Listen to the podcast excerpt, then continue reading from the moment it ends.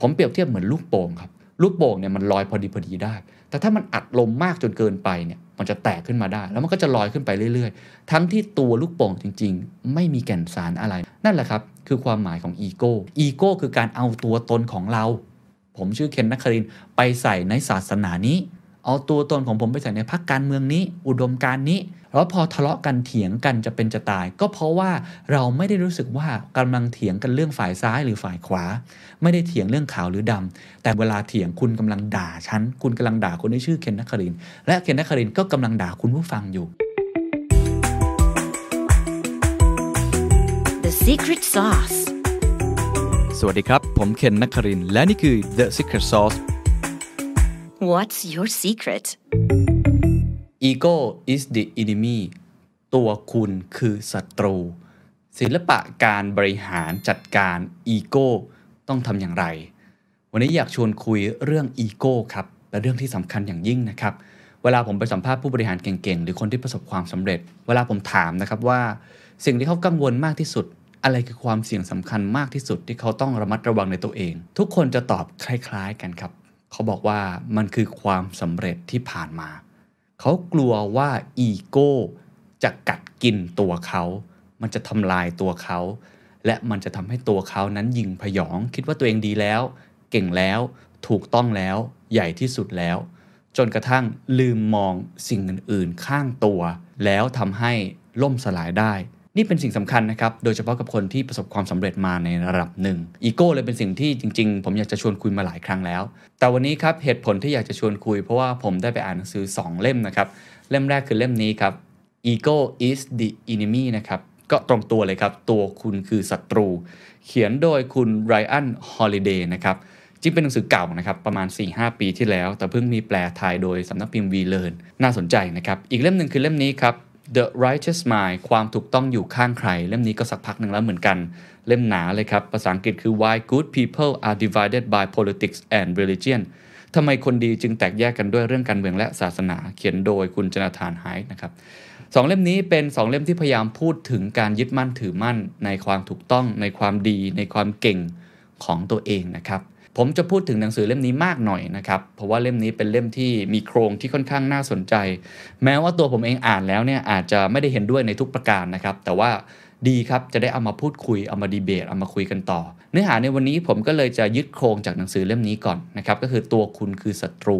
แล้วผมก็จะต่อยอดความคิดของผมใส่เข้าไป ที่ผมได้รวบรวมมาจากผู้บริหารเก่งๆ หลาย ๆ ท่านนะครับ เนื้อหาจะแบ่งด้วยกันประมาณ 3-4 ส่วนนะครับ ส่วนแรกก็คือความหมายของอีโก้แล้วก็ทำไมจึงสำคัญนะครับ ส่วนที่ 2 ก็คือ แล้วแต่ละเฟสแต่ละเฟสของช่วงชีวิตของเราของจังหวะชีวิตของเราเนี่ยมันจะมีวิธีการบริหารอีโก้ที่ไม่เหมือนกัน มันจะมีอันตรายที่ไม่เหมือนกันหนังสือเล่มนี้แบ่งเป็น 3 เฟสที่น่าสนใจ ก็คือช่วงที่คุณยังไม่ประสบความสำเร็จเขาใช้คำว่าการตั้งปณิธาน ตั้งเป้าหมาย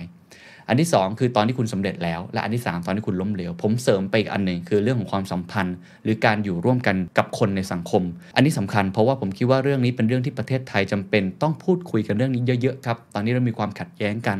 ส่วนหนึ่งผมเชื่อว่ามาจากอีโก้ของแต่ละฝั่งที่ยึดมั่นถือมั่นในความถูกต้องของตัวเอง และสุดท้ายก็จะเป็น key take away ให้กับทุกท่านนะครับ ไปที่ส่วนแรกก่อนครับ ความหมายของอีโก้เนี่ยมันคืออะไรกันแน่ จริง ๆ มันมี 2 ทฤษฎี 2ตำราแล้วกันผมว่าอย่างนี้ อันแรกเป็นทฤษฎีในเชิงจิตวิเคราะห์ซิกมันฟรอยนะผมเคยเรียนมาก่อนนะ ผมเป็นเภสัชผมเคยเรียนทฤษฎีนี้มาเลย คนที่เป็นคุณหมอทำเรื่องจิตบำบัดจิตวิทยาเนี่ยจะต้องเรียนด้านนี้นะครับ ความหมายของซิกมันฟรอยเนี่ยหลายคนอาจจะเคยเห็นภาพเป็นคนขี่ม้าใช่ไหมครับ แล้วก็มีรถม้าอยู่ข้างหลัง คือเขาบอกว่าไอ้ subconscious ของเราเนี่ยจิตใต้สำนึกของเราเขาแบ่งเป็น 3 ประเภทด้วยกัน ก็คือมี id มีอีโก้แล้วก็มี super ego นะครับนี่คือความหมายของซิกมันฟรอยนะครับ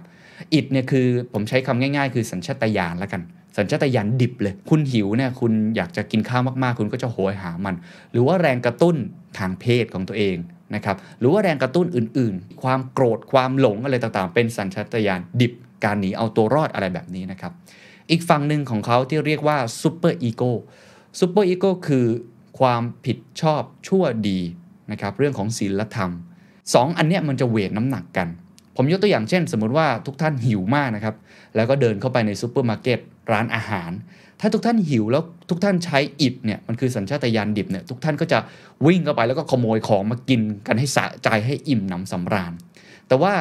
มนุษย์จะมี superego อยู่ superego คือตัวที่คานอำนาจเอาไว้นะครับซึ่งมันคือความผิดชอบชั่วดีว่าเฮ้ยเราทำอย่างนั้นไม่ได้นะ มันอาจจะผิดเรื่องศาสนา มันอาจจะผิดเรื่องความผิดชอบในตัวเรา หรือมันอาจจะทำให้ใครเดือดร้อน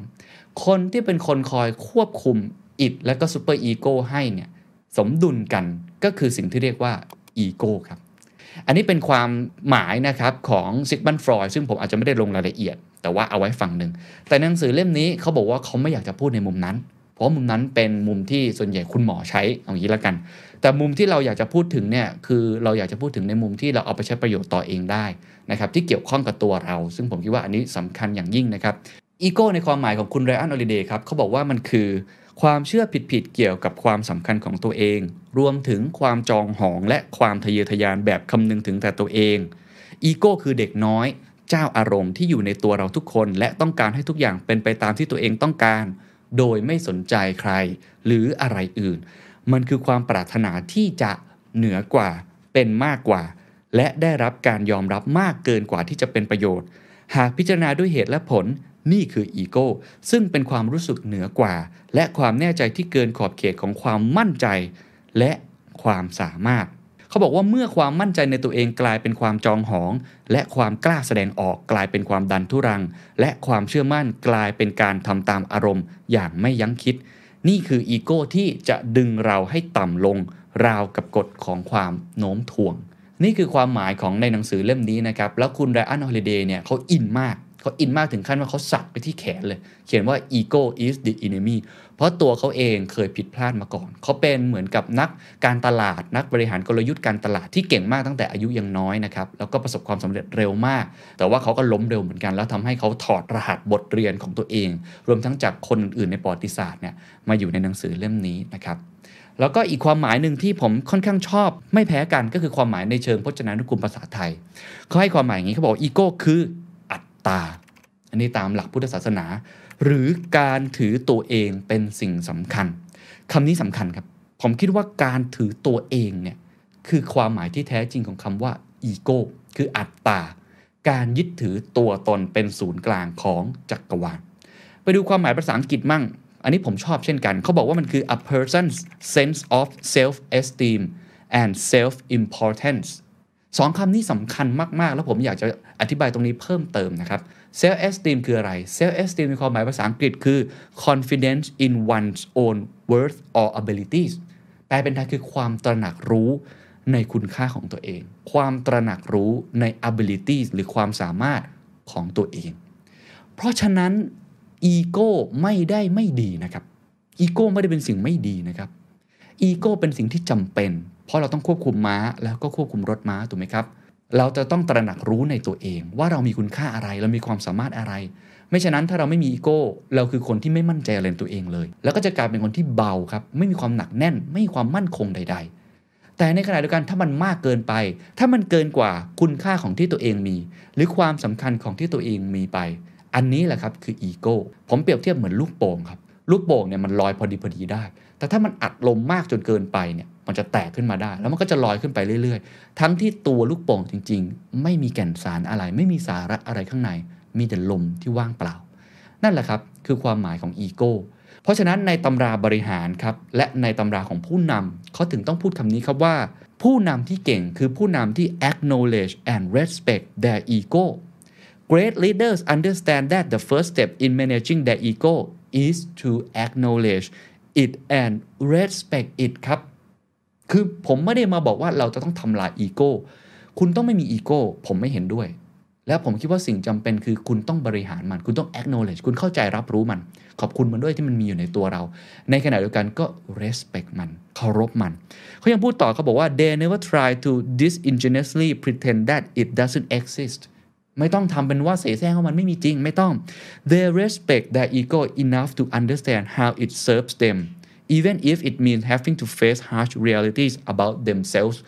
คือเขาบอกคุณต้องเคารพในอีโก้ แล้วก็เข้าใจมันว่ามันมีหน้าที่ที่จะทำอะไรกับตัวของเรา นี่แหละครับผมถึงบอกตั้งชื่อตอนว่าศิลปะในการบริหารอีโก้ให้ถูกต้อง เมื่อเราเข้าใจความหมายของอีโก้แล้วว่ามันไม่ใช่สิ่งไม่ดี มันเป็นสิ่งที่จำเป็น แต่เราต้องบริหารมันให้ได้ เราต้องขี่ม้าตัวนี้แหละครับจะขี่ยังไงให้มันไม่พยศเกินไป หรือมันหงอจนเกินไป และในยุคนี้ มันเกิดขึ้นได้ง่าย มันสำคัญเพราะอะไรรู้ไหมครับ เพราะมันมีสิ่งที่เรียกว่าโซเชียลมีเดียครับ โลกเปลี่ยนไปเป็น fragmented media ใครๆ ก็สามารถที่จะเป็นสื่อได้ ใครๆ ก็สามารถจะมีพื้นที่ในการเป่าประกาศ ความดีความชอบ ความเก่งของตัวเองได้ มันก็เลยทำให้ยุคนี้เกิดอีโก้ง่ายกว่า ผมไม่ได้บอกมนุษย์ยุคนี้ แย่กับมนุษย์ยุคก่อนไม่ใช่ แต่มันมีเทคโนโลยีเครื่องมือที่มันส่งเสริมอีโก้ และปรากฏการณ์บริบทนี้เป็นปรากฏการณ์ที่ปกติที่เกิดขึ้น ไม่ได้บอกใครผิดใครถูก แต่เราต้องระมัดระวังในตัวเองมากยิ่งขึ้น ว่าพลังอำนาจของสื่อโซเชียลมีเดียหรือสื่อยุคใหม่เนี่ยมันอาจจะขยายอีโก้มากโดยที่ไม่จำเป็น ในหนังสือ Ego is the enemy เขาแบ่งออกมาได้เป็น 4 เฟสด้วยกันของชีวิตนะครับ ว่าจังหวะของเราแต่ละอย่างเนี่ยมีวิธีการบริหารอีโก้ไม่เหมือนกัน และอีโก้ที่จะเกิดขึ้นก็ไม่เหมือนกัน อันแรกคือการตั้งปณิธาน ก่อนที่คุณจะประสบความสำเร็จคือคุณต้องตั้งเป้าหมายใช่ไหมครับ อันที่ 2 คืออันนี้ผมว่าอันตรายที่สุดคือตอนที่คุณเริ่มสำเร็จแล้ว เริ่มไปถึงยอดเขาบ้างบาง step แล้ว อันนี้อีโก้จะพอกพูนเยอะมากๆ อันที่ 3สำคัญไม่แพ้กันคือตอนที่คุณล้มลงมาล้มเหลว อันนี้ถ้ามีอีโก้คุณอาจจะล่มสลายไปได้เลย และอันที่ 4 อันนี้ผมเสริมเข้ามาเอง แล้วผมคิดว่าเหมาะกับสังคมไทยไม่ได้เกี่ยวกับหนังสือเล่มนี้ คือเรื่องของการอยู่ร่วมกัน การยึดมั่นถือมั่นในความถูกต้องของตัวเอง ไปทีละหัวข้อนะครับ ข้อแรกเขาบอกการตั้งปณิธาน ข้อนี้คือเขาบอกว่าคนที่ยังไม่ประสบความสำเร็จเนี่ยหลาย ๆ ครั้งเนี่ยพอตั้งเป้าหมายไปใหญ่โตเนี่ยคุณจะคุยโวโอ้อวด อันนี้ผมคิดว่าตอนที่ผมเป็นเด็ก ๆ ผมเคยเป็นเหมือนกันครับ ไม่รู้หลายท่านเคยเป็นไหม เราอยากประสบความสำเร็จมาก เราก็เลยตั้งเป้าหมายของเราไว้สูงมาก แล้วเราก็เที่ยวไปพร่ำบอกคนอื่นว่าเราจะทำตรงนี้ให้ได้ หรือเรามั่นใจในตัวเองมากว่า ฉันต้องเป็นสิ่งนั้น ฉันต้องเป็นสิ่งนี้ มันเกิดความฮึกเหิม ในทางหนึ่งมันดี แต่ในอีกทางหนึ่งอีโก้จะทำร้ายเรา ให้คนที่น่าจะมีศักยภาพจะพัฒนาได้อีกเยอะ หยุดที่จะพัฒนาตัวเอง และเอาแต่พร่ำบอกหรือว่าเป่าประกาศความดีความชอบของตัวเอง ทั้งที่ตัวเองนั้นเป็นแค่ลูกโป่ง มันว่างเปล่าเสียเหลือเกิน เล่มนี้เขาก็เลยบอกวิธีการนะครับว่าคุณควรจะทำอย่างไร ถ้าคุณยังอยู่ในเฟสที่ยังไม่ประสบความสำเร็จมากนัก อยู่ในช่วงเริ่มต้นของการทำงานร่วงเริ่มต้นของการเรียน หรือการเริ่มต้นสิ่งใหม่ๆเนี่ยเราควรจะตั้งปณิธานแบบไหน เพราะการตั้งเป้าก็ยังสำคัญอยู่ จะบริหารอีโก้ยังไง ข้อที่หนึ่งเขาบอกว่าพูดให้น้อยฟังให้มาก คือการพูดเนี่ยมันเป็นการเป่าประกาศ สิ่งที่คุณอยากจะทำและการพูดมันง่ายกว่าการลงมือทำ ถ้าคุณมัวแต่พูดแล้วไม่เคยลงมือทำคุณก็ไม่มีทางที่จะสะสมความสำเร็จใดๆได้เลย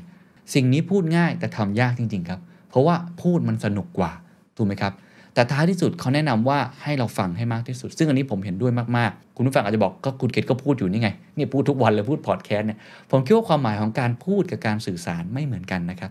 การสื่อสารสำคัญนะครับ และผู้นำต้อง over communicate ในยุคนี้ถูกไหมครับ เพราะฉะนั้นการสื่อสารดีมากยังไงก็ต้องทำต่อไป แต่เป็นการสื่อสารสิ่งที่มีประโยชน์สิ่งที่จำเป็น แต่การพูดในความหมายของหนังสือเล่มนี้และในความหมายของผมคือการพูดสิ่งที่มันไร้สาระ หรือการพูดในสิ่งที่มีแต่ตัวเอง ว่าตัวเองอยากจะทำอะไร อยากจะทำสิ่งนู้นสิ่งนี้ อันเนี้ยต้องพูดให้น้อยลง ผมโชคดีครับแม้ว่าผมจะจัดพอดแคสต์แล้วก็พูดทุกวัน แต่ผมพยายามสื่อสารสิ่งที่ผมคิดว่ามีประโยชน์เหมือนกับวันนี้นะครับ ในขณะเดียวกันผมมีคนที่คอยมาเขกกระโหลกผมตลอดเวลาหรือคอยทุบผมตลอดเวลา คือผมเป็นนักสัมภาษณ์ในทางหนึ่งด้วยผมมีโอกาสได้พูดคุยกับคนค่อนข้างเยอะโชคดีมากๆ และผมมีโอกาสที่เวลาผมไปสัมภาษณ์บทบาทของผมการพูดผมจะเหลือแค่สิเอง ผมจะแทบไม่พูดอะไรเลย มันทำให้ผมอีก 90%ผมได้ฝึกการฟัง และผมคิดว่าคนเก่งๆ ส่วนใหญ่ฟังเก่งครับ เพราะการฟังทำให้คุณได้เรียนรู้ การพูดเป็นการปล่อยความรู้ของคุณออกมาด้วยซ้ำอันนี้คือข้อแรกว่าคุณควรจะพูดให้น้อยลงนะครับ ไม่ต้องพูดเยอะฟังให้มากดีกว่า ข้อที่2ครับ ข้อนี้ผมชอบมากเขาบอกว่า คุณต้องคิดและตีโจทย์ให้แตกว่า คุณจะเป็นหรือคุณจะทำไม่เหมือนกันนะครับ คุณจะเป็นนักการเมือง หรือคุณจะทำในสิ่งที่นักการเมืองควรจะทำ คุณควรจะเป็นหัวหน้า หรือคุณอยากจะทำในสิ่งที่หัวหน้าควรจะทำคุณเป็นบรรณาธิการ หรือคุณทำสิ่งที่บรรณาธิการควรจะทำการบอกว่าคุณเป็นอะไรคือการยึดมั่นถือมั่นครับ เวลาคุณบอกว่าฉันอยากจะเป็นสิ่งนู้นอยากจะเป็นสิ่งนั้น คุณกำลังเอามงกุฎบางมงกุฎมาสวมใส่ในตัวเองครับ และสิ่งนั้นแหละจะทำให้คุณยิ่งพยองในตัวเองฉันอยากจะเป็นนักฟุตบอลที่เก่งที่สุดในโลก หรือฉันอยากจะทำในสิ่งที่นักฟุตบอลที่เก่งที่สุดในโลก ควรจะทำความหมายแตกต่างกันโดยสิ้นเชิง การโฟกัสของคำว่าเป็นกับคำว่าทำไม่เหมือนกัน ถ้าคุณโฟกัสกับคำว่าเป็นคุณจะโฟกัสแต่ตัวเองตำแหน่งเกียรติยศหน้าที่อำนาจ แต่ถ้าคุณโฟกัสในสิ่งที่คุณทำคุณจะโฟกัสแต่เรื่องผลงาน หรือสิ่งที่คุณต้องการพิสูจน์และทำให้มันเห็น หน้าที่ของคนที่จะไต่บันไดนะครับหรือว่าจะปีนเขาขึ้นไปเพื่อจะประสบความสำเร็จ ไม่ต้องมานั่งพูดว่าตัวเองอยากจะเป็นอะไรทำเลยครับ และทำในสิ่งนั้นซ้ำแล้วซ้ำเล่าทำทุกวันทุกวัน ข้อ3ครับวิธีในการตั้งเป้าหมายก็สำคัญเหมือนกันครับ หลายคนอยากเป็นคนที่เก่ง เป็นคนที่ประสบความสำเร็จ เป็นคนที่รวย ในหนังสือเล่มนี้รวมทั้งตัวผมเองด้วย ผมคิดว่าการตั้งเป้าหมายที่ดี ควรจะตั้งเป้าหมายที่ไม่ใช่เพื่อตัวคุณเองครับ คืออย่างนี้ฮะผมเคยตอนช่วงวัยหนุ่มที่ได้เริ่มทำงานด้านงานเขียน ด้านกองบรรณาธิการแล้วผมรักมันมากเนี่ยผมหวงแหนมันมากถึงขั้นผมตั้งเป้าทะเยอทะยานสมัยเด็กหนุ่มฟังมองย้อนกลับไปแล้วก็ตลกตัวเอง ผมบอกว่าผมอยากเป็นนักเขียนที่เก่งที่สุดในรุ่นของผม คนที่อยู่ในรุ่นเดียวกับผม 5-10 ปี ผมจะขึ้นเป็นอันดับหนึ่งให้ได้ นี่คือความคิดของเด็กหนุ่มครับ เพราะเป้าหมายผมคิดแต่ตัวเองครับ ถามว่ามันเป็นแรงผลักที่ดีไหมมันเป็นแรงผลักที่ดีมากครับ แต่มันทำให้ผมไม่มีความสุขเลย และมันทำให้ผมร้อนตลอดเวลา แล้วไปถึงจุดหนึ่งเมื่อผมก้าวขึ้นมาไต่ระดับไปเรื่อยๆผมพบว่าคนที่เก่งที่แท้จริง และประสบความสำเร็จที่แท้จริง ไม่ใช่คนที่มองเป้าหมายแต่ตัวเอง แต่มองเป้าหมายเพื่อคนอื่นด้วยครับ และนั่นจะเป็นแรงผลักดันที่ใหญ่กว่า การที่คุณมองว่าคุณอยากจะเก่ง อยากจะประสบความสำเร็จอยากจะรวยคนเดียว มันจะทำให้คุณเป็นคนที่เห็นแก่ตัวครับ และสิ่งนี้จะเป็นภัยคุกคามและอันตรายอย่างยิ่ง ที่ทำให้คนอื่นไม่อยากจะทำงานกับคุณ และทำให้ตัวคุณเองนั้นมัวแต่กอดตัวเองเอาไว้ อยู่ในกะลาของตัวเองว่า ฉันต้องเก่งฉันต้องเก่งคนอื่น จะต้องไม่ได้เท่าฉันการแข่งขันไม่ว่าจะอะไรก็ตามที มันทำให้คุณเนี่ยไม่เป็นผู้แพ้ที่ดี ไม่เป็นผู้ชนะที่ดีด้วย แย่ไปทั้งหมดเลย ผมเล่าจากประสบการณ์ตัวเองว่าผมเคยเป็นครับ แล้วผมอิจฉาริษยา มันมีความคิดอย่างนี้เกิดขึ้นตลอดเวลา และมันทำให้เราไม่ได้เร่งที่จะพัฒนาตัวเอง เพราะเรามัวแต่ไปมองคู่แข่ง วิธีการหนึ่งที่อยากจะแข่งให้ชนะเนี่ยนะก็คือการที่เรากดหัวคนอื่นให้ต่ำลงมาเขาเรียกว่า race to bottom คือแข่งกันต่ำอะแข่งกันยังไงให้ได้มันต่ำกีดกันคนอื่นออกไป ขอให้ตัวเองนั้นเก่งคนเดียว ชนะคนเดียว กูแน่ กูเท่ กูต้องดีที่สุด อันเนี้ยเป็นภัยอันตรายและเป็นศัตรูที่ร้ายกาจมาก ของคนที่ยังไม่ประสบความสำเร็จ สิ่งที่พยายามทำมากที่สุดที่ผมเปลี่ยนก็คือเปลี่ยนจากการตั้งเป้าหมายเพื่อตัวเองว่าฉันต้องเป็นคนเก่งที่สุด ผมเปลี่ยนเป็นไอความเก่งเหล่านั้นน่ะมันจะทำอะไรให้กับคนอื่นได้บ้าง ผมก็เริ่มมีลูกน้องนะครับในช่วงเวลานั้น พอเริ่มมีอายุมากขึ้น ก็กลายเป็นการตั้งเป้าที่อยากจะให้ทีมของผมนั้นประสบความสำเร็จไปด้วยกัน ทีมนี้ต้องเป็นทีมที่เขาเติบโตไปกับผม และสร้างอิมแพคให้กับสังคม เป็นต้น อันนี้ก็เป็นการเปลี่ยนจากเป้าหมายเพื่อตัวผมเองคนเดียวกลายเป็นลูกน้องอาจจะไม่กี่คน แต่พอมันเปลี่ยนเป้าหมายนิดเดียวครับ ความถ่อมตัวมันจะเข้ามาทันทีเพราะคุณจะมองคนอื่น สายตาของคุณมันจะไม่ได้มองแค่คนอื่นเป็นคู่แข่งหรือศัตรู แต่คุณจะมองคนอื่นเป็นทีมเดียวกับคุณ แล้วคุณจะทำยังไงที่จะโอบอ้อมอารี จะช่วยเหลือคนอื่นให้ได้มากขึ้น และนั่นไม่น่าเชื่อกับกลายเป็นสิ่งที่ทำให้คุณเก่งขึ้นในตัวเองด้วย เมื่อคุณได้สอนคนอื่น ท้ายที่สุดครับ ผมว่าข้อแรกในอันนี้ก็คือคำถามที่ควรจะทิ้งท้ายกับตัวเองคือ เราอยู่ตรงไหนเมื่อเทียบกับคนอื่น ตอนที่คุณยังไม่เก่ง คุณต้อง benchmark เทียบกับคนอื่นครับว่าที่แท้จริงอะเราอยู่ตรงไหนแล้วเราจะรู้ครับว่าเราโคตรกระจอกเลยครับ ในช่วงเริ่มต้นผมก็เป็นอย่างนั้นนะครับ จังหวะที่2ครับคือจังหวะที่คุณประสบความสำเร็จแล้วครับ จังหวะนี้น่ากลัวที่สุดนะครับ ความสำเร็จจะเป็นม่านหมอกที่บังตาคุณ และจะทำให้คุณตาบอด หูดับ และทำให้คุณมองไม่เห็นอะไรเลย และอันนี้ความสำเร็จในอดีต มันไม่ได้การันตีความสำเร็จในอนาคต โลกในยุคนี้มันเป็นอย่างนั้นอยู่แล้วนะครับสำคัญอย่างยิ่ง เขาก็เลยมีวิธีการหลากหลายอย่าง แล้วผมอาจจะเสริมของตัวผมเองด้วยนะครับเข้าไป ข้อแรกครับผมคิดว่าคุณต้องเปิดใจ เปิดตา เปิดหู แล้วก็ปิดปาก ต้องปิดปากตัวเองนะครับ คุณจะต้องเปิดใจตัวเองให้มากขึ้นทำใจให้กว้างมากขึ้น เพราะว่าคุณกำลังประสบความสำเร็จคุณกำลังเริ่มมั่นใจในตัวเองมากยิงพยองมาก เปิดตาก็คือไปเรียนรู้สิ่งใหม่ ๆ ไปมองเห็นโลกให้มากขึ้น ถ้าพูดในเชิงเป็นรูปธรรมก็คือไปเดินทาง ไปดูคนอื่นครับว่าใครเขาทำอะไรกันบ้าง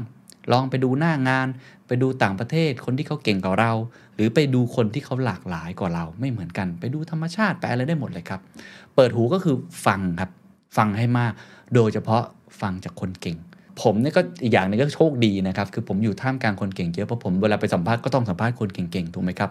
ผมก็จะโชคดีมากที่เวลาฟังคนเก่งผมจะรู้เลยว่า ผมนี่แบบอีกไกลมากเลยองค์กรเรานี่ยังอีกไกลมากๆกว่าจะไปถึงตรงนั้น ถึงแม้ว่าจะมองย้อนกลับไปมันก็ผ่านอะไรมาหลายอย่างแล้ว แต่มันยังมีหนทางอีกมากมาย มันทำให้เรา look up to ใครสักคนนะครับ somebody ตลอดเวลา ผมคิดว่าข้อนี้สำคัญมากในการเปิดใจในการรับฟังนะครับ ที่จะทำให้คุณเนี่ยรู้สึกว่าตัวเองเนี่ยไม่ได้เก่งเลย ตัวเองนี่ธรรมดามาก แม้ว่าจะประสบความสำเร็จมาแล้วก็ตาม ข้อที่2ครับทำตัวเป็นนักเรียนอยู่อย่างสม่ำเสมอ เป็นน้ำไม่เต็มแก้วนั่นเองครับคือเรียนรู้ให้ได้มากที่สุดพอพูดคำว่าเรียนรู้เนี่ยมันไม่ใช่การเรียนรู้จากตำราจากหนังสืออย่างเดียว มันไม่ใช่การเรียนรู้จากคนเก่งที่ผมพูดไปแล้ว ผมคิดว่าการเรียนรู้จากคนเก่ง เรียนรู้จากตำรา เรียนรู้จากสิ่งรอบตัว เรียนรู้ความรู้ใหม่ ๆ เนี่ย เป็นสิ่งที่คนเก่งทำอยู่แล้ว ผมไม่เป็นห่วงเรื่องนี้สักเท่าไหร่ และอันเนี้ยมันไม่ได้เป็นตัวที่มีอีโก้อะไรหรอก สิ่งที่มันจะเป็นตัวอีโก้คือ คุณไม่ยอมเรียนรู้จากคนที่ไม่เก่ง คุณไม่ยอมเรียนรู้จากคนที่คุณคิดว่าเขาต่ำกว่าคุณ คุณไม่ยอมเรียนรู้จากคนที่อยู่หน้างาน เพราะคุณคิดว่าคุณรู้มากกว่าเขา เรื่องนี้สำคัญมากนะครับ ผู้ใหญ่ไม่ยอมเรียนรู้จากคนรุ่นใหม่ เพราะคิดว่าคนรุ่นใหม่ไม่เก่งสำมะเลเทเมาเละเทะเสเพลไม่ได้รู้อะไร เด็กก็ไม่ยอมเรียนรู้จากผู้ใหญ่ เพราะคิดว่าล้าสมัยตกยุค รู้ไม่เท่าทันโลกในยุคนี้หรอก นี่คือความน่ากลัวและอันตรายที่สุดของอีโก้ของคนที่ประสบความสำเร็จแล้ว คุณไม่ยอมเรียนรู้จากคนที่ยังไม่ประสบความสำเร็จ ฟังแล้วอาจจะดูแปลกๆไหมครับ ลองฟังตัวอย่างนี้ขยายความมากขึ้น คุณเสถียรนะครับ จากคาราบาวแดงเคยพูดกับผมไว้ มีอยู่ในพอดแคสต์ด้วยครับลองไปย้อนกลับไปฟังได้ เขาบอกว่าท่านจะมานั่งที่ออฟฟิศ9โมงเช้าทุกวัน ใครจะมีอะไรก็เข้ามาเล่าให้ฟัง แล้วท่านบอกว่าสิ่งที่ท่านอยากเรียนรู้มากที่สุด คือท่านอยากเรียนรู้จากคนที่ท่านคิดว่าท่านไม่สามารถจะเรียนรู้อะไรจากเขาได้ ผมบอกท่านทํำยังไงบอกว่าบางทีท่านนั่งฟัง สมมติฟังอยู่ชั่วโมงหนึ่งท่านฟังอยู่ 55 นาที ท่านไม่ได้อะไรเลย เพราะท่านรู้ทุกอย่างเกี่ยวกับที่คนนั้นพูดแล้ว แต่มันมี 5 นาทีที่ท่านรู้รู้สึกว่ามันเป็นเรื่องใหม่ เป็นเรื่องที่อาจจะไม่ใช่เรื่องเลอเลิศอะไร แต่เป็นเรื่องใหม่ ทำให้ท่านได้ความรู้ใหม่ ท่านบอกนั่นแหละคือวิเศษมาก นั่นคือท่านได้เรียนรู้สิ่งใหม่แล้ว เรื่องนี้สำคัญมากๆนะครับคือการฟังแม้ว่าคุณจะรู้แล้ว 95%อีก 5%นั้นสำคัญอย่างยิ่ง เช่น คุณจะเรียนรู้จากคนที่กวาดถนนได้ไหม คุณจะเรียนรู้จากคนที่เขาเป็นแค่มอเตอร์ไซค์รับจ้างที่คุณมองว่าไม่มีคุณค่าได้ไหม คุณจะเรียนรู้จากเด็กน้อยอายุ 3-4 ขวบได้ไหม คุณจะเรียนรู้จากพนักงานของคุณที่ประสบการณ์น้อยๆแต่อยู่หน้างานได้ไหมคำคำนี้คือคำว่า empathize ไงครับ คือการที่คุณเข้าอกเข้าใจลูกค้าของคุณ เข้าอกเข้าใจทีมงานของคุณ แม้ว่าคุณจะคิดว่าฉันเคยผ่านมาหมดแล้ว ฉันเข้าใจหมดแล้ว แต่คุณคิดผิดครับ เพราะสิ่งนั้นคืออีโก้นั่นเอง ข้อต่อมาครับ การจะตั้งเป้าหมายนะครับข้อเมื่อกี้ก่อนหน้านี้ผมบอกว่าตั้งเป้าหมายที่ไม่ใช่แค่ตัวเราใช่ไหมครับ แต่พอคุณประสบความสำเร็จเนี่ย คุณจะต้องตั้งเป้าหมายที่ใหญ่กว่านั้น มันคือ vision ที่ก้าวใหญ่ ก็คือเป้าหมายที่ยิ่งใหญ่กว่าสิ่งที่ตัวเองทำได้ อันนี้ผมประสบกับตัวเองเลยครับ ตอนที่มันเริ่มโอเค มีคนยอมรับอะไรมากขึ้นเนี่ย เราจะเริ่มอิ่มตัว เราจะเริ่ม burnout เราจะเริ่มอะไรต่างๆ แต่ถ้าเรามีเป้าที่ใหญ่มากๆ อันนี้ขออ้างคุณเสถียรอีกสักรอบคุณเสถียรก็พูดว่าวิชั่นคุณต้องใหญ่มากๆ แต่เป็นวิชั่นที่ไม่ได้เพื่อตัวคุณเอง ไม่ได้เพื่อตัวทีมงานของคุณเอง แต่เป็นเป้าหมายที่ทำเพื่อคนอื่น ถ้าเป็นไปได้เพื่อสังคมเพื่อประเทศชาติ สิ่งนั้นจะทำให้ขับเคลื่อนตัวว่า ฉันยังเล็กอยู่เลย ฉันยังทำ Impact ได้มากกว่านี้ คุณต้องตั้งเป้าหมายที่ทำเพื่อคนอื่น ผมยกตัวอย่างเช่นอีลอนมัสตั้งเป้าหมายว่าจะพาคนไปอยู่ดาวอังคาร มันใหญ่มากแล้วไม่รู้จะทำได้ในชั่วชีวิตนี้หรือเปล่า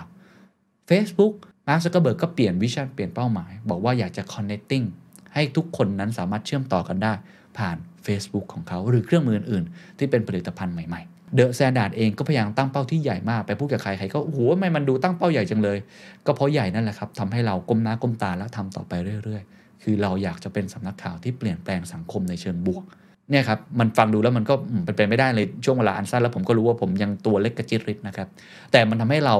ก้มหน้าก้มตาทำงานต่อไป ก็คือ walk the talk นะฮะหรือว่า down to earth อันนี้เป็นสิ่งที่สำคัญอย่างยิ่งที่ทำให้เราลดทิฐิตัวเองลงมา แม้ว่าเราจะประสบความสำเร็จมากแล้วก็ตามที ข้อต่อมาครับ คุณต้องคิดเสมอครับว่าทุกอย่างมีขึ้นมีลง คุณเก่ง วันหนึ่งคุณจะไม่เก่ง เพราะจะมีคนที่เก่งกว่าคุณ คุณประสบความสำเร็จวันหนึ่งคุณจะล้มเหลว boom and bust boom and bust นี่คือวัฏจักรของธุรกิจ นี่คือวัฏจักรของโลก นี่คือวัฏจักรของสิ่งมีชีวิต ตั้งอยู่แล้วก็ดับไป เป็นสิ่งสำคัญอย่างยิ่งที่เราต้องคิดเสมอ เมื่อไหร่ก็ตามที่คุณเริ่มประสบความสำเร็จ ให้คิดเลยครับว่าวันหนึ่งคุณจะล้มเหลว hope for the best prepare for the worst อันนี้เป็นสิ่งสำคัญที่ทำจะให้เตือนตัวเอง ผมเคยจัดไปตอนนึงเรื่อง anti fragile เขาบอกว่าให้ตื่นเช้ามาปุ๊บมองในกระจก แล้วบอกว่าวันนี้จะเป็นวันที่แย่ของคุณ ไม่ได้บอกให้มองโลกในแง่ร้าย แต่ให้คิดเสมอว่ามันอาจจะเกิดสิ่งที่ไม่ดี นั่นจะทำให้คุณรู้สึกว่าฉันไม่ได้ดีเดย์อะไรเลย ฉันไม่ได้ยิ่งใหญ่มาจากไหนเลย ฉันก็เป็นคนที่ธรรมดาคนหนึ่งที่อาจจะประสบความสำเร็จมาในระดับหนึ่งเท่านั้นเอง อาจจะเกิดสิ่งเลวร้ายได้ จะทำให้เราป้องกันความเสี่ยง และจะทำให้เราสามารถที่จะบริหารความเสี่ยง และไม่หน้ามืดตามัวมากจนเกินไป ลองมองในเคสที่เลวร้ายที่สุดนะครับป้องกันเอาไว้ก่อนดีกว่าแก้ แล้วข้อสุดท้ายในหัวข้อนี้ครับให้คิดเสมอว่า เราอาจจะผิดก็ได้ครับ เราไม่ได้ถูกต้องเสมอ อันนี้สำหรับผู้นำผมว่าจำเป็นมาก ๆ พอมันทำมาเยอะ ๆ นะครับ เราจะมีตำราของเราครับ เราจะมีสูตรสำเร็จของเรา เราจะมีฟอร์มูลาของเราว่า เฮ้ย สิ่งนี้ฉันเคยทำได้ มัน มันสุดยอดเลย มันประสบความสำเร็จมาก ผมก็เคยเป็นแล้วผมเคยผิดพลาดมาเรื่องนี้อย่างร้ายแรงมาก ๆ นะ เคยทำในสิ่งที่ผมคิดว่ามันเป็นตำราของผม แล้วพอทำไปปุ๊บเจ๊ง ไม่เป็นท่า โดนถล่มแหลกจากโซเชียลมีเดีย จากสังคมมากมาย อันนั้นก็เป็นบทเรียนที่สำคัญกับผมว่าทุกอย่างมันไม่มีสูตรสำเร็จคุณต้องตายแล้วเกิดใหม่ ทุกวันเราอาจจะผิดได้ ไม่มุมใดก็มุมหนึ่งเสมอ ท้ายที่สุดในหัวข้อนี้ครับ เช่นกันครับ ให้ถามตัวเองบ่อยๆครับว่าเรายิ่งใหญ่มาจากไหน เราจะได้รู้ที่มาว่าเราเคยมาจากที่ไหน ไม่เคยมีใครยิ่งใหญ่มาก่อนสตีฟจ็อบส์อีลอนมัสแม้กระทั่งพระพุทธเจ้า ทุกคน มาจากจุดที่เล็กที่สุดเสมอ จุดที่ไม่มีใครรู้จัก จุดที่ไม่มีความสามารถใด ๆ จุดที่ไม่ได้ประสบความสำเร็จอะไร เราจะได้เตือนตัวเองว่าเราก็เคยมาจากจุดนั้นก่อนมือในคนอื่นๆ เช่นเดียวกัน เราเก่งมาจากอะไร ถ้าเราคิดแบบนี้มันทำให้เรารู้ว่าสิ่งที่เราประสบความสำเร็จในวันนี้ มันไม่ใช่ตัวเราคนเดียวมันมีทีมงานอีกมากมายนะมันมีคนอีกมากมายที่ support เรา ถ้าไม่มีพวกเขาก็ไม่มีวันนี้ หรือถ้าคุณเป็นคนเดียวที่ทำมาได้ถึงจุดนี้ คุณต้องขอบคุณจังหวะชีวิต บางทีมันเป็นเรื่องของจังหวะ มันเป็นเรื่องของโชค เป็นเรื่องของสิ่งแวดล้อม เป็นเรื่องของพฤติกรรมผู้บริโภค เป็นเรื่องของโลก คลื่นที่มาพอดี การคิดแบบนี้ไม่ได้บอกให้คุณดูถูกตัวเอง แต่จะทำให้คุณนั้นไม่หยิ่งพยองและคิดว่า ฉันเป็นคนที่ประสบความสำเร็จที่สุด และฉันสร้างมันมากับมือ หลาย ๆ อย่างมันองค์ประกอบรวม ๆ กันนะครับ ถามอีกครับ เราดีกว่าคนอื่นจริงหรือไม่ เรารู้ทุกอย่างแล้วใช่หรือไม่ ถ้าคุณตอบว่าไม่ใช่ ก็แสดงว่าคุณยังมี อะไรอีกมากมายที่คุณต้องทำแล้วก็ฝึกที่จะชื่นชมคนอื่นให้มาก หาข้อดีของคนอื่น อันนี้ก็จะช่วยลดทิฐิหรือลดอัตราลดอีโก้ตัวเองนะครับ เหมือนคำพูดที่เขาบอกว่า true humility is staying teachable regardless of how much you already know ความอ่อนน้อมถ่อมตนที่ถูกต้องที่จริงแท้ที่สุด คือการทำตัวเองเป็นน้ำไม่เต็มแก้ว เรียนรู้ได้เสมอ แม้ว่าคุณนั้นจะรู้มากก็ตามที และจังหวะที่3ครับจังหวะชีวิตที่คุณเริ่มล้มเหลวครับจังหวะนี้ก็อย่างที่บอกทุกคนจะต้องล้มเหลวไม่ทางใดก็ทางหนึ่งไม่มีใครประสบความสำเร็จตลอดเวลาถูกไหมครับ เมื่อไหร่ก็ตามที่ล้มเหลวเนี่ยมันจะมีคำคำหนึ่งขึ้นมา ที่คุณไม่กล้ายอมรับความล้มเหลว คุณไม่กล้ายอมรับว่าตัวเองมีปัญหา คุณไม่กล้ายอมรับผิด เสียหน้าครับ เรายอมเสียทุกอย่างครับเสียโอกาสเสียเงินเสียทอง เสียเวลา เสียทุกอย่าง แต่เราไม่ยอมเสียหน้า และส่วนใหญ่นี่แหละคือชนักที่สำคัญที่สุดนะครับ ที่จะทิ่มแทงหลายๆท่านรวมทั้งตัวผมเองก็เคยเป็น เพราะว่าเราคิดว่าเราถูกเสมอ เราคิดว่าเราไม่น่าจะล้มเหลวได้หรอกเรามาถึงจุดนี้แล้ว แต่แท้ที่จริงแล้วเราแค่กลัวเสียหน้า ให้คุณยอมรับครับ ยอมรับว่าตัวคุณเองก็คือส่วนหนึ่งของปัญหาเสมอ เราคือศัตรูที่สำคัญที่สุดให้คิดแบบนี้ คุณอาจจะโทษคนอื่นได้ โทษโลก โทษสิ่งแวดล้อม โทษหลาย ๆ อย่างนะครับ ที่ทำให้คุณมาถึงจุดนั้นที่ล้มเหลว แต่ให้คิดแบบนี้เสมอว่าตัวคุณเองอะไม่ว่าทางใดก็ทางหนึ่งหรอกคุณเป็นส่วนหนึ่งของปัญหาเสมอ แม้ว่าคุณจะไม่ใช่ส่วนใหญ่ แต่ถ้าคิดแบบนี้มันจะทำให้เรากล้ายอมรับความจริงครับ และก็จะทำให้เรานั้นไม่กลัวที่จะเสียหน้า ภาษาอังกฤษเขามีคำนี้ครับเขาบอกว่า คนที่จะทำให้อีโก้นั้นหายไปเมื่อคุณล้มเหลวครับ ให้คุณท่องประโยคนี้ครับ let it go let it go ไม่ได้ it แค่ it let e go เอา e ออกจาก go ไปให้ได้ครับคำว่า ego คือ ego ใช่ไหมครับ e g o เอาตัว e ออกไปให้ได้ มันจะเหลือแค่คำว่า go ก็ปล่อยวางไปเลยครับ เรื่องนี้สำคัญอย่างยิ่งต้องปล่อยวางครับมิเช่นนั้น ตัวคุณเองจะไม่ยอมรับว่าคุณล้มเหลวและ เมื่อคุณไม่ยอมรับว่าคุณล้มเหลวหรือคุณผิดพลาด โดยเฉพาะผู้นำนะฮะคุณก็จะไม่สามารถที่จะแก้ไขปัญหาใด ๆ ได้เลย นิ้วของคุณมันก็จะชี้ไปที่คนอื่นแบบนี้อย่างสม่ำเสมอ ไม่เคยที่จะ ชี้กลับมาที่ตัวเองเลย มันจะไม่เริ่มเกิดการเปลี่ยนแปลง และจะกดลงให้คุณต่ำลงไปเรื่อยๆคำถามที่คุณต้องถามนะครับ เมื่อคุณอยู่ในจังหวะนี้นะครับ ก็คือ เราดีขึ้นกว่านี้ทีละนิดได้ไหม มีคนมองเราอยู่ขนาดนั้นจริงหรือเปล่า ที่ผมต้องให้ถามสองคำถามนี้ครับ ก็คือว่าหลายครั้งเนี่ยเราล้มเหลวเราผิดพลาดเนี่ยแล้วเรากลัวเสียหน้าหรืออะไรต่างๆ เราคิดว่าเราคงดีกว่านี้ไม่ได้แล้ว ให้ลองคิดว่าจริง ๆ มันค่อยๆเป็นค่อยไปก็ได้นะครับ ไม่จำเป็นที่ว่าคุณจะต้องกลับมาจุดเดิม มันไม่มีทางที่คุณจะกลับไปจุดเดิม ถ้าคุณเคยประสบความสำเร็จมาคุณได้แชมป์มาแล้วอะแล้วคุณตกลงมา แล้วคุณจะกลับไปเป็นแชมป์ได้อีกครั้งมันไม่ง่ายใช่ไหมครับ เพราะฉะนั้นค่อยเป็นค่อยไปเหมือน Tiger Woods ครับกว่าที่จะกลับมาได้เนี่ยโอ้โหแบบเละเทะชีวิตนี่ล่มสลายไปกับหน้ากับตาเยอะมากเลยนะครับเขาก็บอกว่าเขาค่อยๆเขามองวันต่อวัน และอันที่สองก็คือ มันมีคนมองเราอยู่จริงหรือ เสียหน้าเพราะอะไรครับ เพราะเรากลัวว่าหน้าของเราเนี่ยมันจะมีคนเอาหน้าของเราไปทำอย่างอื่นไงครับ เพราะเรากลัวเสียหน้า เพราะเราคิดว่าคนอื่นมองเราตลอดเวลา แท้ที่จริงโลกในยุคนี้เป็นโลกยุคของ noise ครับ เป็นโลกยุค fragmented media ไม่มีครับ ไม่มีใครสนใจคุณขนาดนั้นครับ ผมก็เคยเป็น ผมก็โอ้โหโลกมันล่มสลายแล้วผมนู่นนี่นั่น ผมแย่มากเลยเละเทะ แต่แท้จริงแล้ววันรุ่งขึ้นเขาไม่สนใจคุณแล้วครับเพราะดราม่ามันหายไปแล้วเขาอาจจะจำได้ว่าคุณเคยผิดพลาด อาจจะจำได้ว่าคุณเคยเป็นต้นเหตุของความเสียหาย แต่เดี๋ยวก็มีเรื่องใหม่เข้ามา ไม่มีใครสนใจคุณมากขนาดนั้น ยิ่งถ้าคุณสามารถพัฒนาตัวเองกลับขึ้นมาได้ ผมเชื่อว่าทุกคนให้โอกาสไอ้ความล้มเหลวนี้ก็ควรจะถามคำถามเหล่านี้เยอะๆนะครับและจังหวะสุดท้ายครับจังหวะที่4นะครับพอวันนี้ไม่มีในหนังสือในตำราใด ๆนะครับ ผมคิดว่าเป็นสิ่งสำคัญสำหรับสังคมไทยอย่างยิ่ง ก็คือเรื่องของการอยู่ร่วมกัน จังหวะที่คุณต้องทำงานร่วมกับคนอื่น ความสัมพันธ์ระหว่างคุณกับสามีกับภรรยา กับพี่น้องครอบครัว ลูกเพื่อนฝูง เพื่อนทำงานต่างๆ มันคือการที่เราเอาอัตตาตัวเองยึดโยงไว้ว่าเราอยากจะเอาชนะคนอื่น เราถูกต้องเสมอ หนังสือเล่ม The Richest Mind เล่มนี้ครับให้ความหมายค่อนข้างดีนะครับ แล้วคุณหมอเอลชัชพลเกียรติขจรธาดาก็เคยเขียนไว้ถึงประโยคนี้ผมว่าชอบมาก เขาบอกว่าทำไมคนถึงเถียงกันด้วยการเมืองและศาสนาหรือความเชื่อ เถียงกันให้ตายก็จะทะเลาะกันครับ ไม่ดีไม่เหมือนเถียงกันเรื่องอื่นๆ เหตุผลเขาบอกว่าเพราะว่าหลายครั้งเราแยกไม่ออกครับ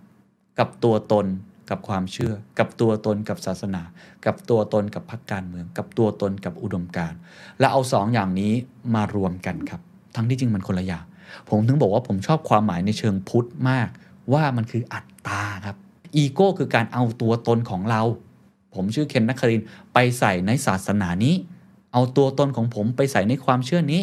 เอาตัวตนของผมไปใส่ในพรรคการเมืองนี้ อุดมการณ์นี้ แนวคิดแบบนี้ ทั้งที่จริงแล้วหลักการหรือความคิดความเชื่อศาสนา มันตั้งอยู่เฉยๆของมันครับ เราตั้งหากที่กระโดดเข้าไปงับ และพยายามเข้าไปเป็นส่วนหนึ่ง แล้วพอทะเลาะกันเถียงกันจะเป็นจะตาย ก็เพราะว่าเราไม่ได้รู้สึกว่ากำลังเถียงกันเรื่องฝ่ายซ้ายหรือฝ่ายขวา ไม่ได้เถียงเรื่องขาวหรือดำแต่คุณเวลาเถียงคุณกำลังด่าฉันคุณกำลังด่าคนที่ชื่อเคนนักคริน และเคนนักครินก็กำลังด่าคุณผู้ฟังอยู่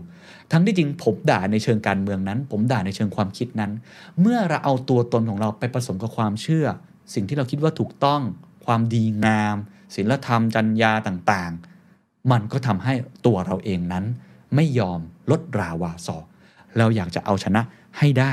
อันนี้เป็นสิ่งที่สำคัญมาก ๆ นะครับ คือเราคิดว่าเราถูกต้องเสมอนั่นเอง สังคมไทยผมคิดว่าตอนนี้เป็นอย่างนี้ค่อนข้างเยอะนะครับ ทุกคนคิดว่าตัวเองถูกต้อง ซึ่งทุกคนถูกต้องอยู่แล้วครับ มันมีคนถูกต้องเสมอ มันมีความเชื่อที่ถูกต้องเสมอในบริบท ถูกไหมครับ คนที่เลวที่สุด ผมยกตัวอย่างเช่น มีผู้ชายคนหนึ่งฆ่าคนเลวมากเลย มันจะมีคนที่มองว่าคนนี้ถูกต้องอยู่คนหนึ่งเสมอ คือคุณแม่ของเขา คุณพ่อของเขา เขาอาจจะมองเหตุผลหาเหตุผลต่างๆ นานามาปกป้องลูกของเขาได้ เพราะฉะนั้นไอ้ความถูกต้องเนี่ยมันพูดยากครับ มันเป็นนามธรรมแต่ว่าสิ่งที่เราน่าจะต้องมาชวนคิดกันก็คือหลายๆ ครั้งมันถูกต้องครับ แต่มันไม่ถูกใจเขานั่นเองนะครับ ถ้าเราจะทำงานร่วมกันเนี่ยความถูกต้องไม่ได้ช่วยอะไรครับ สิ่งที่ต้องทำงานร่วมกันคือลดอีโก้ตัวเองลงมา เอาตัวตนนั้นออกมา แล้วลองคุยกันว่ามีอะไรที่เราเห็นตรงกันบ้างไหม หรือมันอาจจะไม่ถูกต้อง แต่พอจะทำอะไรบางอย่างที่มันพอที่จะถูกใจได้หรือไม่ ผมมีเรื่องเล่าเรื่องเล่าหนึ่งครับเป็นเรื่องจริงนะครับ ผมมีโอกาสได้ไปอยู่ในวงเสวนาหนึ่งนะครับร่วมกับคุณพินโยไตรสุยธรรมาพี่ตุ้มสรกลอดุลยานนท์นะครับ แล้วก็พระไพศาลวิสาโล ประมาณ 2 ปีที่แล้วนะครับ ผมชอบมาก ๆ เลยครับ เพราะว่ามันมีคำถามในวงเสวนาหนึ่งนะครับ พี่พินโยเนี่ยถามนะฮะว่าเหตุการณ์ 6 ตุลาเมื่อเทียบกับเหตุการณ์ในปัจจุบันนี้เนี่ยมันมีความแตกต่างกันหรือไม่ อะไรคือบทเรียนที่เราควรจะเรียนรู้ได้นะครับ พระไพศาลบอกอย่างนี้ครับ ขออนุญาตอ่านนะครับ เป็นบทความที่พี่ตุ้มเขียนลงในมติชนสุดสัปดาห์ สิ่งที่เรียนรู้คือการยึดมั่นถือมั่น สามารถทำให้เราฆ่ากันได้ คนที่รุมทำร้ายนักศึกษาขวนคอตีจนตาย เขาคิดว่าเขากำลังปกป้องชาติศาสตร์กษัตริย์ และนักศึกษาคือคอมมิวนิสต์ มุ่งทำลายสิ่งที่เขาเคารพเขายึดติดเขาจึงฆ่าฟัน เขาลืมไปว่าเขากำลังทำตรงข้าม กับสิ่งที่เขายึดถือ เพราะถ้ารักชาติศาสตร์กษัตริย์ ก็ควรทำดีต่อกัน ไม่ใช่ฆ่ากัน คนเราฆ่ากันในนามของความดี เพราะยึดมั่นถือมั่น ท่านยกคำสอนของหลวงพ่อเฟื่องโชติโกที่ระยอง และประโยคที่เป็นประโยคทอง ความเห็นของเราแม้จะถูก แต่ถ้ายึดติดไว้ มันก็ผิด สิ่งที่เราเชื่อ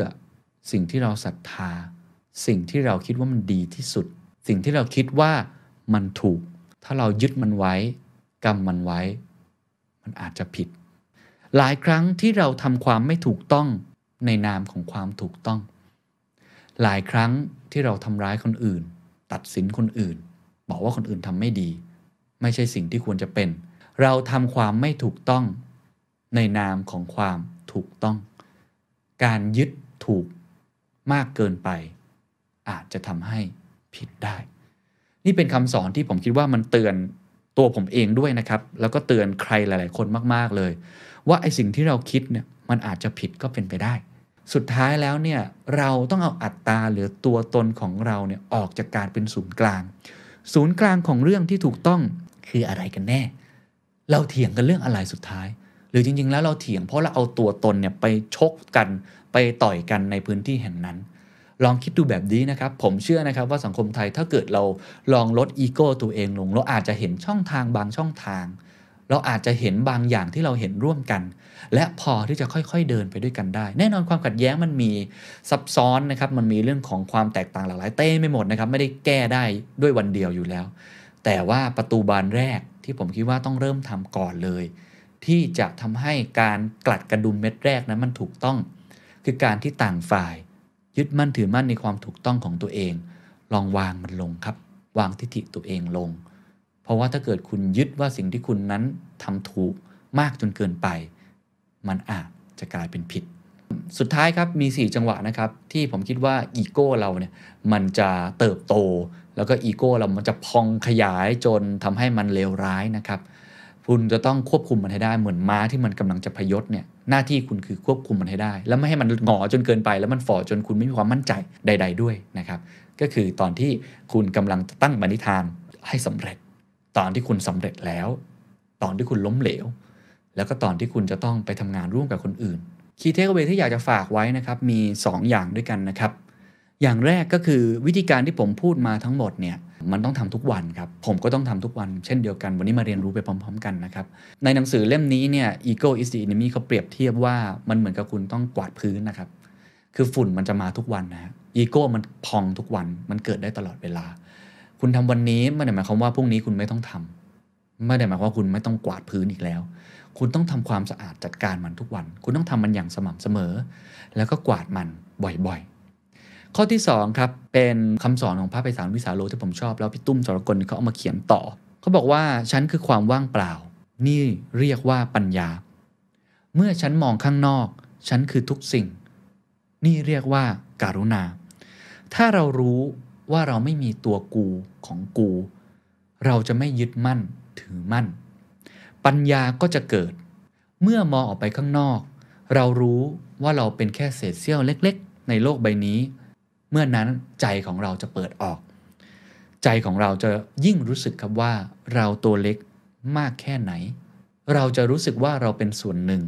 ของสิ่งที่ใหญ่กว่าตัวเรามากมาย และเราคือความว่างเปล่า เราไม่ได้ยิ่งใหญ่ และไม่ได้เก่งมาจากอันไหนเลย เราเป็นแค่ส่วนหนึ่งของจักรวาล Ego is the enemy humility is the best friend ศัตรู ที่ใหญ่ที่สุดคือตัวคุณ และเพื่อนที่ดีที่สุด คือความอ่อนน้อม ถ่อมตน คือความถ่อมตัว สวัสดีครับสเกล Mindset มองโลกแบบนักสอนแนมทำไมบางคนเห็นโลกชัดเจน บางคนเห็นโลกไม่ชัดเจนทำไมบางคนจึงสามารถตัดสินใจเรื่องราวบางอย่างได้ ประสบความสำเร็จทำไมบางคนจึงตัดสินใจแล้วผิดพลาด วันนี้อยากชวนคุยเรื่องของ mindset ครับคำว่า scout mindset พอดีผมไปอ่านหนังสือเจอ แล้วก็ไปเปิดใน TED Talk นะครับของคุณที่ชื่อว่าจูเลียกาเลฟนะครับหนังสือชื่อนี้เลยครับ ชื่อว่า The Scout Mindset ครับ Why Some People See Things Clearly and Others Don't ก็คือว่าทำไมบางคนเนี่ยเห็นสิ่งของหรือว่าเห็นโลกเนี่ยแบบชัดเจนมากๆเลย แต่บางคนเนี่ยเหมือนมีม่านหมอกมาบังอยู่ทำไมบางคนมีอคติแล้วก็ด่วนตัดสินมากจนเกินไป เป็นหนังสือที่หลายคนให้ความยกย่องมากนะครับแล้วต้องบอกว่าเป็นหนังสือที่ผมว่าเหมาะกับยุคสมัยนี้มากๆครับ ยุคสมัยที่โลกมันไร้ระเบียบ ยุคสมัยที่โลกมันซับซ้อน แล้วก็ยุคสมัยที่ไม่มีใครมีแผนที่นะครับ เพราะว่าทุกคนเนี่ยเจอกับความไม่แน่นอนอย่างตลอดเวลา ผมยกตัวอย่างอย่างเช่นโควิด -19 เนี่ยนะครับมันเปลี่ยนไปเปลี่ยนมาเร็วมาก เอาแค่เรื่องวัคซีนจะ 2 เข็มสลับกันได้ไหม วัคซีนตัวไหนประสิทธิภาพสูงที่สุดก็ต้องมีการทดลอง หรือว่าข้อมูลเชิงวิชาการ ข้อมูลเชิงประจักษ์ที่ใช้ real world data หรือว่าการที่จะฉีด booster dose เข็มที่ 3 หรือในแง่ของหลักเศรษฐศาสตร์ที่เอามาใช้ในทุนนิยมสมัยใหม่ ตอนนี้ต้องบอกว่ามันฉีกตำราทั้งหมดครับ มันไม่ได้มีตำราแบบเดิมๆ เพราะฉะนั้นการที่จะอยู่ได้ในโลกแบบนี้ ในธุรกิจแบบนี้ ในสังคมแบบนี้ ที่มันมีแต่สิ่งที่พร่าเลือน เป็นสิ่งที่เราไม่เคยเจอมาก่อนเนี่ย บางครั้งการใช้ mindset แบบเดิมๆ ก็อาจจะไม่ค่อยดีนะคุณจิเลียกาเลฟเนี่ยเขาเริ่มต้นด้วยว่าให้ลองจินตนาการครับว่า มี 2 mindset อยู่ mindset แรกเป็น mindset ที่เราใช้กันมาตั้งแต่ดั้งเดิม ก็คือ mindset ของการเป็นทหารเป็นนักรบอยู่ในสงคราม ผมเชื่อว่าหลายคนเป็นแบบนี้มาก่อน คือจะต้องชนะสงครามนี้ให้ได้ จะต้องช่วยเหลือเพื่อนทหารของคุณให้ได้ จะต้องปกป้องพวกพ้องนะครับแล้วก็ต้องเอาชนะศัตรูให้ได้ หลาย ๆ ครั้งเนี่ยความเป็นทหารคือความแข็งแกร่งเขาเรียกว่า soldier mindset อีก mindset หนึ่งครับ ลองนึกกลับกันนะครับว่าถ้าคุณไม่ใช่ทหารครับ อยู่ในสงครามเหมือนกันนะฮะ แต่ว่าคุณเป็นนักสังเกตการณ์ หรือว่าผมใช้คำว่าเป็นนักสอดแนม เป็นนายพรานที่ไปซุ่มมอง มีกล้องสองทางไกลมองอยู่นะเป็นเรียกสเกลนะฮะบทบาทของคุณก็จะเปลี่ยนไปครับ คุณจะต้องไปอยู่ในจุดที่สูงที่สุดครับ เพื่อที่จะได้มองเห็นเหตุการณ์ที่เกิดขึ้นได้ครบถ้วน แล้วก็มองเห็นครับว่าตอนเนี้ยแท้ที่จริงแล้วปัญหาที่เราเผชิญนะมันคืออะไรกันแน่ มองให้ออกครับว่าความจริงแล้ววิชั่นเป้าหมายของเราคืออะไร อยู่ตรงไหน และตรงไหนเป็นทางตัน ตรงไหนเป็นแม่น้ำตรงไหนเป็นสะพานที่จะเชื่อมเราไปสู่เป้าหมายได้อย่างประสบความสำเร็จ สิ่งเหล่านี้แหละครับที่เราถอดแบบมาเป็นชุดความคิดนะครับ mindset หนึ่งที่สามารถทำให้เราตัดสินใจครั้งสำคัญ ได้อย่างมีเหตุมีผล หรือมีประสิทธิภาพมากที่สุด นี่คือสิ่งที่คุณจูเลียกาเลฟเนี่ยอยากจะบอกกับพวกเรา เพราะฉะนั้นไม่ว่าคุณจะเป็น ทำงานด้านไหนจะเป็นผู้บริหารจะเป็นพนักงานที่เพิ่งเริ่มต้น จะเป็นนักเรียนนักศึกษา จะเป็นผู้พิพากษา จะเป็นวิศวกร จะเป็นสถาปนิก ตอนนี้ผมว่าสำคัญมากก็คือว่าคุณกำลังมี mindset แบบไหนอยู่ คือก่อนหน้านี้ผมเคยพูดคาว่า growth mindset ค่อนข้างเยอะนะครับว่ามันเป็น mindset ที่ทำให้คุณเนี่ยมองทุกอย่างเป็นกระบวนการ ค่อยๆ เติบโต ลองผิดลองถูกมี curiosity หรือความขี้สงสัยอยู่ ผมว่าคุณจูเลียกาเลฟเนี่ยเขาบัญญัตินะครับคำนี้เป็นชุดคำใหม่ขึ้นมา แล้วมันน่าสนใจ เพราะว่ามันเห็นภาพชัดเลยครับว่าความคิดชุดหนึ่งก็คือเป็น Sawyer mindset ก็คือคุณตัดสินไปเลย คุณมองอะไรชัดเจน คุณใช้ความแข็งแกร่งของคุณ คุณ defend แนวคิดของคุณ กับ Scout mindset คือค่อย ๆ สร้างแผนที่ไป ไม่รู้ว่าทิศทางจะไปทางไหน แล้วก็ทำตัวเองอะถอยห่างออกมา ค่อยๆ มองเหตุการณ์นั้น ไม่ใช่ไปคลุกอยู่ในป่านะครับไม่ใช่เดินป่าไปอย่างเดียว แต่ว่าทำตัวเป็นนกอินทรีบินสูงขึ้นมา เพื่อมองภาพให้ชัด โดยที่ไม่ได้ตัดสินครับว่าสิ่งนั้นถูกหรือผิด และพร้อมที่จะเปลี่ยนแปลงความคิดของตัวเองตลอดเวลาน่าสนใจนะครับ ผมจะพูดด้วยกันอีก2สามพาร์ทนะครับ ก็คือจะเป็น case study นะครับที่คุณ Julia Galef เนี่ยเขายกขึ้นมาในเท็ d ท็อกด้วย แล้วก็ในหนังสือของเขาด้วย รวมทั้งพูดในแง่ค่อยว่า แล้วถ้าเกิดเราอยากเอา mindset นี้ไปใช้เนี่ยจะเอาไปใช้ยังไงบ้างเป็นกึ่งกึ่ง how to เลยนะครับ แล้วก็เอาจากประสบการณ์ตัวผมเองด้วย ไปดูตัวอย่างก่อน ตัวอย่างที่หนังสือได้เล่าไว้เขาบอกว่าย้อนกลับไปในปี 1894 ครับเป็นช่วงที่สงครามระหว่างเยอรมันกับฝรั่งเศสเนี่ยยังคุกรุ่นอยู่ มีเหตุการณ์หนึ่งเกิดขึ้นครับก็คือกองทัพฝรั่งเศสเนี่ยเขามีการพบหลักฐานนะครับ เหมือนเป็นเหมือนจดหมายแผ่นกระดาษสักแผ่นหนึ่งเนื้อหาในนั้นเนี่ยมันเป็นความลับทางการทหารอยู่ หรือโดยสรุปก็คือพูดได้ว่ามีใครสักคนหนึ่งเนี่ยขายความลับทางการทหารนั้น หนอนบ่อนไส้ฮะเอาความลับไปขายสู่อีกหน่วยงานหนึ่ง ก็เลยเกิดการสืบสวนสอบสวนขึ้นมา ในกองทัพเนี่ยมีทหารคนหนึ่งครับ ชื่อว่าอัลเฟรด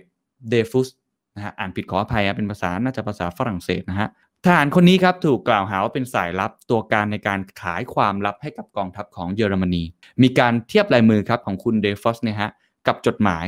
ซึ่งผู้เชี่ยวชาญเองตอนที่เทียบลายมือเนี่ยเขาก็ไม่ได้มั่นใจมากนะครับว่ามันลายมือมันตรงกันหรือเปล่า แล้วก็ไม่ได้รู้เลยฮะว่าข้อเท็จจริงมันเป็นอย่างไร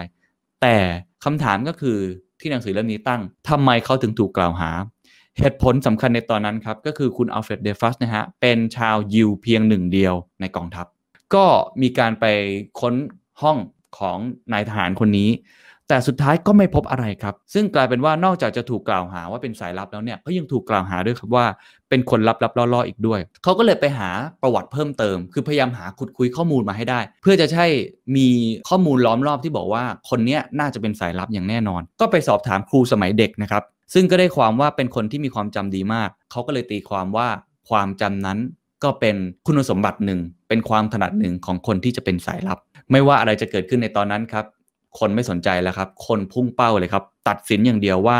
คุณอัลเฟรดเดฟุสนะฮะ เป็นคนร้ายของเหตุการณ์ครั้งนั้น จึงถูกนำตัวไปที่จัตุรัสนะครับ ที่เป็นที่สาธารณะหรือ Public Square ฉีกเครื่องราชอิสริยาภรณ์แล้วก็หักดาบของเขาออกเป็น 2 ท่อน ซึ่งตอนนั้นต้องเรียกได้ว่าเป็นการถอดยศ ครั้งใหญ่นะครับ ที่เรียกว่า the degradation of the first นะครับแล้วก็ถูกควบคุมตัวในที่สุด คุณจูเลียกาเลสพยายามจะบอกว่า แม้ว่าจะยังไม่มีเหตุผลอะไรมาเลย แต่เคสนี้เป็นตัวอย่างที่ดีครับของ mindset ที่เรียกว่า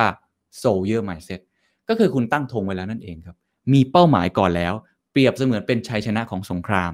มีเหตุผลที่ทำให้เป้าหมายนั้นสำเร็จ เป็นเพื่อนร่วมรบ แล้วก็ใครที่ขัดแย้งกับเป้าหมายของคุณ ใครที่มองไม่ตรงกับคุณ คนนั้นคือศัตรู ต้องเอาปืนมายิง ให้ศัตรูคนนั้นล้มลงไป หลังจากเหตุการณ์ดังกล่าวครับ เรื่องก็เหมือนจะไม่มีอะไรเกิดขึ้นนะครับ ก็จับคนที่ทำผิดได้เป็นสายลับ แต่บังเอิญครับ มีนายทหารชาวฝรั่งเศสคนหนึ่งนะฮะเขาเป็นคนที่มีลัทธิต่อต้านยูเหมือนกัน ก็คือเหมือนคนอื่นๆเลยในกองทัพที่ทัศนคติของเขาเนี่ยไม่น่าจะช่วยเหลือคนนี้ ก็คือน่าจะเหมารวมไปเลย แล้วก็ตีความไปเลยว่าคนนี้น่าจะเป็นสายลับ แต่ว่านายทหารคนนี้เขาเกิดตั้งคำถามขึ้นมาครับเขาบอกว่าแล้วถ้าทุกคนคิดผิดล่ะ แล้วถ้าสิ่งที่ทุกคนพยายามตัดสินเนี่ยมันไม่ใช่ข้อเท็จจริงล่ะ ถ้าทุกคนพยายามที่จะเอาทัศนคติของตัวเอง เอามุมมองของตัวเองอะมาเป็นธงไว้ก่อนล่ะ จะเกิดอะไรขึ้น เขาก็พยายามค้นหาความจริงไปเรื่อยๆ สุดท้ายครับ เขาไปเจอครับ คนที่มีลายมือตรงกับจดหมายอันนั้น มากกว่าคนที่ถูกใส่ร้ายก็คือคุณอัลเฟรดเดฟัสอีก แต่กลายเป็นว่าแม้ว่าจะมีหลักฐานอยู่ทนโทษนะฮะ หลักฐานชัดเจนมากเลย คนอื่นก็ยังไม่สนใจครับ คนก็ยังตีความแล้วก็ตัดสินว่าไม่รู้แหละ ฉันเลือกแล้วว่าน่าจะเป็นคนนี้ สุดท้ายคุณอัลเฟรดเดฟัสก็ถูกควบคุมตัว แล้วก็ลงโทษอย่างที่กล่าวกันไป ใช้เวลาถึง 10 ปีนะเป็น 10 ปีนะครับ กว่าที่คนคนนี้จะได้รับการปล่อยตัว แล้วก็ยอมรับว่าเขาไม่ได้มีความผิดใด ๆ นี่คือเหตุการณ์ที่เกิดขึ้น ในหนังสือเลยบอกครับว่าไอ้นายทหารฝรั่งเศสคนนั้นที่จู่ๆก็ฉุกคิดขึ้นมาว่าเฮ้ยถ้าเราผิดขึ้นมาล่ะ คนเหล่านี้แหละฮะคือคนที่มี mindset ที่เรียกว่า the scout mindset แม้ว่าเขาจะเป็นทหารก็ตาม คือเขาฉุกคิดขึ้นมาว่าสิ่งที่เขาคิดเนี่ยมันอาจจะไม่ใช่ความเป็นจริงก็เป็นไปได้ นี่เป็นตัวอย่างหนึ่งครับของคนที่มี scout mindset คือไม่ได้ยึดถือความจริงที่ตัวเองถืออยู่ไว้อย่างเดียว แต่คอยตั้งคำถามกับสิ่งที่ตัวเองคิด อย่าไปเชื่อกับทัศนคติที่ตัวเองอาจจะถูกหล่อหลอมมาอย่างเดียว ในหนังสือเขาก็เลยพยายามที่จะสรุปออกมาให้เห็นชัดเจนนะครับ แบ่งเป็น 2 ฝั่งเลยครับ ก็คือ Scout Mindset กับ Soldier Mindset ว่ามันมีความแตกต่างกันอย่างไร ลองไปดูนะครับ มีประมาณ 5 ข้อ ถ้าคุณเป็น Soldier Mindset เนี่ยเขาบอกว่าคุณจะ reasoning is like defensive combat ก็คือการหาเหตุผลเนี่ยมันเหมือนการตั้งรับต่อสู้กับศัตรู คือคุณพยายามจะ defend ตัวเองมาก ๆ แต่ถ้าเป็น Scout Mindset เนี่ยเขาเปรียบเทียบว่า reasoning is like map making โอ้ผมชอบมากชัดเจนมาก คือการหาเหตุผลมาเนี่ยเปรียบเสมือนกับการสร้างแผนที่ เราไม่ได้ไปสู้ใครครับ เราค่อยๆสร้างความจริงขึ้นมา ค่อยๆ สร้างแผนที่ใหม่ขึ้นมา แม้ว่าความจริงในวันนี้มันอาจจะดูใช่แล้ว แต่ในอนาคตมันอาจจะไม่ใช่ก็ได้ ผมว่าเหมือนเรื่องวัคซีนเลยครับคือเราไม่รู้เลยครับว่าข้อเท็จจริงมันเป็นยังไง มันมีความรู้ใหม่ๆ เกิดขึ้นและไม่ว่าคุณจะเป็นอาจารย์อายุ 70 หรือคุณจะเป็นเด็กจบใหม่อายุ 20 กว่าๆความรู้นี้มันเพิ่งเกิดขึ้นครับ พอมันเพิ่งเกิดขึ้นเนี่ยทุกคนมีเส้นที่เพิ่งเริ่มต้นไม่ต่างกันมากนัก ถ้าคนที่มองว่าความจริงเหล่านี้ที่เกิดขึ้นเนี่ยมันเป็นเหมือนค่อย ๆ สร้างแผนที่ เขาก็จะค่อยๆ พัฒนาไปตามสิ่งที่เกิดขึ้นได้ ไวรัสกลายพันธุ์ มีวัคซีนชนิดใหม่เกิดมา วิธีการนโยบายในการเยียวยาแบบใหม่ ๆ มันจะค่อยๆ เรียนรู้ไปเรื่อยๆ อันที่2ครับตัดสินใจที่จะเชื่ออะไรบางอย่าง โดยถามว่าเรื่องนี้เชื่อได้หรือไม่ อันนี้คือเป็น soldier mindset แต่ถ้าเป็น scout mindset ครับเขาจะตัดสินใจที่จะเชื่ออะไรบางอย่าง โดยถามครับว่า เรื่องนี้เป็นความจริงหรือไม่ ไม่เหมือนกันนะครับ แตกต่างกันเลย อันแรกนี่คือ ฉันควรจะเชื่อสิ่งนี้ไหม แต่อันที่2เนี่ยมุ่งไปสู่ความจริงก่อนเลย อย่าเพิ่งเอาตัวเองไปบอก ถามกันว่าเรื่องนี้เป็นความจริงหรือไม่ อันที่3ครับโซเยอร์ไมเซ็ตคือการรู้ทีหลังว่าคิดผิด มีค่าเท่ากับการพ่ายแพ้โอ้อันนี้จริงครับ แต่ถ้าเป็นสเกลไมเซตครับ การรู้ทีหลังว่าคิดผิด หมายถึงการปรับแผนที่ใหม่ เห็นไหมเป็นการ revising your map อันนี้ชัดเจนนะฮะเราผมคิดว่าคนที่น่ายกย่องจริง ๆ ในสมัยนี้ คือคนที่กล้าที่จะยอมรับว่าสิ่งที่ตัวเองคิด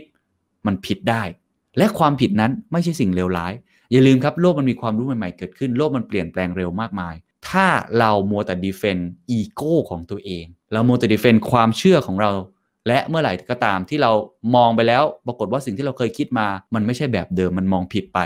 แล้วเรามองว่านั่นคือความพ่ายแพ้ คุณก็จะยึดอยู่กับอีโก้นั้น เรื่องนี้ผมไม่ต้องขยายความนะ ผมว่ามันมีสิ่งนี้เกิดขึ้นในสังคมไทยมากมายครับกับหลายบุคคล แต่ถ้าเป็นคนที่รู้สึกว่าเออก็มีโอกาสที่จะคิดผิดได้ กลับตัวกลับใจได้ ผมก็มีหลายครั้งครับ ที่เรายึดมั่นความเชื่อตัวเองไว้มากจนเกินไป จนเราคิดว่ามันเป็นเรื่องของชัยชนะส่วนบุคคล จริง ๆ มันอาจจะไม่ใช่ก็ได้ ถ้าเรามองว่าเป็นเรื่องของการหาแผนที่ เราก็พร้อมครับ ที่จะสร้างความรู้ใหม่ๆให้เกิดขึ้น อันที่ 4 ครับเขาบอกว่า soldier mindset คือการมองหาหลักฐานเพื่อสนับสนุนความเชื่อของตัวเอง คือตั้งธงไว้ก่อนเลย แต่ถ้าเป็น scout mindset ครับเขาจะบอกว่าคุณจะมองหาหลักฐานเพื่อให้แผนที่ถูกต้องมากยิ่งขึ้น เขาจะใช้คำว่าแผนที่บ่อยมาก คือแผนที่มันไม่สมบูรณ์ครับเขาพยายามปฏิติดประต่อให้แผนที่เขาสมบูรณ์มากขึ้น เพื่อทำให้เขามองเห็นโลกได้ชัดมากขึ้น และอันสุดท้ายครับ เป็นคอนเซปที่เกี่ยวข้องต่าง ๆ นะครับ ในเรื่องของ mindset นี้เขายกตัวอย่างครับ เช่น motivated reasoning นะครับ ก็คือการใช้เหตุผลโดยมีแรงจูงใจ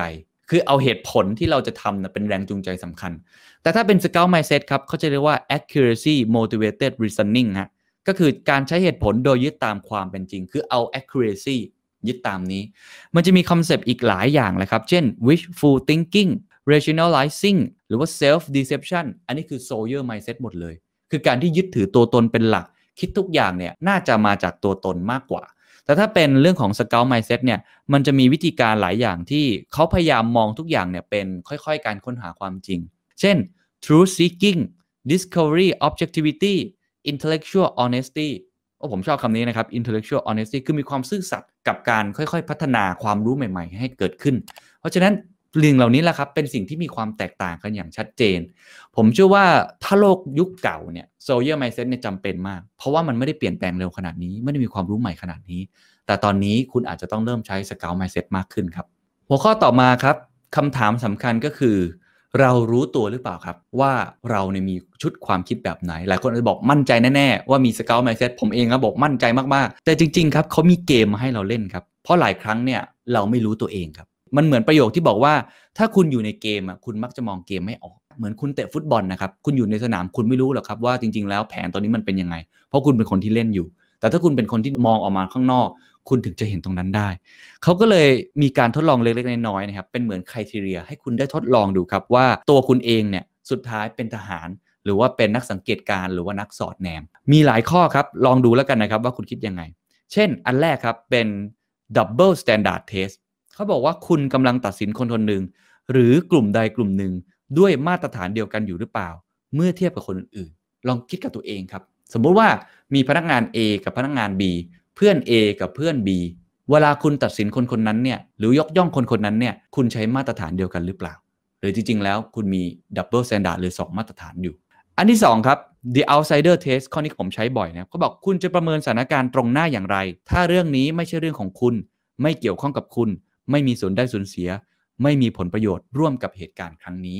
มีปัญหาเกิดขึ้น มีวิกฤตเกิดขึ้น ถ้าเป็นคุณคุณตัดสินใจไปแล้วแบบนี้ แต่ถ้าไม่ใช่คุณล่ะครับ คุณลองคิดภาพผมใช้สิ่งนี้บ่อยนะครับเวลาผมไปสัมภาษณ์ใคร ผมก็จะใช้ the outsider test เช่น ถ้าเป็นคนที่สัมภาษณ์เก่งกว่าผม ถ้าเป็นฝรั่งคนนี้ เป็นนักข่าวคนนั้น หรือว่าถ้าเป็นนักวิชาการคนนั้น ได้โอกาสไปสัมภาษณ์ เขาจะใช้คำถามอะไร หรือถ้าเป็นเด็กเพิ่งจบใหม่ เขาจะใช้คำถามอะไร คือการมองจากข้างนอกเข้ามาเนี่ยมันจะทำให้เราเปิดโลกกระทัดตัวเองมากขึ้น อันที่ 3 ครับเขาใช้คำว่า the conformity test นะครับก็คือถ้าคนอื่นๆเขาเนี่ย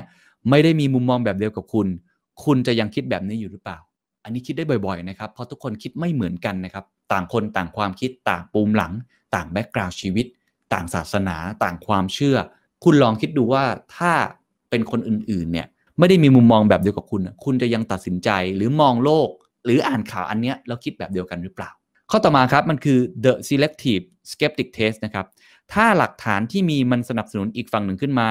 คุณจะตัดสินใจอย่างไร โอ้ข้อนี้ผมชอบมากเวลาเราดีเบตกัน เวลามีความคิดที่ไม่ตรงกัน ถ้ามันมีข้อมูลสนับสนุน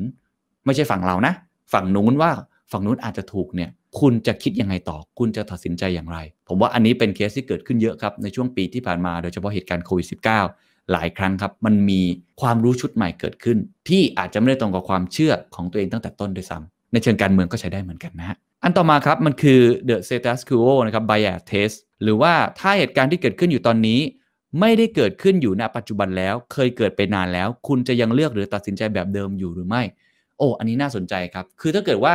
สิ่งเหล่านี้มันเป็นสิ่งที่เกิดขึ้นในเชิงประวัติศาสตร์ 20 ปีที่แล้ว คุณจะตัดสินใจแบบนี้หรือไม่ การคิดแบบนี้มันทำให้คุณมองโลกแบบ เวลาที่มันกว้างมากขึ้น คือเวลาเรามองอ่านประวัติศาสตร์คนเนี่ย คุณไปอ่านประวัติศาสตร์คนเก่งๆ หรือประวัติศาสตร์คนที่ผิดพลาดเนี่ย คุณจะตัดสินเขาได้ถูกไหมครับเพราะมันผ่านมาแล้ว ทีนี้ถ้าเกิดคุณลองมองอีกแบบว่าเหตุการณ์ที่เกิดขึ้นในปัจจุบัน ถ้ามันเกิดขึ้น 10 ปีที่แล้วนี่ยคุณจะตัดสินใจอย่างไร มันอาจจะทำให้คุณมีมุมมองที่กว้างขึ้น ก็เป็นไปได้นะครับ วิธีการที่กล่าวมาทั้งหมดนี้นะครับ ไม่ได้บอกนะครับว่าสิ่งไหนถูกต้องหรือว่าสิ่งไหนผิดนะครับ แต่มันกำลังจะบอกครับว่า คุณคิดแบบไหนอยู่ คือคุณมี mindset กรอบความคิดยังไง คุณมี bias อยู่ในนั้นหรือเปล่า เขาเปรียบเทียบในหนังสือครับบอกว่าตอนเนี้ยเหมือนคุณกำลังมองผ่านกล้องส่องทางไกล คุณอาจจะมองไปเห็นแม่น้ำที่อยู่ไกลๆมากๆเลยนะฮะที่มันกำลังขวางกับเป้าหมายอยู่ แต่เดี๋ยวครับถ้าเกิดคุณลองเปลี่ยนมุมมองดู ลองหาจุดที่สูงขึ้น ลองหามุมอื่นไป เปลี่ยนเลนที่ใช้ แล้วดูสิ่งเดิมนะครับ ภาพภาพเดิมเลย ภาพที่คุณมองเห็นอาจจะไม่เหมือนเดิม คือเปิดสเปกทีฟมันต่าง ตอนแรกคุณอาจจะมองจากยอดเขายอดนี้ คุณลองเปลี่ยนมุมมองไปมองยอดเขายอดอื่น ลองไปมองสิ่งที่สูงขึ้น มุมมองที่ต่างกัน มุมมองต่ำลง มุมมองด้านข้าง คุณก็อาจจะมีวิธีคิดที่แตกต่างกันออกไปก็ได้ ก็เป็นบททดสอบหนึ่งนะครับ ที่สามารถลองไปทดลองใช้ได้นะครับ พอเราทราบนะครับว่าความหมายของ Scout Mindset มันคืออะไรมันต่างจาก Sawyer Mindset ยังไงแล้วแล้วพอเราเห็นแล้วครับว่ามันมีแบบทดสอบให้ทุกคนได้ลองทำดูหัวข้อต่อมาที่ผมอยากจะพูดครับ ซึ่งเป็นหัวข้อที่ผมสงสัยมากตอนที่เริ่มเข้าใจคอนเซปต์นี้มากขึ้นเรื่อยๆ คือถ้าเกิดว่ามันเป็น Scout Mindset เนี่ย มันก็เหมือนเราไม่มั่นใจในตัวเองถูกไหมเพราะมันมีอะไรที่เราไม่มั่นใจสักอย่างเลย มันไม่แน่นอนสักอย่างเลย เราจะทำยังไงที่จะโน้มน้าวคนได้ ถ้าเป็นตัวเองคนเดียวเนี่ย ผมว่าก็ไม่ยากถูกไหมเราก็ทำงานคนเดียวได้ แต่ถ้าคุณเป็นผู้นำล่ะครับ คุณต้องทำงานร่วมกับทีม หรือถ้าคุณเป็นบริษัทที่คุณพยายามจะสร้าง Scout Mindset Culture ให้เกิดขึ้นในองค์กรของคุณเนี่ย คุณจะทำยังไง ที่จะเป็นสิ่งที่เรียกว่ามี confidence อยู่ด้วย คือเรียกได้ว่าจะ influence คนจะมีอิทธิพลต่อคนอื่น โดยที่ใช้ Scout Mindset ทำยังไง น่าสนใจนะ คุณอาจจะใช้ทักษะนี้ไปใช้กับการพิชนะครับนักลงทุนในการไปโน้มน้าวผู้บริหารของคุณได้หมดเลย จะทำอย่างไรในเมื่อสิ่งที่คุณกำลังจะพูดนั้น คุณก็ยังไม่รู้เหมือนกันว่ามันจริงหรือไม่จริง คุณไม่รู้เลยครับว่าสิ่งนั้นมันจะเกิดขึ้นแน่นอนหรือไม่ จะทำยังไงให้เขามั่นใจในความคิดของคุณ เขาบอกว่าสิ่งหนึ่งครับจริง ๆ แล้วไม่จำเป็นจะต้องมั่นใจจนเกินไปขนาดนั้นก็ได้ ถ้าเกิดเรามองภาพไม่ออก แต่เราสามารถที่จะแสดงออกบางสิ่งบางอย่างได้ มี 3 ข้อด้วยกันหลักการง่ายๆนะครับ โดยที่ทำให้คุณเนี่ยไม่ต้องสูญเสียสเกลไมเซ็ตอันที่1ครับก็บอกว่าคุณไม่จำเป็นนะครับต้องเชื่อมั่นในความคิดของตัวเอง 100%ก็ได้ เพราะว่าคนอื่นเขาไม่ได้สนใจครับว่าคุณเชื่อในความคิดของตัวเองมากน้อยแค่ไหน สิ่งที่เขาสนใจของคุณมากที่สุดเวลาที่คุณสื่อสารกับเขา คือการแสดงออกของคุณ ภาษากายของคุณ น้ำเสียงหรือท่าทีของคุณต่างๆที่เขากำลังสนใจอยู่ อันนี้อันที่1นนะครับ คือหมายความว่าบางครั้งคุณไม่ต้องมั่นใจในความคิดของตัวเองขนาดนั้นก็ได้ แต่คุณแสดงออกออกมาว่า สิ่งที่คุณกำลังจะพูดนั้น มันเป็นข้อเท็จจริงที่คุณกำลังมีอยู่ในปัจจุบันนี้ ข้อที่2ครับเขาบอกว่าการอธิบายว่าสิ่งที่คุณพูดอะ มันไม่รู้เลยว่าอนาคตจะเป็นยังไง มันมีความไม่แน่นอนเกิดขึ้น ไม่ใช่แย่นะครับ ไม่ได้ผิดนะครับ ยอมรับได้ แต่มันขึ้นอยู่กับสิ่งที่คุณอธิบายนั้น ไอความไม่แน่นอนที่เกิดขึ้นนั้น มันไม่ใช่ตัวคุณครับ แต่มันเป็นโลกที่ไม่แน่นอนต่างหาก เพราะฉะนั้นสิ่งที่คุณต้องพยายามสื่อสารให้คนทั่วไปได้รับรู้มากที่สุดก็คือว่า ทุกอย่างเปลี่ยนแปลงได้เสมอ ทุกอย่างเปลี่ยนแปลงได้ ไม่ใช่เพราะตัวคุณโลเลไม่แน่นอน แต่เพราะโลกต่างหากที่มันไม่แน่นอน ถ้าอธิบายตรงนี้ไป คนฟังหรือว่าคนที่รับรู้สิ่งที่คุณจะพยายามจะสื่อสารออกไป เขาก็จะเข้าใจได้ อันที่3ครับ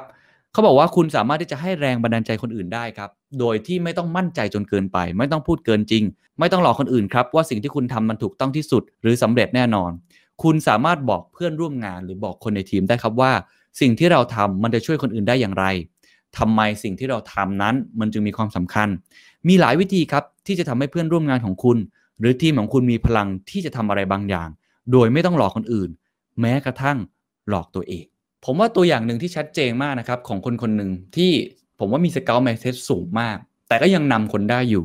คือผู้นำของสิงคโปร์ครับ คุณลีเซียนลุง ชัดเจนมากครับ3ข้อนี้ อันที่1ครับเขาไม่เคยบอกครับว่าสิ่งที่เขาพูดนะมันถูกต้องร้อยเปอร์เซ็นต์ไม่เคยพูดนะเขาพูดเสมอว่าเขาก็ไม่รู้เหมือนกันว่าอนาคตโควิด -19 จะเป็นยังไง แต่วิธีการที่เขาพูดน้ำเสียงที่ชัดเจน สายตาที่เขามอง พอเราเห็นผู้นำมีความมั่นใจในการแสดงออกแบบนั้น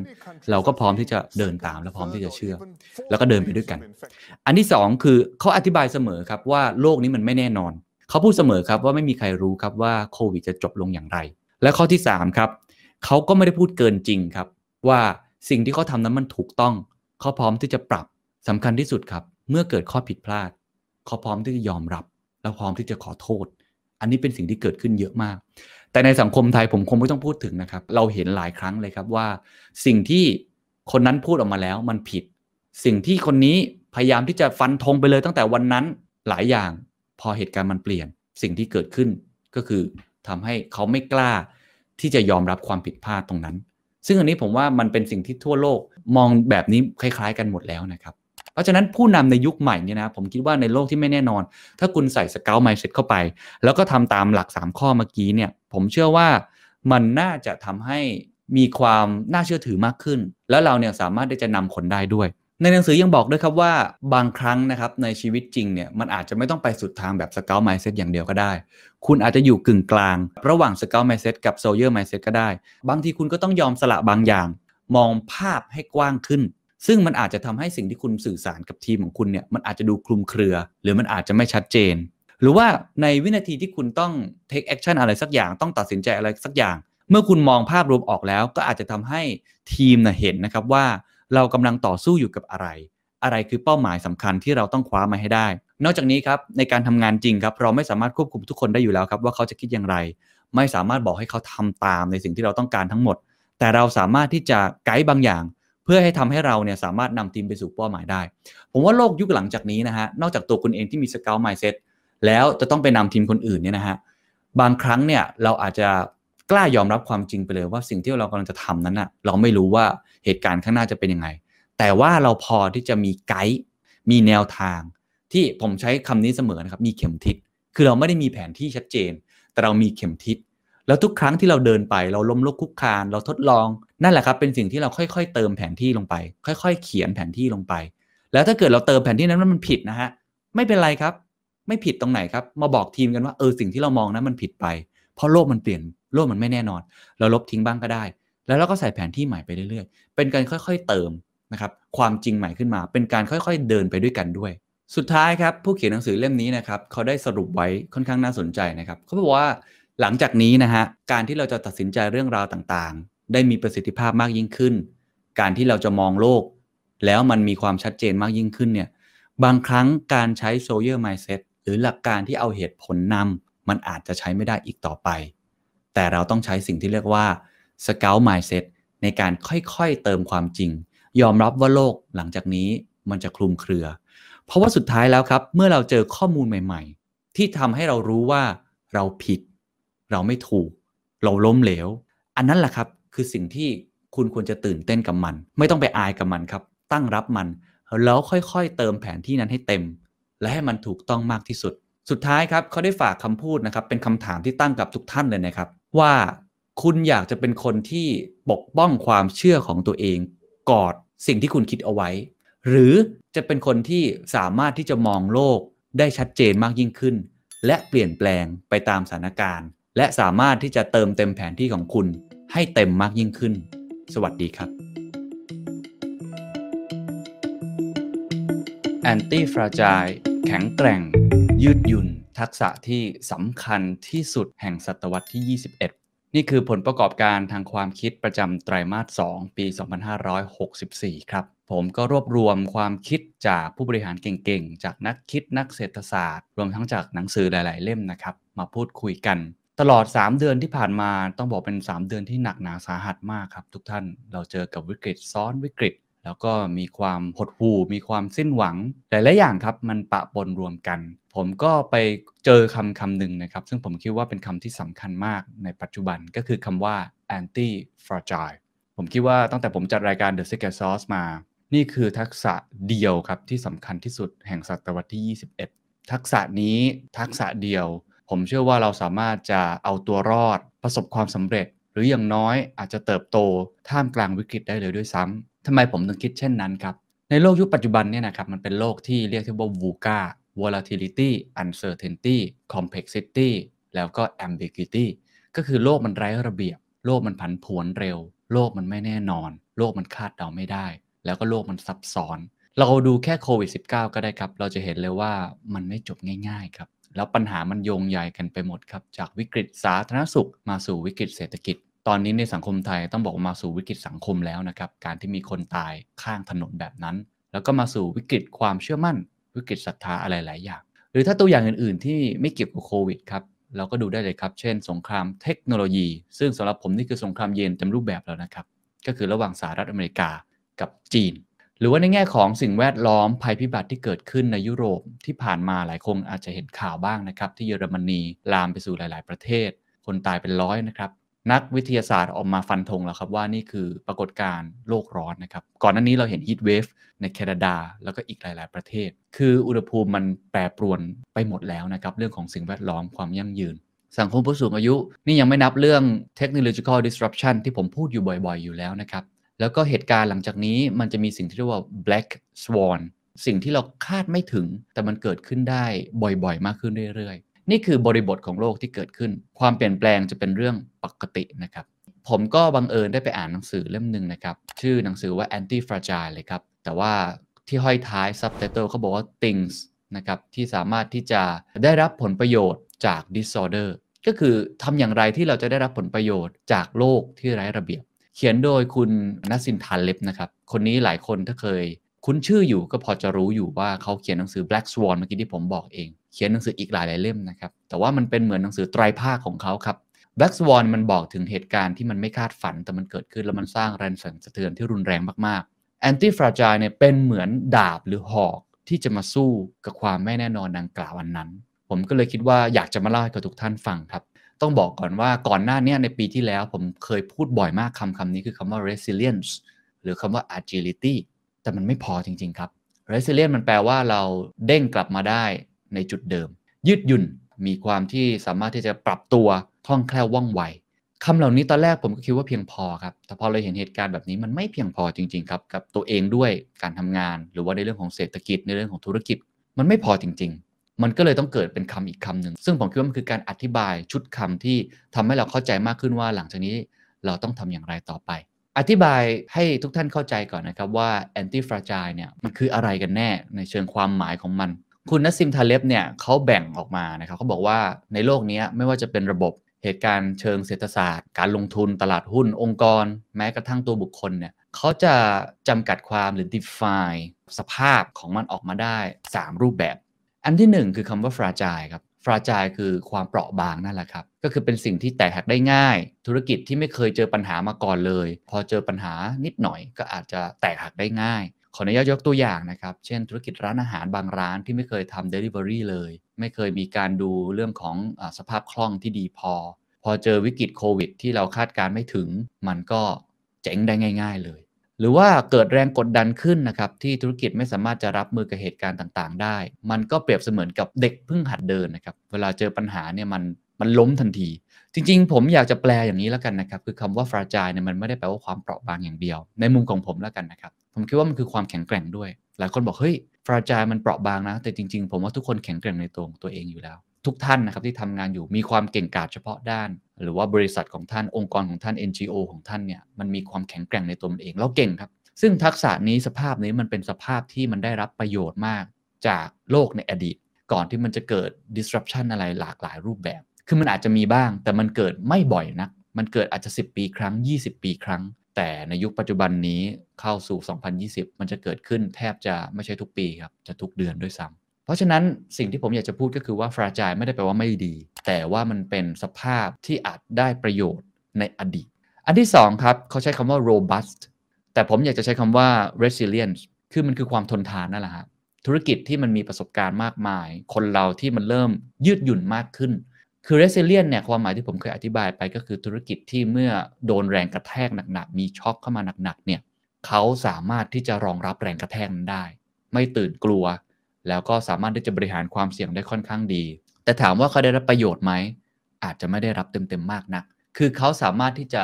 ล้มลงปุ๊บแล้วก็ลุกขึ้นได้ เด้งกลับขึ้นมาได้ แต่ว่าส่วนใหญ่แล้วจะกลับมาที่จุดเดิม อาจจะมีบ้างที่สามารถได้รับผลประโยชน์ แต่ว่าไม่มากนัก ซึ่งอันนี้ผมคิดว่าหลายคนรู้สึกอยู่แล้วนะครับว่ามันเป็นทักษะที่สำคัญจริง ๆ ในยุคโควิดที่ผ่านมา แต่อันที่ 3 ครับ ที่เราจะพูดถึงตรงนี้ครับ คือคำว่า anti fragile ความหมายก็คือตรงกันข้ามกับคำว่า fragile ผมขออภัยครับคำนี้ในภาษาอังกฤษไม่มีครับเขาบัญญัติขึ้นมาเอง แล้วผมขออภัยครับภาษาไทยก็ไม่มีครับเพราะผมคิดว่ามันเป็นคำใหม่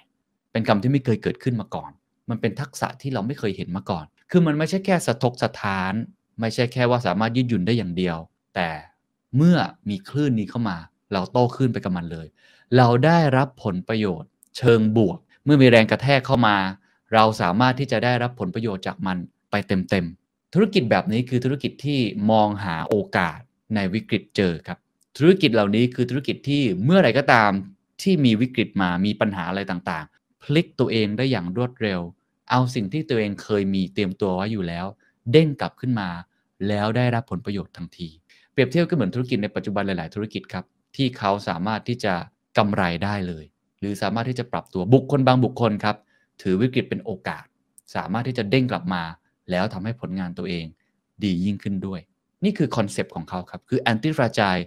คือสิ่งที่ต้องได้รับผลประโยชน์ จากวิกฤต หรือจากความไร้ระเบียบ หรือจากความไม่แน่นอน ผมอธิบายมาอย่างนี้หลายคนอาจจะยังไม่เห็นภาพชัด ผมขอเปรียบเทียบอย่างนี้ครับ เปรียบเทียบเหมือนลูกกลมๆแล้วกัน fragile เนี่ยมันเหมือนกับไข่ครับ resilience เนี่ยมันเหมือนกับลูกปิงปอง anti fragile เนี่ยมันเหมือนกับลูกบาสเกตบอล ไข่เนี่ยนะครับ fragile เวลามันโดนแรงกระแทกเนี่ยมันแตกทันทีมันแตกง่ายมาก มันแข็งแรงไหมมันแข็งแรงมันมีประโยชน์ไหมมีประโยชน์มากครับ แต่มันแตกง่ายมากๆ ลูกปิงปองครับถามว่าเด้งกลับมาไหมเด้งกลับมาได้ครับ ยืดหยุ่นพอสมควรแล้วมีความทนทาน โดนแรงกระแทกก็ไม่ได้บุบง่าย โดนไม้ปิงปองฟาดเท่าไหร่ ก็จะเด้งกลับมาสู่จุดเดิม หรืออาจจะเด้งได้ดีกว่านั้นด้วย แต่มันก็สามารถแตกสลายได้เหมือนกัน และมันก็ไม่ได้เป็นแรงยืดหยุ่นที่มากพอ แต่ถ้าเป็นลูกบาสเกตบอลครับ เมื่อไหร่ก็ตามที่เราโยนมันลงมาที่พื้น ไม่ว่าจะแรงกระแทกเท่าไหร่ มันจะมีโอกาสที่จะกลับมาสู่จุดเดิมได้ และถ้าเราออกแรงกระแทกมากพอ มันจะเด้งสูงขึ้นไปเรื่อยๆ และมันมีความแข็งแกร่งทนทานในตัวมันเองด้วย โดยสรุปครับ fragile สำหรับผม คือแข็งแกร่ง resilience คือยืดหยุ่น ผมขออภัยจริงมันไม่มีคำแปลจริง ๆ ผมเลยเอามารวมกันเลยครับ anti fragile คือแข็งแกร่งบวกกับยืดหยุ่น แข็งแกร่งด้วย แล้วก็ยืดหยุ่นด้วย นี่คือทักษะที่สำคัญสุดๆครับในยุคปัจจุบัน แข็งนะฮะจับลงไปนี่แข็งโป๊กเลยนะครับ สามารถทนทานแรงกระแทกได้ดี แต่เมื่อมีแรงกระแทกเข้ามากลับพลิ้วไหวดังสายน้ำสามารถที่จะยืดหยุ่นได้ด้วย ถ้าเปรียบเทียบกับนิทานกรีกครับ เขาก็ชอบเปรียบเทียบกันนะครับว่าตัว fragile เนี่ยมันก็เป็นเหมือนตัวละครทั่วๆไปสัตว์ในเทพนิยายที่เมื่อโดนแรงกระแทกไฟไหม้ก็ตายได้เลย แต่ถ้าเป็น resilient ก็คือนกฟีนิกซ์นกฟีนิกซ์นี่มัน reborn ได้ มันเกิดใหม่ได้ตลอด แต่ว่ามันเวลามันเกิดใหม่มาแล้วเนี่ยมันก็เหมือนเดิม แต่ถ้าแอนตี้ฟราจายครับเขาเปรียบเทียบว่ามันเหมือนกับไฮดราครับคุณเคยเห็นไฮดราใช่ไหมครับมันเหมือนมังกรนะครับเหมือนงูเมื่อไรก็ตามที่โดนดาบฟัน โชะหัวที่ขาดออกไป งอกออกมาเป็นอีก 2 หัวได้ นั่นแหละครับ ได้รับผลประโยชน์ทุกครั้งจากวิกฤตจากสภาพที่ไม่แน่นอน เพราะฉะนั้นถ้าเรามองทุกๆ ความผิดพลาด ทุกๆ ความล้มเหลว ทุกๆ วิกฤตที่เข้ามา แล้วเรามีความ anti fragile อยู่ในตัวมีความแข็งแกร่ง ยืดหยุ่น เราจะสามารถอยู่รอดได้ในโลกอนาคต เป็นสาเหตุครับที่ทำให้ผมคิดว่านี่คือทักษะที่สำคัญจริง ๆสำคัญกับ resilience สำคัญกับ agility ถ้าให้เลือกทักษะเดียวในอนาคต ผมจะเลือกทักษะนี้กับตัวเองและกับองค์กร แต่ว่ามันก็ไม่ง่ายครับ มันไม่ง่าย ผมจะเล่าต่อครับว่ายกตัวอย่างเคสในเคสจริงในหนังสือแล้วกันนะครับเขาเขายกตัวอย่างอาชีพแบบไหนบ้าง แล้วก็จะมีวิธีการที่เราจะปฏิบัติให้เกิด anti fragile หลักคิดทั้งในแง่ของหลักคิดเชิงคอนเซ็ปต์แล้วก็หลักคิดที่มันเป็นคอนเทนต์จริงๆ แล้วก็เป็น key take away เอาไปปฏิบัติได้ทุกทุกวันนะครับ ผมก็ปฏิบัติอยู่ เขาเปรียบเทียบอย่างนี้ครับ เขาบอกว่าถ้าเกิดคุณประกอบอาชีพในบริษัท แล้วคุณทำอะไรผิดพลาดขึ้นมา หน้าที่หรือตำแหน่งคุณเนี่ยลดลงได้ทันที อาจจะโดนไล่ออกได้โดนพักงานได้ แล้วก็สิ่งที่คุณทำผิดพลาดนั้น มันจะถูกบันทึกไว้ในประวัติของบริษัทของคุณโดน blacklist ทันทีคนที่มีเครดิตไม่ดีกับเครดิตบูโรโดน blacklist ทันที อาชีพแบบนี้เขาเรียกว่า fragile แบบที่2ครับเขายกตัวอย่างคนขับแท็กซี่ครับหรือคนขับ Grab อะไรแบบนี้ คือถ้าเกิดว่ามีวันหนึ่งเขาเกิดทำผิดพลาด รถชน หรือว่าทำผิดพลาด บริการไม่ดีกับลูกค้าสักรายเนี่ยคุณอาจจะได้ 1 ดาวจากลูกค้ารายนั้น หรือว่าประกันเนี่ยเขาอาจจะประเมินคุณไม่ค่อยดี แต่ถามว่าคุณยังขับรถอยู่ได้ไหม คุณยังขับได้อยู่ครับ คุณยังสามารถขับรถไปรับคนอื่นๆได้ เนี่ยนะครับคือมันยังมีความยืดหยุ่น resilient ถ้าคุณทำได้ดีในอนาคตก็มีโอกาสที่คุณจะเด้งกลับมาได้ อย่างที่ 3 ครับเขาเปรียบเทียบค่อนข้างดีนะครับ คือเปรียบเทียบยูทูบเบอร์ครับ อาชีพเหล่านี้เป็นอาชีพที่ไม่ว่าจะเป็นดารา นักแสดง อินฟลูเอนเซอร์ มันเป็นอาชีพที่หากินอยู่กับเรียกได้ว่ากระแสละกัน trending ต่างๆ ที่เข้ามาส่วนผมทำคอนเทนต์อะไรลงไปเนี่ย มันอาจจะไม่ถูกใจใครบางคน แต่มันเป็น controversial ผมไม่ได้บอกว่ามันต้องทำแย่ๆนะครับไม่เกี่ยวนะครับ มันมียูทูบเบอร์หลายคนทำแย่แล้วโดนแบนไปตลอดชีวิตก็มีหลายแบรนด์ทำผิดอันนั้นคนละเรื่องนะฮะแต่ว่าในความหมายของผม หรือความหมายของหนังสือเล่มนี้ที่ผมเข้าใจเลยคือ ถ้าคุณนำเสนอประเด็นที่มัน controversial หน่อยๆ อะไรที่มันไร้ระเบียบ อะไรที่มันดูวิกฤตหน่อยๆ อาจจะมีพาดหัวที่อาจจะดูแรงไปบ้าง แต่ถ้าคุณยังแข็งแกร่งยังทำตัวเองได้โอเคอยู่ นั่นแหละครับ กระแสที่มันลบบ้างใน YouTube นี่มีกดไลค์กับ dislike ใช่ไหมครับ ถ้ามันกดดิสไลค์บ้างกับไลค์แต่พยายามเมนเทนตัวเองให้ยังอยู่ในเชิงบวก แดนบวกอยู่ ก็มีโอกาสครับที่คุณจะได้ผลประโยชน์และคลิปนั้นอาจจะแมสกว่าคลิปปกติด้วย นั่นแหละครับ คือคำว่า anti fragile แต่ก็ไม่ได้หมายความว่าคุณต้องทำอาชีพอะไรแบบนั้นนะครับ ไม่เกี่ยวกัน เพียงแต่ว่ามันเป็นวิธีคิดอย่างหนึ่งที่ก็ทำให้เราได้เห็นภาพมากขึ้น หัวข้อต่อมาที่อยากจะคุยครับ ก็คือตัวเราเองนั้นทำตัวเองให้เปราะบางอยู่หรือเปล่า เราพูดกันถึงหัวข้อเรื่อง fragile ก่อนนะครับเขาบอกว่าเปรียบเทียบเหมือนการเลี้ยงดูลูกเลยครับคุณพ่อคุณแม่หลายคนเนี่ยหลงลืมไปครับ ที่จะต้องให้ลูกเนี่ยมีความ anti fragile อยู่ในตัว เราเห็นเลยครับก็คือพ่อแม่รังแกฉันแล้วครับ โดยเฉพาะพ่อแม่คนเอเชียนะครับพ่อแม่ไทยก็เป็นกันเยอะอันนี้ต้องพูดกันตรงๆ เมื่อเทียบกับตะวันตก คือเขาคิดว่าเด็กเนี่ยจะเติบโตขึ้นมาได้เนี่ยจะต้องดูแลอย่างปลอดภัย คือรักนะครับ รักมากๆ ไม่ให้อะไรตอมเลยนะครับมแมลงสักตัวก็ไม่มี ไม่ให้ออกไปเจอโลกอยู่แต่ในห้องแอร์เย็นๆกลัวร้อน เรียนหนังสือก็ต้องเรียนในแบบที่มีครูที่ดีอยู่ในสังคมที่ดี กินอาหารดีๆ สกปรกนิดเดียวไม่ได้ แต่งตัวดีๆ ก็คือเด็กไม่เคยเกิดความเครียด ไม่เคยเกิดสิ่งที่เรียกว่า stressors เด็กอายุน้อยๆ เหล่านี้เมื่อเติบโตเป็นผู้ใหญ่แล้ว มันก็จะเป็นพ่อแม่รังแกฉัน เพราะโลกแห่งความเป็นจริง คุณไม่สามารถอยู่ในบับเบิลนั้นได้ คุณต้องเจอปัญหาเจอวิกฤตตลอดเวลา ไม่ว่าคุณจะรวยแค่ไหนก็ตามทีนะครับ นี่แหละครับคือตัวอย่าง เพราะฉะนั้นเขาเลยบอกว่าจริง ๆ แล้วถ้าอยากจะเก่งก็ต้องให้ลูกหกล้ม ให้ลูกได้ล้มลงบ้าง ผมเคยสัมภาษณ์คุณครูคนหนึ่งครูใหญ่โรงเรียนนานาชาติแห่งหนึ่งเขาก็บอกนะครับเขาเป็นคนอังกฤษเขาบอกว่าเขาก็แปลกใจเหมือนกัน พอมาเปิดโรงเรียนนานาชาติในเมืองไทย เพราะว่าเวลาทำอะไรกับเด็ก ๆ ของผู้ปกครองไทยเนี่ยต้องระมัดระวังมาก คือไม่ให้วิ่งในเล่นในสนามหญ้ามากสักเท่าไหร่ ไม่ให้ปีนต้นไม้มากนัก ลูกของเขานี่เขาเขาให้ปีนต้นไม้และให้เขาล้มได้ด้วยตัวเองด้วย เพียงแต่เราใส่หมวกกันน็อกใส่เกราะกำบังให้เขา ถามว่าเด็กเหล่านั้นจะมีบาดแผลไหมมีครับ ตกต้นไม้ โดนดูด่าว่าทอบ้างเวลาลงมือทำอะไรจริง ๆ จังๆ เลอะโคลนบ้างเลอะทรายบ้าง แต่นั่นแหละครับ คือภูมิต้านทาน คือ anti fragile ที่ทำให้เขาแข็งแกร่งทนทาน แล้วก็ยืดหยุ่นมากยิ่งขึ้นคำถามต่อมาก็คือ เราจะเตรียมตัวอย่างไร ให้เรามีความ anti fragile อยู่ในตัวเอง ถ้าเกิดว่าเกิดมาอยู่ปัจจุบันแล้วมันไม่ทันแล้วนะครับ เราคงไม่สามารถจะไปปลูกฝังตัวเองตั้งแต่เด็กได้ หลังจากเนี้ยหลังจากวันที่ทุกท่านฟังพอดแคสต์ดูคลิปผมเนี่ย จะทำอย่างไรให้ mindset เราเกิดสภาวะแบบที่ฟอร์ม anti fragile ได้ จะเตรียมตัวอย่างไร มีทั้งหมด 3 ข้อด้วยกัน ซึ่งอันนี้ไม่ใช่แค่รายบุคคลนะครับ ผมบอกเลยว่าในองค์กรเอาไปทำได้ เป็นวิธีการเตรียมตัวที่น่าสนใจมากๆ ผมได้ทดลองใช้ไปแล้วบ้าง ข้อที่1ครับภายในระบบใหญ่ต้องมีระบบย่อยที่ fragile อยู่เสมอ คือเวลาเราพูดเรื่องของ anti fragile หลายคนจะบอกว่าโอ้โหทำทั้งบริษัทเลยได้ไหม ให้มันเป็นอย่างนั้น ข้อเท็จจริงคือมันเป็นไปไม่ได้ครับ เรือลำใหญ่มันไม่สามารถมีสภาวะแบบนี้ได้ตลอด บางทีเราต้องแข็งแกร่งต้องยึดมั่นบางสิ่งเอาไว้ ต้องมีความ conservative ในบางเรื่อง สิ่งที่เขาก็บอกก็คือว่าเปรียบเทียบเหมือนกับร่างกายครับ ถ้ามองให้ลึกลงไปในกล้ามเนื้อ มันจะมีกล้ามเนื้อมัดใหญ่ มีกระดูก แล้วก็มีกล้ามเนื้อมัดเล็ก สิ่งที่เรามองเห็นเลยครับ ก็คือว่าทุกครั้งที่เราออกกำลังกาย ยกเวทไปเข้ายิมฟิตเนส แล้วเราอยากให้กล้ามเนื้อเราใหญ่ขึ้น อยากมีซิกแพคอะครับ ผมเองอยากมีกล้ามใหญ่อย่างแบบนี้วิธีการคอนเซปต์ของมันมันง่ายมากเลยครับ คือฆ่าทำลายสังหารกล้ามเนื้อเก่าทิ้งไป แล้วกินโปรตีนเข้าไปเยอะๆ เพราะร่างกายเราเก่งมากในการซ่อมแซมส่วนที่สึกหรอ ให้มันใหญ่ขึ้น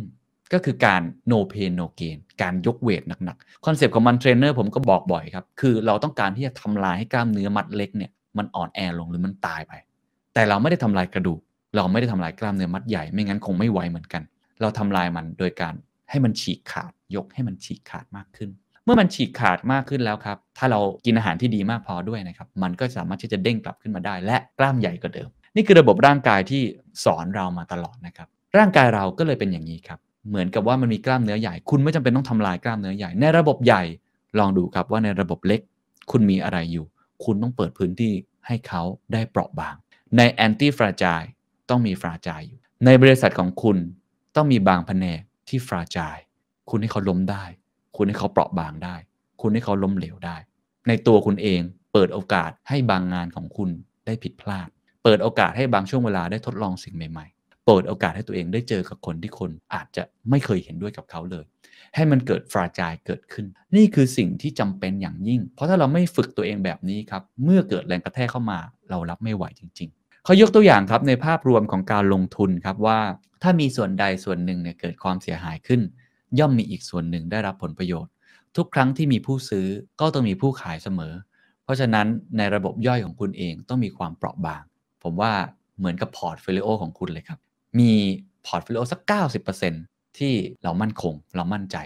อีกสัก 10%เอาไว้ซิ่งนิดหนึ่งและไม่จำเป็นที่ว่ามันต้องชนะเสมอไป มันเปราะบางได้ มันแตกสลายได้ ไม่เป็นไร แต่เราเรียนรู้ หลายคนลงทุนกับคริปโตเคอเรนซีก็แบบนี้ครับบอกเอามาสัก 1%ละกัน ถือว่าเป็นค่าเทอมในการเรียนรู้นั่นแหละครับ คือ antifragile นี่คือสิ่งที่จำเป็นอย่างยิ่งในระบบใหญ่ที่เป็น antifragile ต้องมีระบบเล็กที่ฟราจายอยู่ อนุญาตให้เกิดความเปลี่ยนแปลง ความล้มเหลว และความเปราะบาง ให้มันแตกหักไปได้เลยครับ แต่เล็กๆ ข้อที่ 2 ครับ ต้องมีพื้นที่ส่วนเกินเพื่อรองรับกับความไม่แน่นอน ผมใช้คำนี้คือเปิดโอกาส ให้ตัวเองหรือองค์กรได้ลองสิ่งใหม่ที่ท้าทาย เหนือศักยภาพตัวเองเสมอเสมอ มีพื้นที่ส่วนเกินออกมา เราลองกลับไปเปรียบเทียบเรื่องกล้ามเนื้อกันอีกสักครั้งนะครับ เมื่อกี้บอกว่ากล้ามเนื้อมัดเล็กมันฉีกขาดออกไปใช่ไหมครับ เวลาเรายกเวทเนี่ยนะฮะ ปกติเนี่ยเราจะยกเป็นเซต เช่นเรายก 12 ครั้งต่อ1เซต เดี๋ยวยกสัก 3 เซตอะไรแบบนั้นก็ว่ากันไป เทรนเนอร์ก็ชอบบอกผมครับ ให้บางครั้งเนี่ยเอาน้ำหนักที่มันเกิน ที่ผมเคยทำได้เกินลิมิต เช่นยกได้ประมาณ 20 โลจู่ๆก็เพิ่มมาเป็น 25 โล โดยที่ผมไม่รู้ตัว หรือบางครั้งเพิ่มจำนวนครั้งจากยก 12 ครั้ง เพิ่มมาเป็น 13 14 15 ครั้งเป็นต้น เหนื่อยไหมเหนื่อยครับ หนักไหมหนักครับ ไม่ไหวไหมไม่ไหวอยู่แล้วครับ แต่เทรนเนอร์บอกผมเหมือนกับในหนังสือเล่มนี้เองเลยว่า การมีส่วนเกินหรือความท้าทายที่เราไม่เคยคิดว่าเราจะทำได้ เกินศักยภาพของเรานี่เองครับนี่แหละครับ คือสิ่งที่ทำให้ร่างกายเราค่อย ๆ เรียนรู้ในสิ่งที่เราเองก็ไม่รู้ตัวเหมือนกัน มันเตรียมพร้อมสำหรับการเติบโต พัฒนาตัวเองให้มีความ antifragile มากขึ้น ประสบการณ์ของผมเอง ผมเชื่อเรื่องนี้มากนะครับ แล้วผมไม่เคยรู้มาก่อนว่าสิ่งนี้คือ antifragile ทุกครั้งที่มีงานใหม่ ๆ ที่ผมได้รับมา หรือองค์กรผมกำลังจะทำผมมักจะทำเกินตัวเองอยู่เสมอ เกินลิมิตที่ตัวเองจะทำได้ ผมไม่เคยสัมภาษณ์ผู้บริหารระดับใหญ่ขนาดนี้มาก่อนในชีวิต ตอนนี้หลายคนอาจจะบอกว่าผมก็พอทำได้ แต่ตอนนั้นที่ครั้งแรก ๆ ผมไม่เคยทำแล้วผมไม่กล้าทำ แต่ผมถีบตัวเองลงสระน้ำไปเลยครับ ทั้งที่ยังว่ายน้ำไม่ค่อยเป็นนัก เพราะผมเชื่อว่านี่คือหนทางที่ดีที่สุดที่เราจะเรียนรู้ได้ ไมค์ ไทสันก็เคยบอกครับ คุณจะซ้อมมาดีแค่ไหนครับ แต่สุดท้ายของจริงคือในสนาม เมื่อใดก็ตามที่คุณโดนผลักไปในสนามจริง แล้วมันเกินลิมิตตัวเอง นั่นแหละครับคือของจริง ครั้งแรกมันจะไม่ดีหรอกครับ มันจะตะกุกตะกักมันเป็นเรื่องปกติ สิ่งนี้เป็นสิ่งที่ผมใช้มาตลอดนะครับว่างานที่เข้ามา ถ้าเราสามารถพอทำได้ศักยภาพประมาณ 50%ผมจะรับมันทันที เพราะถ้า100%ผมทำได้อยู่แล้วผมจะรับมันทำไม แต่ถ้าอีก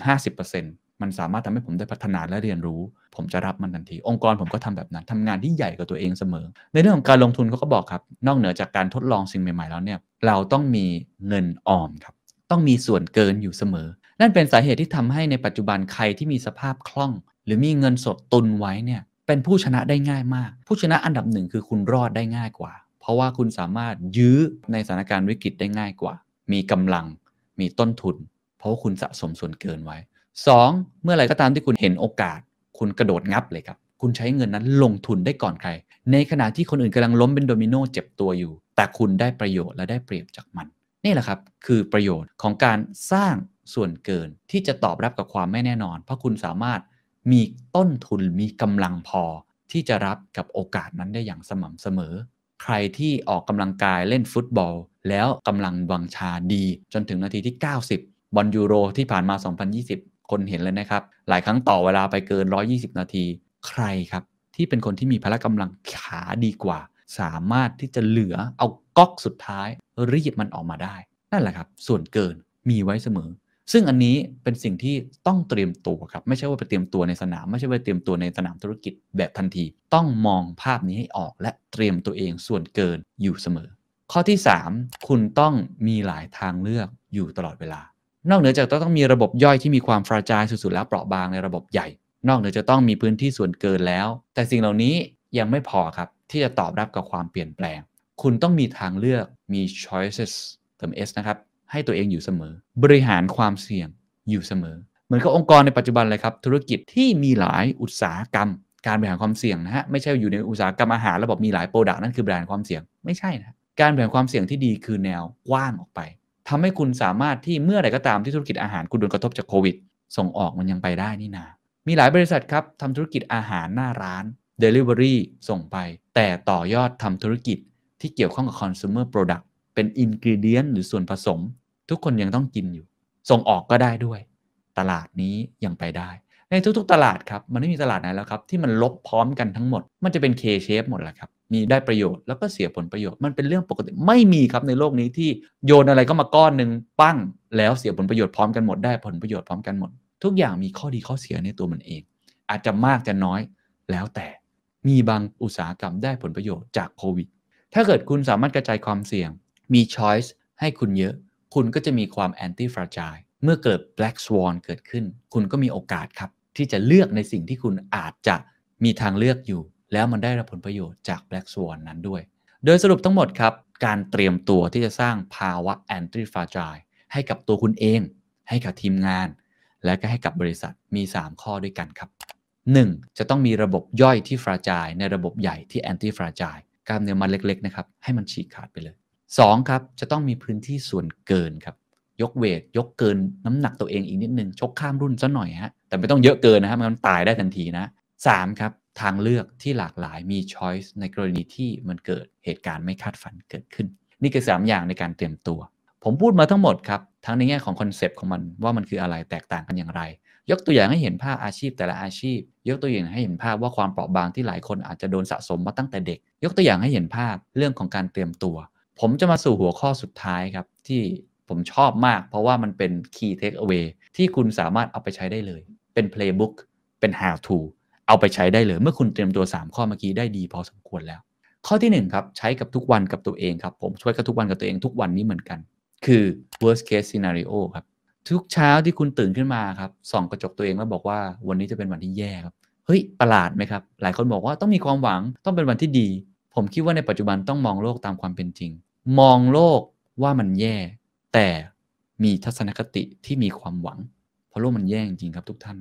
สถานการณ์โควิดทุกวันนี้ถ้าเราไม่ worst case scenario เราไม่รู้หรอกครับว่าไฟมันกำลังไหม้บ้าน ธุรกิจของคุณต้องมองยาวๆนะครับ เพราะโควิดมันไม่จบง่ายๆ และจบแล้วใช้เวลารื้อฟื้นบาดแผลนี้อีกนานกำลังซื้อหายแน่นอน หรือตัวคุณเองครับ ถ้าคุณคิดในแต่ละวันที่คุณทำครับ คุณอาจจะเจอสิ่งแย่ๆ เดินตกท่อก็ได้ครับ อาจจะมีการสูญเสียเกิดขึ้นก็ได้ครับ หรือตัวคุณเองอาจจะโดนด่าทอมีปัญหาอะไรในการทำงานที่คุณไม่ได้เป็นคนสร้างมันขึ้นมาก็ได้ครับ ถ้าเรามีแนวคิดแบบนี้ครับ มันจะทำให้เมื่อไหร่ก็ตามที่วันนั้นมันจบลง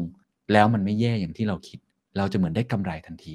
เราจะได้ผลประโยชน์จากมันทันที แต่ถ้าเกิดมันแย่ครับ คุณก็จะสามารถที่จะมีแผนในการรองรับ หรือคุณเตรียมใจไว้ระดับหนึ่ง ผมเชื่อว่าหลายคนเตรียมกายไว้ระดับหนึ่งอยู่แล้ว แต่ว่าอันนี้เหมือนการเตรียมใจไว้ล่วงหน้า มันก็เหมือนกับว่าคุณเนี่ยสามารถที่จะเตรียม mindset ของคุณ เตรียมร่มไว้ตลอดเวลาว่าอาจจะมีฝนตกเกิดขึ้นได้ อันนี้เป็นข้อที่1นนะครับธุรกิจ worst case scenario ผมว่าไม่ต้องพูดแล้วนะครับ เป็นเรื่องที่ต้องทำทุกวัน ทุกคนต้องทำเพราะเดี๋ยวมันเกิด black swan ตัวใหม่แน่นอนไม่ใช่แค่โควิดมันจะเกิดอีกหลาย ๆ เหตุการณ์ แต่ถ้ามันไม่เกิดคุณได้ประโยชน์ทันที และคุณสามารถเด้งกลับได้อย่างรวดเร็ว แต่ถ้ามันเกิดอย่างน้อยคุณมีแผนรองรับสิ่งที่เกิดขึ้น อย่าลืมนะครับ โลกนี้มันไม่ได้สวยงามเหมือนแต่ก่อนอีกต่อไป มองโลกแง่ร้าย แต่มีทัศนคติแง่บวกครับ 2. ครับ มองหาความเครียด เชิงบวกครับ มันคืออะไร เมื่อกี้บอก stressor คือต้องมีความเครียดอยู่เสมอ แต่ว่าการที่คุณจะสามารถที่จะเติบโตได้ หรือธุรกิจคุณที่จะเติบโตได้เนี่ยนะครับ มันต้องมีความเครียดครับ ความเครียดเนี่ยมันเป็นสิ่งดีนะครับ มันไม่ใช่สิ่งไม่ดีนะครับ ผมเคยจัดไปตอนหนึ่งแล้วบอกว่าเครียดก็สุขภาพดีได้ ย้อนกลับไปฟังได้ หลาย ๆ ครั้งที่เจอปัญหา ถือว่าเป็นหัวใจสู่ความสำเร็จด้วยซ้ำถ้าไม่เจอปัญหานี้ เราก็คงไม่สามารถที่จะเห็นโอกาสใหม่ ๆ ถ้าไม่หกล้มแล้วก็อาจจะไม่เห็นว่าข้างล่างนั้นมีอะไรอยู่ ถ้าไม่มีโควิดเราอาจจะไม่รู้ครับว่ามันมีบางแผนกที่เขามีศักยภาพสูงมาก สิ่งที่เราควรทำคือสร้างความเครียดให้กับตัวเองอย่างสม่ำเสมอครับ แต่ต้องเป็นความเครียดที่พอดีพอดีนะครับ ไม่ได้มากจนเกินไป เขาเปรียบเทียบครับเหมือนกับการออกกำลังกาย ในหนังสือ Thinking Fast and Slow ก็เคยพูดเรื่องนี้ครับว่ามนุษย์คนเราเนี่ยนะครับจริงๆ ถ้าจะมีความสุขแบบยั่งยืนสม่ำเสมอจริงๆเนี่ยไม่ใช่ว่าคุณอยู่เฉยๆพักผ่อน แต่คือสิ่งที่เรียกว่า active leisure คือการพักผ่อนแบบคุณได้ออกแรง หาความเครียดให้ตัวเองบ้าง สร้างแรงกดดันให้ตัวเองบ้าง เหมือนกับถ้าคุณอยู่บนเครื่องบินนานๆนะครับมันไม่ได้ขยับมันไม่ไหวใช่ไหมครับ แต่ถ้าคุณได้ยืดแข้งยืดขาได้ออกกำลังกาย ได้ยกเวท ได้ทำอะไรให้ตัวเองได้เหนื่อยหอบอะดรีนาลีนหลั่งใช่ไหมครับ เหมือนกันครับ คล้ายกันกับธุรกิจเลยครับ คุณต้องฝึกตัวเองให้โดนความกดดันบ้าง มีความเครียดเกินบ้าง มีอุปสรรคบ้าง ถ้ามันไม่มีอุปสรรคในโลกแห่งความเป็นจริง คุณอาจจะต้องทำงานอะไรที่มันท้าทายมากขึ้น เพื่อทำให้ตัวเองนั้นเติบโตได้ฝึกฝน หรือการใช้ OKR ก็เป็นเรื่องดีครับ การใช้ตัวชี้วัด KPI เนี่ยมันเป็นตัวชี้วัดแบบที่ททำตามเป้า เกินบาร์มาก็โอเค แต่ OKR มันเป็นการตั้งเป้าสูงมากๆ ต้องใช้ผสมผสานนะไม่ได้ผมว่าใช้แต่อย่างใดอย่างหนึ่ง แต่ว่าถ้าเกิดเราตั้งเป้าไว้สูง มันจะเพิ่มความเครียดให้กับเราทำให้ deadline สั้นลงได้ไหมเพื่อที่จะทำให้มัน productivity มากขึ้น lean ขึ้นได้ไหม ปกติใช้ 2 คนทำเหลือ 1 คนได้ไหม ปกติใช้เงิน 5 บาท เหลือ 2 บาทได้ไหม เพิ่มความเครียดให้กับตัวเอง แต่ว่าพอดีพอดีนะครับ ไม่ต้องเยอะจนเกินไป อันที่3ครับชดเชยให้มากครับชดเชยให้มากเนี่ยลองกลับมาเรื่องการยกเวทหรือเรื่องการออกกำลังกาย สมมุติว่าคุณยกไป 12 ครั้งครับถ้าคุณเพิ่มครั้งที่ 13 ครั้งที่ 14 ขึ้นไปเนี่ยมันก็จะเป็นการทำลายกล้ามเนื้อ เป็นการทำให้คุณเนี่ยสามารถที่จะมีกล้ามเนื้อที่ใหญ่ขึ้น เพราะฉะนั้นเวลาคุณทำเนี่ยแล้วคุณทำไม่ได้เนี่ยสมมติผมยกอะผมยกไม่ได้ คุณต้องชดเชยความผิดพลาดนั้น ด้วยการทำให้มันหนักขึ้นครับ ซ้ำแล้วซ้ำเล่า คุณต้องฝึกยกแบบนั้นในจำนวนที่มากกว่าปกติครับ ไม่ใช่ว่ายกไม่ได้แล้วก็เลิกไปเลย แต่คุณต้องทำมันซ้ำแล้วซ้ำเล่า เหมือนเดวิดเบ็คแฮมครับเหมือนคริสเตียโนโรนัลโดครับยิงฟรีคิกเป็นหมื่นครั้งกว่าจะยิงเข้าสักลูกหนึ่งมันไม่ใช่เกิดขึ้นมาได้ทันที แต่คุณจะต้องทำยังไงก็ได้ครับ ชดเชยตัวเอง ยิ่งคุณไม่เก่ง ยิ่งคุณไม่ได้ทำไม่ได้ ยิ่งคุณแย่ ยิ่งธุรกิจของคุณยังทำไม่ประสบความสำเร็จ คุณยิ่งต้องวิ่งหรือต้องก้าวให้มากกว่าคนอื่น ผมบอกเสมอครับว่าถ้าคนอื่น 919 คุณต้อง 929 เพราะคุณไม่เก่งไงครับ ถ้าคนอื่น 929 คุณต้อง 949 เพราะคุณยังสู้เขาไม่ได้ไงครับ ไอ้คำว่า work life balance ผมถึงไม่ค่อยเชื่อ ผมถึงเชื่อใน work life flow เพราะว่าผมก็ไม่เก่ง 5 ปีแรกของการทำงาน ผมทำงานหนักมาก ผมชดเชยส่วนที่ผมผิดพลาด ชดเชยสิ่งที่ผมทำได้ไม่ดี ผมเขียนหนังสือได้ไม่ดี ผมเขียนบทความหนึ่งได้ไม่ดีโดนแก้งานเป็น10รอบเลยครับบอกอปวดหัวมาก สิ่งที่ผมทำไม่ใช่ว่าผมยอมแพ้แล้วทำอีกแค่ชุดเดียวออกมา หลังจากนั้นผมกลับไปแก้แล้วแก้อีก ผมยกมือของงานเพิ่ม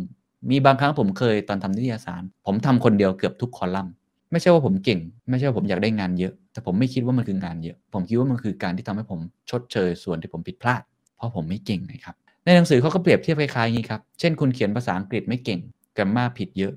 คุณต้องสร้างระบบของคุณขึ้นมา ไม่ใช่ว่าทำแล้วก็ทำซ้ำไปก็ไม่ได้ เขาบอกว่าจะต้องฝึกลองเขียนขึ้นมาก่อน เขียนเป็น structure เป็นไฮไลท์มาก่อน เป็น key message ขึ้นมาก่อน แล้วคุณก็อ่านสักรอบหนึ่งหาสิ่งจุดผิดทำใหม่ ก่อนจะส่งบอกอจริง ๆ ส่งให้เพื่อนคุณตรวจก่อน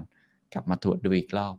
ทุกๆ คนมันไม่มีใครเก่งมาตั้งแต่เกิด แต่คุณต้องชดเชยส่วนที่ผิดพลาด เรื่องนี้ผมจะบอกน้องๆเสมอครับที่เพิ่งเริ่มทำงานว่าเหตุผลที่วันเสาร์ที่คุณอาจจะต้องทำงาน แล้วคุณต้องทำงานล่วงเวลา ไม่ใช่ว่าบริษัทใช้คุณหนัก แต่คุณไม่เก่งครับ คุณยังไม่พร้อมกับสภาพที่เป็นอยู่ในปัจจุบันที่ทุกคนเป็นมืออาชีพแล้ว แต่เมื่อไหร่ก็ตามที่คุณเก่งเป็นมืออาชีพแล้ว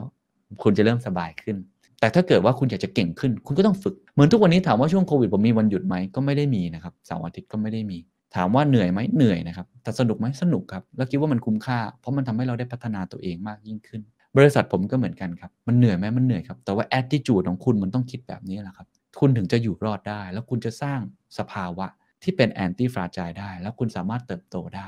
นี่คือ key take away นะครับสามข้อหลักๆนะครับ 1. คิดถึงเหตุการณ์ที่แย่ที่สุด 2. ครับมองหาความเครียดเชิงบวก และ 3. ชดเชยส่วนที่คุณผิดพลาดให้ได้มากที่สุด นี่คือทั้งหมดนะครับ ของ anti fragile สรุปเลยทั้งหมด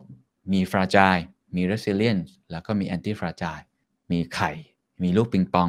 มีลูกบาสเกตบอลเราพยายามที่จะทำให้ตัวคุณเองนั้น มี anti fragile ให้ได้มากที่สุด เตรียมตัวเองบ่อยๆครับ เตรียมตัวเองให้ได้มากที่สุด ระบบย่อยในระบบใหญ่ฟราจายไปเลยครับ ไม่เป็นไรสิ่งที่คุณต้องทำคือทำยังไงได้ครับ ให้มันมีกล้ามเนื้อมัดเล็กเยอะๆครับในองค์กรของคุณเปิดโอกาส 2. ครับทำยังไงก็ได้ครับ ที่ทำให้มีพื้นที่ส่วนเกินเงินออม หรือว่าทำเกินในความไม่แน่นอน 3. มีทางเลือกอยู่ตลอดเวลา Key Takeaway ครับ1ครับพยายามเต็มที่ครับให้คิดถึงเหตุการณ์ที่แย่ที่สุด แต่ว่าต้องมีความหวังนะครับ ไม่ได้มองว่ามันแย่แล้วก็ทำให้ตัวเองหดหู่อันนี้ก็ไม่ใช่ ต้องมีพลังต้องมีพลัง 2 คือมองหาความเครียดเชิงบวก แล้วก็ 3 ครับทำยังไงก็ได้ครับ ที่ชดเชย ส่วนที่ผิดพลาดแอนตี้ฟราจายเป็นทักษะที่สำคัญ โชคดีที่สุดก็คือ มันเป็นทักษะที่คุณสามารถฝึกเองได้ ไม่ใช่ว่าเกิดมาแล้วเก่งตั้งแต่เกิด ไม่ใช่คุณเกิดมาเป็นไฮดราเลย แต่เป็นสิ่งที่ทุกคนมีโอกาสเท่าเทียมกัน มัน inclusiveness มากครับ ใครๆก็ถึงทักษะนี้ได้ แล้วก็ทักษะความเป็น strong แข็งแกร่งไม่เพียงพอ ทักษะแบบฟราจายอาจจะแย่หน่อย ทักษะแบบ resilient อาจจะไม่เพียงพอ คุณต้องมีทักษะที่เรียกว่า anti fragile นี่เป็นเหตุผลครับที่ทำให้ผมคิดว่ามันจะเป็นทักษะที่สำคัญที่สุดถ้าผมให้เลือกทักษะใดทักษะหนึ่ง แต่ก่อนผมจะเลือกทักษะอื่นๆ growth mindset resilience never stop learning แต่วันนี้ผมอยากเลือกทักษะนี้ anti fragile แข็งแกร่ง ยืดหยุ่น สวัสดีครับ คุณเชื่อไหมครับว่ามนุษย์ทุกคนนะครับสามารถที่จะเรียนรู้สิ่งใหม่ ๆ ได้ ภายในระยะเวลาเพียงแค่ 20 ชั่วโมงครับ แล้วคุณเชื่อไหมครับว่าตัวคุณเองที่ฟังอยู่นะครับ สามารถจะทำอะไรก็ได้นะครับ คุณจะทำอาหารเรียนโยคะ จัดดอกไม้ เล่นเซิร์ฟสเก็ตไปเล่นเซิร์ฟจริง ไปกระโดดร่ม เรียนภาษาอังกฤษ ภาษาญี่ปุ่น ภาษาอะไรก็ได้เล่นอูคูเลเล่เล่นดนตรี ได้ภายใน 20 ชั่วโมงครับ ตอนแรกผมได้ยินประโยคนี้ผมไม่เชื่อนะแล้วผมคิดว่านี่คือหนังสือใช้คำว่าหลอกเด็กนะฮะหางทูแน่ ๆ เลยเป็นไปไม่ได้หรอก แต่พอได้ลองอ่านได้ไปฟังเท็ d ท a l k แล้วก็เหมือนได้รวบรวมข้อมูลหลายอย่าง แล้วก็มาคิดกับตัวเองครับเฮ้ยมันเป็นไปได้จริงๆฮะวันนี้เราอยากชวนคุยเรื่องนี้นะครับว่าจะทำอย่างไรที่สามารถที่จะเรียนรู้สิ่งใหม่ๆได้ ภายในระยะเวลาแค่ 20 ชั่วโมง ผมว่าปัจจุบันนี้การเรียนรู้สิ่งใหม่ที่คนพูดกันเยอะนะครับ up skill re skill เป็นเรื่องสำคัญมาก ทักษะโดยเฉพาะเรื่องของดิจิทัล วันก่อนผมได้คุยกับผู้อำนวยการสำนักงานพัฒนารัฐบาลดิจิทัลนะครับ DGA ดรสุพจน์ก็บอกว่า ตอนนี้ทักษะที่จำเป็นอย่างยิ่งสำหรับคนไทยคือเรื่องทักษะดิจิทัลนะครับเพราะฉะนั้นถ้าเกิดว่าเราสามารถเนี่ย embed กระบวนการวิธีคิด framework เหล่านี้ให้เขาสามารถเรียนรู้ได้ ภายในระยะเพียงแค่ 20 ชั่วโมง แต่ไม่ต้องติดกันนะ ไม่ใช่เรียนรู้ตลอดทั้งวันนะ จะทำแล้วมันคงจะดีนะ ที่ทุกคนสามารถจะเรียนรู้สิ่งใหม่ได้ คือการเรียนรู้สิ่งใหม่การทำอะไรใหม่ๆเนี่ยผมว่ามันเป็นการปลดปล่อยศักยภาพของเราอะ่ะมันเป็นการทำให้เรารู้สึกว่าตัวเองเรามี growth mindset ที่ดีขึ้นมากเวลาได้ทำอะไรใหม่ๆนะครับผมอยากชวนคุยเรื่องนี้มาสักพักแล้ว เพราะว่าหลายท่านทราบดีก็คือผมเนี่ยกำลังหัดเล่นเซิร์ฟสเก็ตอยู่ แล้วก็เซิร์ฟที่ทะเลจริงๆนะครับในช่วงระยะเวลาประมาณเนี่ยสองสามเดือนที่ผ่านมา แล้วก็มีคนมาถามเยอะครับว่า เฮ้ยมันยากไหมแล้วมันเป็น แบบเร็วไหม ฉันจะเล่นได้ไหมอะไรนู่นนี่นั่น ผมก็ลองมาคิดกับตัวเองครับว่า เอ๊ะทำไมเราถึงสามารถเรียนรู้มันได้นะครับ ไม่ได้บอกตัวเองเก่งหรือเรียนรู้ได้รวดเร็วนะ แต่เรารู้สึกว่า เออ มันก็ไม่ได้ยากอะไรเหมือนกับก่อนหน้านั้นที่เรามองจากคนภายนอกมองเข้าไปเลย แล้วมันก็รู้สึกดีกับตัวเองนะครับ ที่เราได้สกิลใหม่ๆเนี่ยผมเคยเล่าไปตอนหนึ่งแล้วเรื่องเซิร์ฟสเก็ตกับอีกรายการหนึ่งเนี่ยในพอดแคสต์เนี่ยนะครับ บอกว่า มันเหมือนเราได้เรียนรู้สิ่งใหม่ ๆ ขึ้นมาแล้ว มนุษย์เนี่ยเวลาได้เรียนรู้สิ่งใหม่ที่ตัวเองไม่เคยทำมาก่อน หรือว่าทำในสิ่งที่ตัวเองไม่เคยทำได้มาก่อนนะอย่างเช่นจู่ๆเราเล่นกีตาร์ได้เล่นเปียโนได้เนี่ยความรู้สึกมันดีมากนะครับ ความรู้สึกข้างในแล้วก็เรารู้สึกว่าเราเราเป็น possible man อะเราทำอะไรก็ได้นะฮะแต่ก็ผมก็ไม่แน่ใจว่า เอ๊ะมันเกิดอะไรขึ้นภายในตัวเองนะครับผมไม่ใช่คนที่แปลกประหลาดนะ ผมว่าทุกคนก็เรียนรู้ได้ด้วยตัวเองเหมือนกัน แต่ว่ากระบวนการอะไรที่มันเป็น framework ที่น่าจะมาแชร์กับทุกท่านได้ บังเอิญไปเจอหนังสือสองเล่มนะครับ เล่มแรกชื่อว่า The Surprising Truth About How We Learn นะครับ and Why It Happens หรือว่าชื่อสั้นๆ ก็คือ How We Learn มีแปลไทยแล้วนะครับสำนักพิมพ์ We Learn แปลว่ากฎของสมองที่เรียนรู้ได้เร็วของคุณเบนเด i กแครีอีกเล่มหนึ่งครับ หนังสือนี้สักพักแล้วเหมือนกันนะครับ The First 20 Hours How to Learn Anything Fast ก็ตามชื่อตอนที่ผมบอกเลยนะครับ 20 ชั่วโมง คุณ Josh Kaufman นะครับ แล้วก็ไปดู TED Talk ของเขาด้วย แล้วก็รู้สึกว่าน่าสนใจมากนะครับ ก่อนอื่นเนี่ยต้องเล่าก่อนนะครับว่าผมว่าเรามี mindset อย่างหนึ่งนะครับ ซึ่งคุณ Josh Kaufman ใช้คำว่ามันคือ มันคือกำแพงแห่งความน่าหงุดหงิดอะเป็น barrier เรื่องของแบบ frustration อะไรแบบนี้เลยนะฮะคือมันเป็นกำแพงน่าหงุดหงิดของคนเรา ที่สำคัญที่สุดที่ทำให้เราไม่สามารถทำสิ่งใหม่ ๆ ได้ เพราะเรากลัวครับ ไม่เกี่ยวกับทักษะ ไม่เกี่ยวกับเวลา ไม่เกี่ยวกับเรื่องอะไรเลย แต่เป็นเรื่อง mindset ของคนเราที่เรามองว่าทุกสิ่งทุกอย่างเป็นไปไม่ได้ เรากลัวมันครับ เราไม่กล้าทำมัน เขาบอกสิ่งแรกคุณต้องทลายกำแพงนี้ให้ได้ก่อน แล้วจริงมันก็มีแนวคิดหลายอย่างที่ทำให้หลายครั้งเราไม่กล้าทำคุณเคยได้ยินกฎ1 0,000 ชั่วโมงใช่ไหมครับ ก็เป็นนักวิจัยคนหนึ่งนะครับทำวิจัยเรื่องนี้มากับนักกีฬาที่เก่งมากๆ กับคนที่สามารถที่จะเป็นเรียกว่าเป็น expert ในด้านในด้านหนึ่งเนี่ย กว่าที่เขาจะเชี่ยวชาญทำสิ่งนั้นได้ เขาต้องทำสิ่งนั้นซ้ำแล้วซ้ำเล่าหมื่นชั่วโมง นักเขียนชื่อดังครับ คุณ Malcolm Gladwell ก็เขียนเล่มหนึ่งขึ้นมานะครับ ชื่อว่า Outliers หลายคนคงได้อ่านแล้วนะสัมฤทธิ์พิศวงผมก็เคยอ่านแล้ว แล้วก็เป็นเรื่องที่คนเอาไปพูดต่อกันเยอะมากครับว่ามันเป็น bestseller เลยว่าบอกว่า The Beatles เนี่ยกว่าที่เขาจะเก่งได้ขนาดเนี้ยเขาไปเล่นตามผับตามบาร์เกือบทุกวันเลยนะ นั่งรถไปเล่นในต่างประเทศต่างๆ ไม่ใช่แค่ในอังกฤษอย่างเดียวเล่นในบาร์ใต้ดินเล็ก ๆ ซ้อมแล้วซ้อมเล่า 10,000 ชั่วโมง คือคำพูดเนี้ยมันเป็นคำพูดที่ดีนะครับ แต่ว่าคนก็อาจจะเอาไปตีความผิดๆได้ว่า เฮ้ย สมมุติว่าผมอยากเล่นเซิร์ฟสเก็ตได้เนี่ยผมต้องใช้เวลาหมื่นชั่วโมงเลยเหรอ ผมว่าผมไม่มีเวลามากขนาดนั้นไง หรือเวลาเราเห็นบางคนเขาทำไมเขาเก่งภาษาอังกฤษจังเลยอะทำไมคนนั้นเขาสามารถที่จะเล่นโดดล่มชูชีพได้อะทำอะไรที่เรารู้สึกว่ามันน่าจะยากจังเลยอะมันเทพอะเราทำไม่ได้หรอก เพราะเราต้องทำถึงหมื่นชั่วโมง เพราะฉะนั้นเราก็ทำสิ่งเดิมๆที่เราทำไปดีกว่า นะฮะเนี่ยอันเนี้ยผมว่ามันเป็นกับดักทางความคิด ที่ทำให้เราไม่กล้าที่จะออกจากคอมฟอร์ทโซนหรือทำสิ่งใหม่ๆ คุณโจชคอฟแมนเขาก็เลยบอกว่าให้เลิกความคิดเหล่านั้นออกไปให้ได้ ไอสิ่งที่เขาบอกว่า 10,000 ชั่วโมง มันคือ expert ครับ คือคุณต้องเป็นสุดยอดคนเขียนโค้ดนะคุณต้องเป็นสุดยอดของคนที่สามารถที่จะเล่นเซิร์ฟได้เก่งที่สุดในโลก คุณถึงจะต้องใช้เวลาถึงหมื่นชั่วโมง แต่ถ้าคุณแค่อยากจะ explore ตัวเองครับ เรียนรู้สิ่งใหม่ ๆ ทักษะใหม่ ๆ มันไม่จำเป็นครับคุณ Josh Kaufman บอกว่าใช้เวลาเพียงแค่ 20 ชั่วโมงเอง เขาเป็นนักเขียนด้านนี้โดยเฉพาะนะครับ เขาก็ไปศึกษาค้นหาข้อมูลมา จากงานวิจัยอะไรก็ตามทีเนี่ยเขาบอกคนเราเนี่ยจะใช้เวลาช่วงแรกเร็วมากในการเรียนรู้สิ่งใหม่ๆ ในการเรียนรู้ทักษะใหม่ๆ มันจะเป็นกราฟเลยนะครับ บอกช่วงเวลานั้นมันเหมือนเราเรียนรู้สิ่งใหม่ มันเหมือนตอนแรกที่เราเรียนรู้ภาษาอังกฤษใหม่ๆ มันจะเรียนรู้ได้เร็วมาก เหมือนตอนที่ผมเล่นเซิร์ฟสเก็ตแรกๆเนี่ย ก็จะเรียนรู้ได้ได้ค่อนข้างเร็วมาก เพราะว่ามันใหม่มาก แต่พอเรียนไปถึงระยะหนึ่งเนี่ย พอมันจะต้องพัฒนาตัวเองให้เก่งขึ้นให้ปรับปรุงเนี่ย เราก็จะเริ่มกราฟมันก็จะเริ่มนิ่งขึ้นเรื่อยๆ คือมันต้องใช้เรียกได้ว่าอาจจะบางคนแบบพรสวรรค์ก็ได้ หรือการทำงานอย่างหนัก เพื่อที่จะได้เก่งในตรงนั้ให้ได้ แต่เขาบอกเราไม่ได้ต้องการขนาดนั้นนี่ บางครั้งเราแค่ต้องการการ ทดลองทำสิ่งใหม่ๆหรือหางานอดิเรกทำหรือบางคนน้องๆหลายคนก็ปรึกษาผมนะครับว่าเฮ้ยอยากค้นหาตัวเองทำยังไง ผมก็จะบอกเสมอว่าให้ลองหลายๆอย่าง อันนี้ก็เป็นอีกอย่างหนึ่งที่ถ้าเกิดเราลองทำเนี่ยสัก 20 ชั่วโมงเนี่ยมันก็อาจจะเกิดผลลัพธ์ที่ดีได้ คุณจอร์จคอฟแมนบอกว่า 20 ชั่วโมงไม่ได้ของคำว่าคุณต้องทำตลอดติดกันนะครับเขาแบ่งเป็นเช่นวันหนึ่งประมาณ 45 ชั่วโมงอะ45 นาทีก็ได้นะครับประมาณ 45 นาที ก็ประมาณเดือนหนึ่งคุณก็จะได้เรียนรู้สิ่งใหม่ๆ ทักษะใหม่ๆ ปีหนึ่งคุณทำ เนี่ยสิอย่างคุณก็ได้ 10 ทักษะนะ เป็น 10 อย่างได้ ผมเชื่อว่าเออมันน่าลองแล้วก็น่าสนใจด้วยนะครับ ถามว่ามันมีขั้นตอนอะไรบ้าง คุณจอร์จคอฟแมนพูดใน TED Talk 4ข้อนะครับ ซึ่งผมว่าน่าสนใจทั้งหมด แล้วเดี๋ยวผมจะลองเล่าประสบการณ์ตัวเองที่ ผมก็ไม่ได้บอกว่าตัวเองเก่งนะ แต่ว่าเรารู้สึกว่าเรารู้สึกดีกับตัวเองที่เราได้เรียนรู้ทักษะใหม่ๆละกัน แล้วผมเชื่อทุกคนก็เป็นเหมือนกัน จะได้เป็นกำลังใจให้กับทุกคนว่าจากคนที่ ผมไม่เคยเล่นอะไรมาก่อนเรื่องบอร์ด ไม่มีความรู้ด้านการทรงตัว แต่ก็สามารถที่จะทำได้เหมือนกันนะครับเขาบอกอันที่หนึ่งนะให้ deconstruct the skill ก่อนนะ deconstruct the skill คือหลายครั้งเนี่ยสกิลใหม่ๆเนี่ยมันมันยากเพราะมันเยอะครับ บางทีเรามองโอ้โห แล้วยิ่งไปดูเห็นคนเก่งๆเขาทำเนี่ยมันยากจนเกินไปเห็นคนพูดภาษาญี่ปุ่นได้อย่างเงี้ยหรือว่าเห็นคนที่เขาสามารถเขียนโค้ดเข้าใจเรื่อง AI อะไรต่างๆ ได้เนี่ยบางทีเนี่ย เพราะว่าเรามองว่ามันมีหลายสกิลมารวมกันนะครับเขาบอกว่าให้ฉีกไอกิจกรรมทักษะเหล่านั้นอะเป็นกิจกรรมย่อยๆ เป็นทักษะย่อยๆ แล้วดูว่าอันไหนสำคัญที่สุด ฝึกอันนั้นก่อนเอา fundamentalที่สำคัญที่สุดก่อน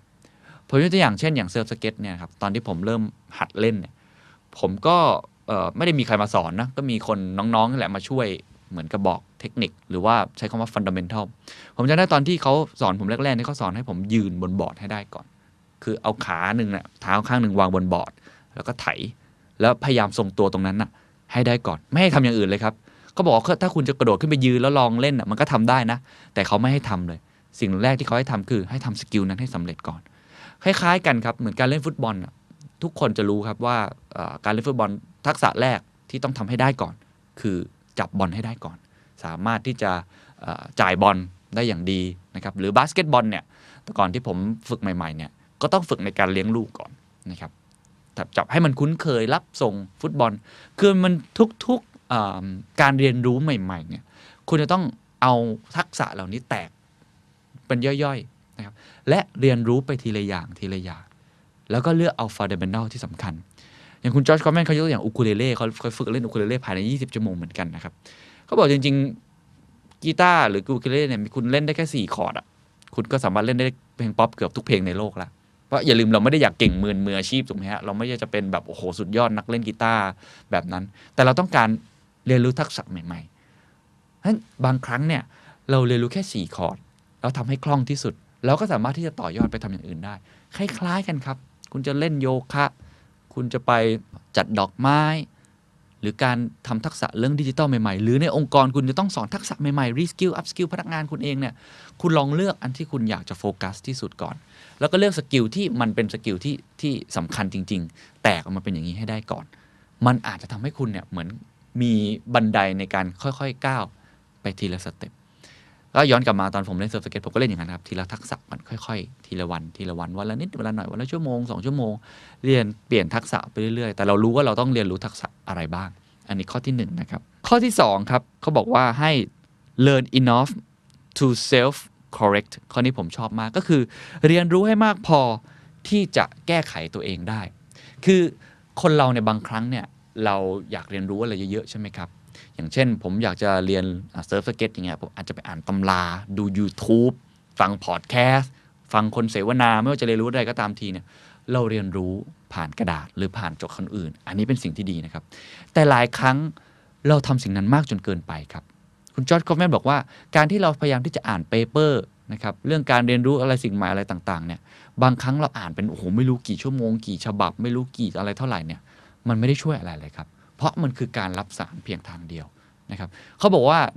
เรียนไปถึงจุดหนึ่งแล้วให้รีบ practice ครับ เรียนไปถึงจุดหนึ่งครับ ให้รีบ practice ซึ่งการ practice นี้จะต้อง practice แบบที่สามารถที่จะ self correct ได้ self correct ก็คือเรียนรู้จนคุณลองทำแล้วมันเกิดความผิดพลาดเกิดขึ้น ซึ่งมันจะเป็นเรื่องปกติ แต่ความผิดพลาดนั้นจะทำให้คุณรู้ครับว่าทำไมคุณจึงผิดพลาด และคุณจะทำสิ่งนั้นให้ดีขึ้นได้อย่างไร ย้อนกลับมาอย่างผมเล่นเซิร์ฟสเก็ตเนี่ยเราก็ล้มนะครับบิดตัวผิดวิธีการ bottom turn การเลี้ยวการ snap หรือการหมุนอย่างรวดเร็วเนี่ยเราก็ค่อยๆเรียนรู้ไปทีละทักษะนะครับพอเราเริ่มทำได้แล้วเราก็ลงไปเล่นเลยนะพอลงไปเล่นเนี่ยมันก็จะผิดพลาด ตอนผิดพลาดเนี่ยเราก็จะสังเกตตัวเองว่าเราผิดตรงไหน บางครั้งผมก็ให้เพื่อนถ่ายคลิปเก็บไว้ให้ดู หรือบางครั้งคนที่เขาเล่นฝึกมาก่อนเรา เขาก็จะบอกว่าวิธีการวางร่างกายของเรามันผิดนะ หรือว่าวิธีการในการโน้มตัวของเรามันผิดนะ การบิดตัวของเรามันผิดนะ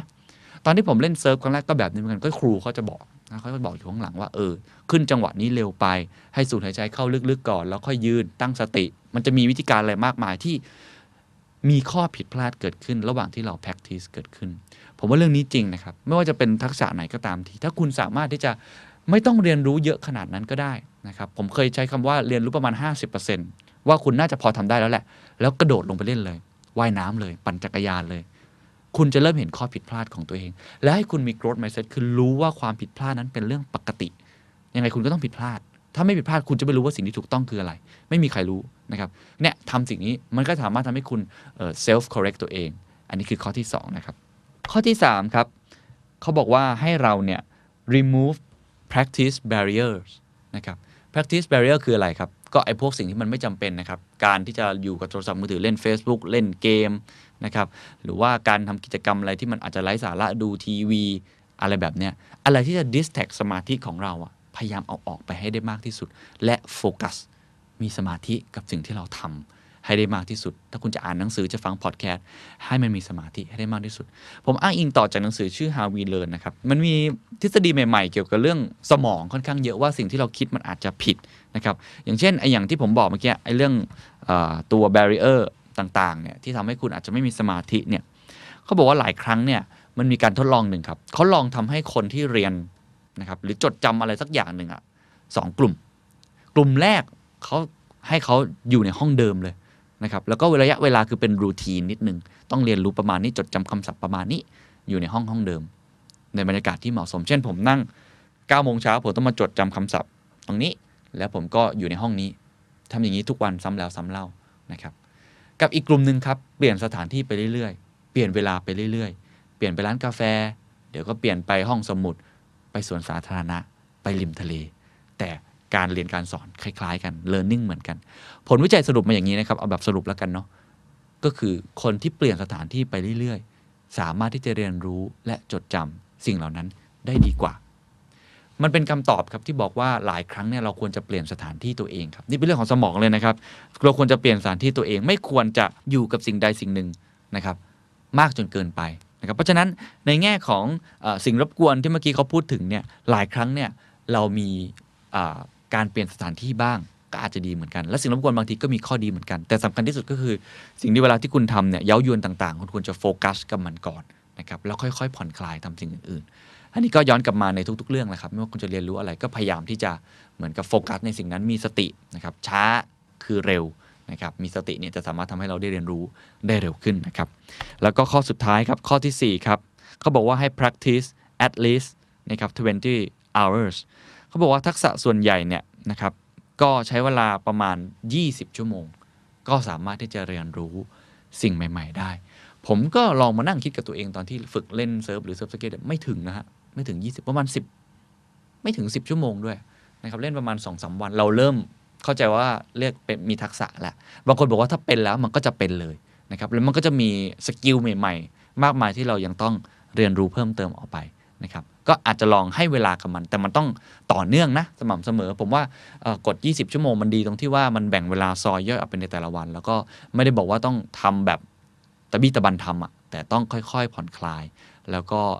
มีวินัยกับตัวเองนิดนึงมันถึงจะทำให้สิ่งใหม่นั้นเกิดขึ้นได้นะครับ ก็ 4 ข้อผมทวนอีกครั้งนะครับ ที่สามารถทำให้คุณทำทุกสิ่งทุกอย่างได้เลย ภายในระยะเวลาเพียงแค่ 20 ชั่วโมงครับ ข้อแรกครับ ให้คุณเนี่ย deconstruct the skill นะครับเอากิจกรรมย่อยๆให้ได้ก่อนทีละอย่างทีละอย่างอย่าเพิ่งรีบลงสนามไปเตะฟุตบอลครับเดาะบอลให้ได้ก่อนนะครับจ่ายบอลให้ได้ก่อน รับส่งบอลให้ดีก่อนนะครับข้อที่2ครับคือในมุมของการที่คุณจะต้อง learn enough to self correct อย่ามัวแต่เรียนรู้อย่างเดียวครับ รับทางเดียว แต่ว่าให้คุณลอง practice ตัวเองด้วยนะครับข้อที่3ครับก็คืออพยายามที่จะหลีกเลี่ยงสิ่งรบกวนต่างๆ มีโฟกัส หรือมีสมาธิกับตัวเองนะครับแล้วก็ข้อทีสี่4ครับก็ให้ฝึกอย่างน้อย 20 ชั่วโมงนะครับ ผมมีทิ้งท้ายเล็กน้อยคือว่าจริง ๆ แล้วไอการที่เราจะ learn enough to self correct เนี่ยวิธีการเรียนรู้อย่างหนึ่งที่ดีนะครับ ในหนังสือเล่มของ How We Learn เขาก็บอกว่าหลายครั้งเนี่ยเราแค่เรียนรู้อย่างเดียวไม่พอ แค่จดบันทึกอย่างเดียวไม่พอ เราต้องสอนคนอื่นด้วยนะผมเนี่ยก็เล่นไม่ได้เก่งนะฮะเซิร์ฟสเก็ตเนี่ยแต่ตอนนี้ก็ไปสอนคนอื่นแล้วนะฮะ การสอนคนอื่นมันดียังไง การสอนคนอื่นมันทำให้เรา structure ความคิดตัวเอง ว่าสิ่งที่เราทำมามันผิดหรือถูก และอันไหนที่เราคิดว่ามันเป็นไกด์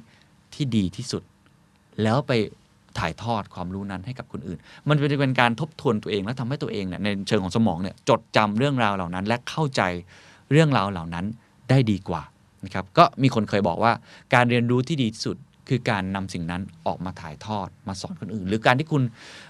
ผมทำบ่อยในพอดแคสต์นะครับ มีคุณผู้ชมท่านหนึ่งถามมาใน YouTube นะครับ บอกว่า เอ๊ะ ฝึกนานไหมกว่าจะพูดได้แบบนี้ ต้องบอกว่าก็ใช้เวลานานพอสมควร แต่ข้อที่ผมฝึกเยอะที่สุดนะก็คือ การที่เรา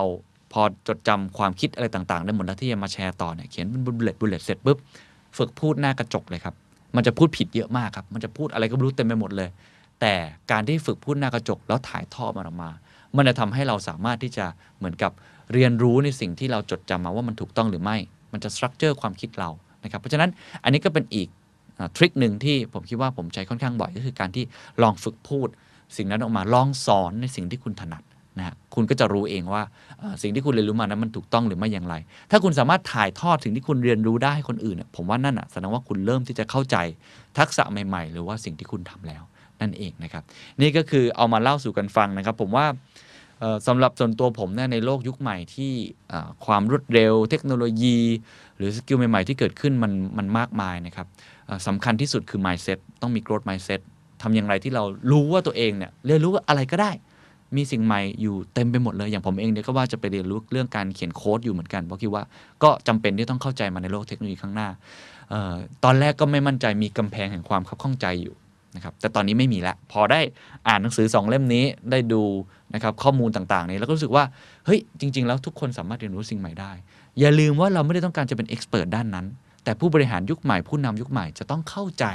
นะครับในสิ่งใหม่ ๆ ที่เกิดขึ้นเทคโนโลยีใหม่ ๆ ความรู้ใหม่ๆ เราอาจจะไม่ต้องเก่งในด้านนั้นก็ได้ แต่เราเข้าใจมันเพื่อจะต่อยอด วาง strategy วางกลยุทธ์ หรือสามารถที่จะสื่อสารกับพนักงานของคุณได้อย่างมีประสิทธิภาพ และที่สำคัญที่สุดครับ การที่เราสามารถเรียนรู้สิ่งใหม่ได้ มันทำให้เรามี growth mindset ในตัวเองนะครับทำให้เรารู้ว่าทุกสิ่งเป็นไปได้จริง ๆ ถ้าเกิดเราตั้งใจและเรียนรู้กับมัน 20 ชั่วโมง คุณก็จะอาจจะเปลี่ยนเป็นคนใหม่ได้ สวัสดีครับ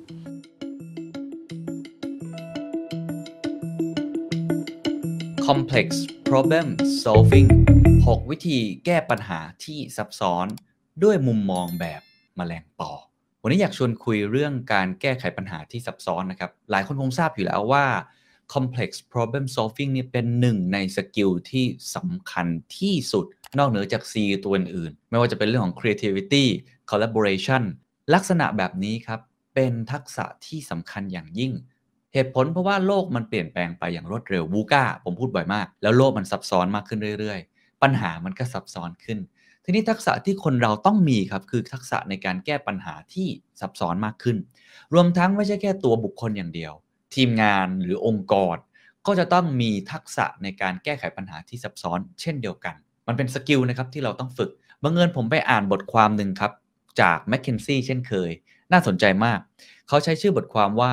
six problem solving mindsets for very uncertain times ก็คือ 6 mindset หรือ 6 skill set ที่ คุณสามารถเอาไปใช้ได้เลย ในการแก้ไขปัญหาที่ซับซ้อน ซึ่งส่วนใหญ่มันจะเป็นเชิง business นะครับก็คือปัญหาเชิงธุรกิจ จริง ๆ ปัญหาเชิงองค์กร ปัญหาเชิงการทำงาน หรือว่าภัยคุกคามต่างๆ ก็ใช้ได้เช่นเดียวกัน ลองไล่ไปทีละข้อ คุณจะได้เห็นทั้งวิธีการรับมือ วิธีการมองปัญหา วิธีการแก้ไขปัญหา วิธีการเอาคนต่างๆเนี่ยมาช่วยกัน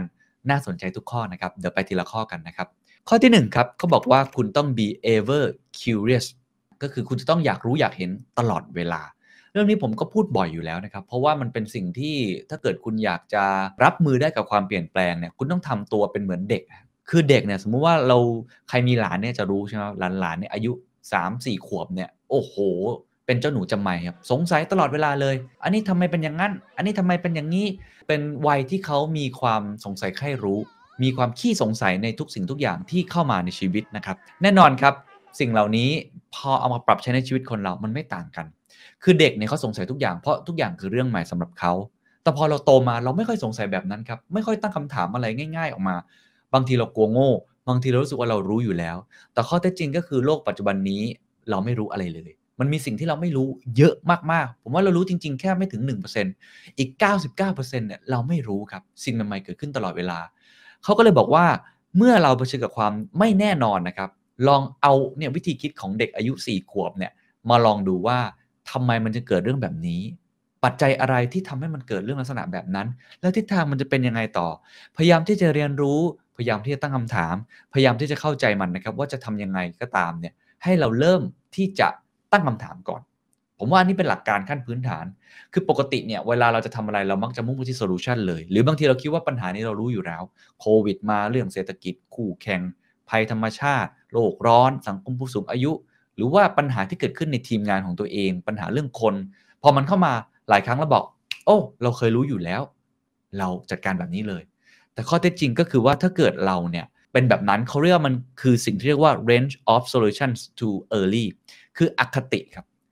มันจะเกิดขึ้นในมนุษย์ครับ เพราะว่าเราเนี่ยไม่อยากจะเผชิญปัญหาแบบนี้แบบนานๆ เราอยากจะจัดการให้มันจบไปเร็วๆ เราก็เลยคิดว่าเราใช้ประสบการณ์เดิม แต่ข้อเท็จจริงก็คือประสบการณ์เดิมมันไม่สามารถเอามาใช้ได้ในปัญหารูปแบบใหม่ๆเขาก็เลยบอกว่าให้เราพยายามตั้งคำถามอยู่อย่างสม่ำเสมอให้ขี้สงสัยเหมือนเด็กตลอดเวลา เทคนิคหนึ่งที่ง่ายมากนะครับจากนักเศรษฐศาสตร์แล้วก็นักเขียนชื่อแคโรลินเว็บครับเขาบอกว่า ถ้าเราอยากจะกระตุ้นความอยากรู้อยากเห็นให้กับตัวเรา แล้วก็ให้กับทีมงานนะครับให้ใส่เครื่องหมายคำถาม question mark ไว้ในทุกๆประโยคที่ตอบออกมา ไว้ในทุกๆ สมมติฐาน ไว้ในคำตอบ แรกเวลาเราตั้งคำถามอะไรก็ตาม แล้วเรามีคำตอบแล้ว ลองตั้งคำถามช่วงท้ายไปว่ามันใช่หรือ เช่นเราบอกว่าเฮ้ยเนี่ยเราเกิดปัญหายอดขายมันตกลงคำตอบที่เราได้คือทำโปรโมชั่นไปเลยสิ ก็น่าจะได้ยอดขายที่เพิ่มขึ้น แต่ถ้าเกิดเราใส่ question mark ไว้ทิ้งท้ายครับ จริงหรือ มันจะได้จริงหรือ เราตีโจทย์แตกแล้วหรือยัง หรือแล้วจริง ๆ แล้วคำถามที่เราตั้งมันผิด นี่ครับเป็นตัวอย่างหนึ่งที่เป็นเทคนิคง่ายๆมาก หลังจากนี้ถ้าเกิดคุณมีทางออกมี solution อะไร อย่าเพิ่งปักใจเชื่อครับ เพราะนั่นอาจจะเป็นประสบการณ์ในอดีตปัญหาเดิมที่คุณเคยแก้ได้ ตอนนี้ปัญหามันใหม่ มันเป็นสลักแบบใหม่ คุณต้องแก้ใหม่ ก็ใส่ question mark เข้าไปตอนท้าย จุดเล็กๆ อันนี้ทรงพลังอย่างยิ่งครับ แล้วก็จะทำให้ทีมงานสามารถโฟกัสได้มากขึ้น มองหาหลักฐานที่น่าจะถูกต้องมากที่สุด สำหรับมาการแก้ปัญหานั่นเอง นอกจากนี้ถ้าเกิดเราใช้เทคนิคแบบนี้ในลักษณะแบบแบ่งทีมก็ได้นะครับเขาบอกว่าให้เราลองตั้งทีมขึ้นมาเป็น2อสทีม ให้มันเกิดการ discuss ซึ่งกันและกันการดีเบตนะครับทีมแดงทีมน้ำเงินแบ่งกลุ่ม แล้วคอยโต้แย้งว่าไอ้คำตอบแรกที่คุณตอบมา มันอาจจะยังไม่ใช่โซลูชันที่จะแก้ไขปัญหา complex problem นั้นจริงๆ ก็เป็นไปได้ อันนี้ครับเป็นสิ่งที่สามารถทำได้เลย สุดท้ายเขาก็เลยจะพบนะครับว่าคำตอบที่มาจากความไม่แน่นอนเนี่ยส่วนใหญ่แล้วมาจากความอยากรู้อยากเห็น มาจากความคิดสร้างสรรค์ ดีกว่าการที่เราใช้รูปแบบเดิมในการแก้ไขปัญหานั่นเองครับ ข้อที่2ครับอดทนต่อความคลุมเครือ และถ่อมตัวเข้าไว้ภาษาอังกฤษคือ tolerate ambiguity and stay humble คือหลายครั้งเนี่ยเวลาเราเจอปัญหาเนี่ยคนเก่งๆนะครับเขาก็จะสามารถที่จะนึกคำตอบได้เลย ผู้นำเวลาเจอปัญหาก็คิดเลย แก้ปัญหาแบบนี้ชัดเจนเลย แต่ในความเป็นจริงแล้ว ทุกวันนี้เวลาแก้ปัญหามันไม่ใช่แบบนั้นครับ วิธีการแก้ปัญหาตอนนี้ที่ดีที่สุดคือต้อง trial and error คือทดลองทำไปเรื่อยๆ ต้องมีการลองผิดลองถูกมันเหมือนการสุ่มอะไรบางอย่างมากกว่า แทนที่จะใช้โปรแกรมมาคำนวณเป็นสมการเชิงเส้น แล้วแทนค่าตัวแปรสามารถแก้ปัญหา linear programming อะไรต่างๆ ได้ เป็นแบบตรรกกะ ปรากฏว่าปัจจุบันมันไม่ใช่ อย่างเช่นโควิด ปัญหาสาธารณสุข ปัญหาเรื่องเศรษฐกิจ ปัญหาเรื่องปากท้อง ปัญหาเรื่องสังคม สุขภาพจิต ความเชื่อมั่น มันผูกโยงกันไปหมด มันไม่สามารถเอาตัวแปรใส่เข้าไปแล้วมันแก้ได้เลย เพราะว่ามันโยงใยกันไปหมดแล้ว เขาก็เลยบอกว่าการที่คุณโยนข้อมูลทั้งหมดลงไปนั้นอาจจะมีการปรับบ้างแก้นู่นแก้นี่บ้าง จริง ๆ แล้วมันอาจจะทำให้คุณได้คำตอบที่มันผิดก็ได้ เพราะฉะนั้นสิ่งที่ควรจะทำมากที่สุดคือ คุณต้องยอมรับครับว่ามันเกิดความไม่แน่นอนเกิดขึ้น ยอมรับในความไม่สมบูรณ์แบบหรือ imperfection มากขึ้นสำคัญก็คือจะต้องมีความอดทนครับ เห็นไหมก็ถึงบอก tolerate ต่อ ambiguity ไอความคุมเครือแบบนี้มัน เฮ้ย อะไรเนี่ย มันทำไมมันดูแล้วมันไม่ชัดเจน มันมีม่านหมอกที่บังอยู่เต็มไปหมด เขาบอกว่าจะต้องมีลักษณะแบบนี้มากยิ่งขึ้น คือ อย่าไปปิดกั้นความคุมเครือแบบนั้น และถ้าจะให้ดีเขาบอกว่าให้มีมุมมองแบบนักพนันเอ้ย มันคืออะไร มุมมองแบบนักพนันเขาบอกในโลกแห่งความเป็นจริงมันมีความไม่แน่นอนเกิดขึ้นมากมาย ต้องเตรียมใจเข้าไว้ เพื่อที่จะประเมินความเสี่ยงต่างๆ อาจจะเป็นรูปแบบคล้ายๆ กับการเล่นพนัน เป็นอัตราเป็นเปอร์เซ็นต์แบบนี้ก็ได้ คุณเอริกแองเกอร์ครับเขาบอกเลยครับว่า นิยามเลยว่าการตระหนักไว้เสมอว่าความรู้ของเรานั้นมีแค่ชั่วคราว และ imperfection คือไม่ได้สมบูรณ์แบบเสมอไป มันจึงจำเป็นที่จะต้องมีการปรับใหม่ตลอดเวลาที่เราเจอหลักฐานเพิ่มเติม กุญแจสำคัญของการทำงานหลังจากนี้บนความไม่แน่นอน ถึงต้องมีเรื่องของ humble ด้วย humble ต่อความไม่แน่นอน และลองทำแบบนักพนันดู ลองยกตัวอย่างงานวิจัยล่าสุดครับแสดงให้เห็นครับว่าเราจะสามารถแก้ไขปัญหาที่ซับซ้อนแบบนี้ได้ ถ้าเกิดเราคิดในลักษณะแบบที่เป็นอัตรา หรือเป็นเปอร์เซ็นต์ เป็นนักพนันมากยิ่งขึ้น ยกตัวอย่างเมื่อหน่วยงานวิจัยของออสเตรเลียครับ ชื่อว่า Commonwealth Scientific and Industrial Research Organization ตัวย่อก็คือ CSRIO เป็นเจ้าของสิทธิบัตรหลักของโปรโตคอลอินเทอร์เน็ตไร้สาย ซึ่งมีการขอค่าลิขสิทธิ์จากเหล่าบริษัทยักษ์ใหญ่ต่างๆ แต่ว่ากลับถูกปฏิเสธในขั้นต้น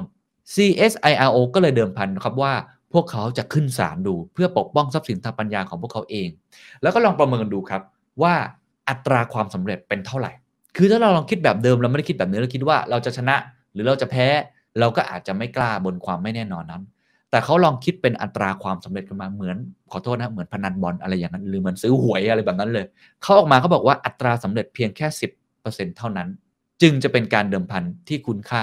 คือแค่สิบเปอร์เซ็นก็ถือว่าคุ้มค่าแล้ว พิจารณาจากต้องทุนทางกฎหมาย คือต้องลงทุนไปจ้างทนายมา แล้วก็ผลตอบแทนที่จะเป็นไปได้ ถ้าลงอันนี้มีโอกาสที่จะเสียเงินเยอะก็จริง ต้นทุนใช้เยอะก็จริง แต่ผลตอบแทนคุ้มค่า 10%มีโอกาสที่จะเป็นแบบนั้น เพราะฉะนั้นเขาเลยปรับแผนนะครับ โดยทำอย่างนี้ฮะเลือกผู้ละเมิดทรัพย์สินของเขาที่ดูแล้ววีคที่สุด คือมีจุดอ่อนมีช่องโหว่มีอ่อนแอมากที่สุดทำทุกอย่างในเงื่อนไขที่ดีที่สุด สุดท้ายแล้ว ความน่าจะเป็นนี้ก็ทำให้องค์กรนี้ CSIRO ได้เงินไปถึง 500 ล้านดอลลาร์ครับ เราจึงเห็นได้ว่าการอดทนต่อความคลุมเครือ ambiguity และมีวิญญาณของนักพนัน เต็มใจที่จะเสี่ยงนั้นทำให้สุดท้ายองค์กรสามารถหาทางออกในการแก้ไขปัญหานั้นได้ เราต้องดูเปอร์เซ็นต์ความเป็นไปได้ ผมว่าคล้ายๆ กับการวางกลยุทธ์ในปัจจุบันครับ เราไม่ได้วางไปร้อยเปอร์เซ็นต์หรือว่า plan จะเป็นอย่างนั้น เราดูว่าฉากทัศน์ scenario มีแบบไหน และกระจายความเสี่ยงไปแต่ละฉากทัศน์ฉากทัศน์นี้เป็นไปได้ 50%อ่าเราลงทุนลงแรงเยอะหน่อย แต่อีก 10%ถ้าเกิด worst case scenario ล่ะ เราอาจจะต้องเผื่อไว้ไหม หรือ 10%ของ best case scenario เผื่อว่าเกิดเหตุการณ์แบบนี้ กลับตัวได้ทันลงทุนแล้วคุณชนะคนอื่นได้เลย เราอาจจะต้องมีลักษณะทำตัวเป็นเหมือนนักพนันมากยิ่งขึ้น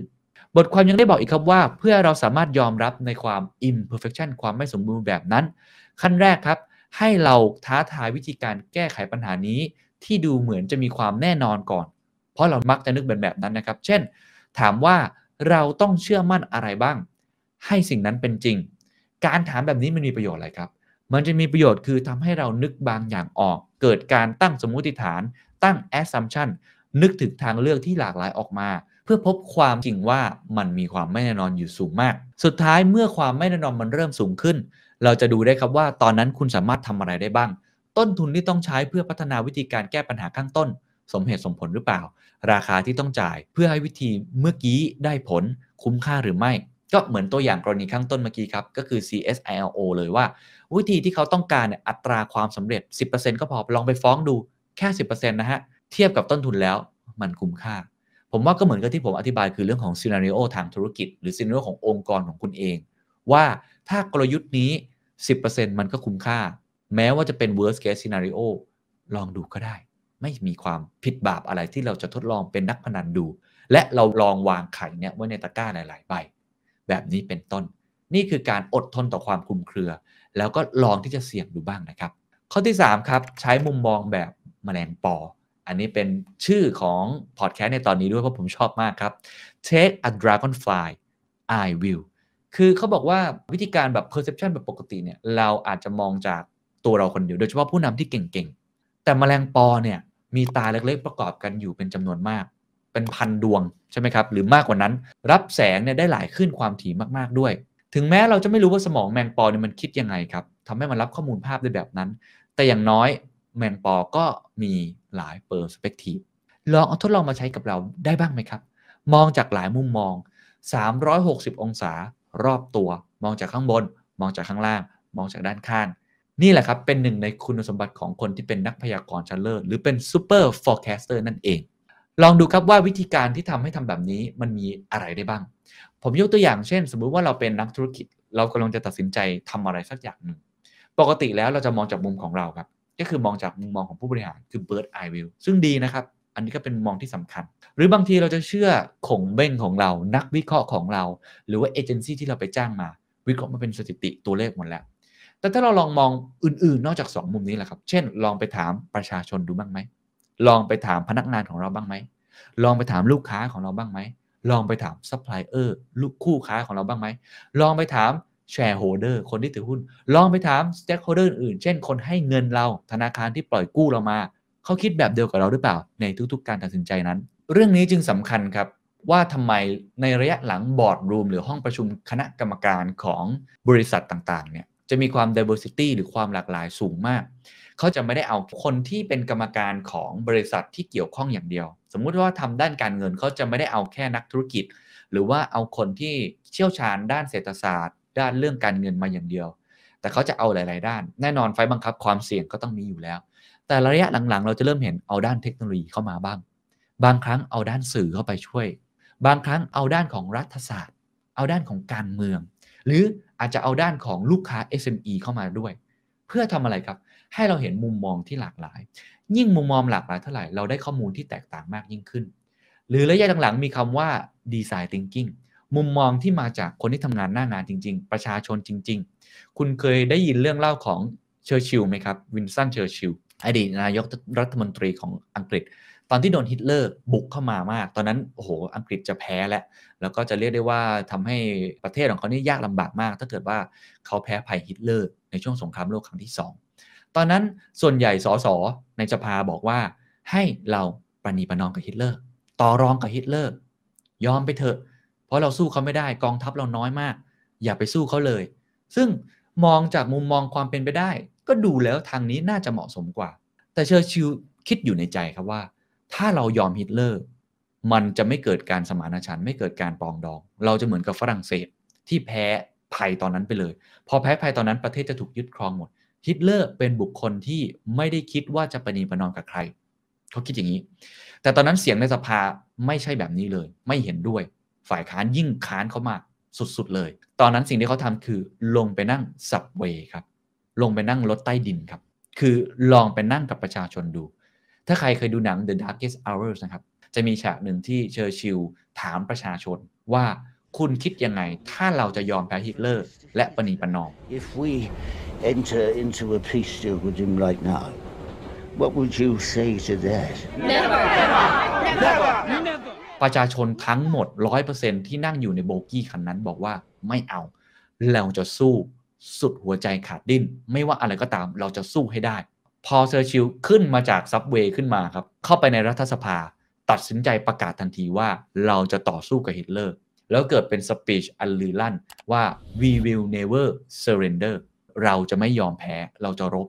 แล้วก็ใช้กลยุทธ์หลายอย่างนะครับ อันนี้คงไม่ได้เล่าต่อ แต่ว่าเนี่ยครับ เป็นเกร็ดทางประวัติศาสตร์ที่บอกครับว่า เพราะเขาใช้มุมมองแบบแมลงปอ ไม่ได้มองจาก top อย่างเดียว ลองไปถามประชาชน และนั่นทำให้ประชาชนรักเชอร์ชิลด้วยการเป็นรัฐบุรุษเลยด้วย แล้วก็ทำให้อังกฤษสามารถรอดจากภัยของนาซีได้ด้วย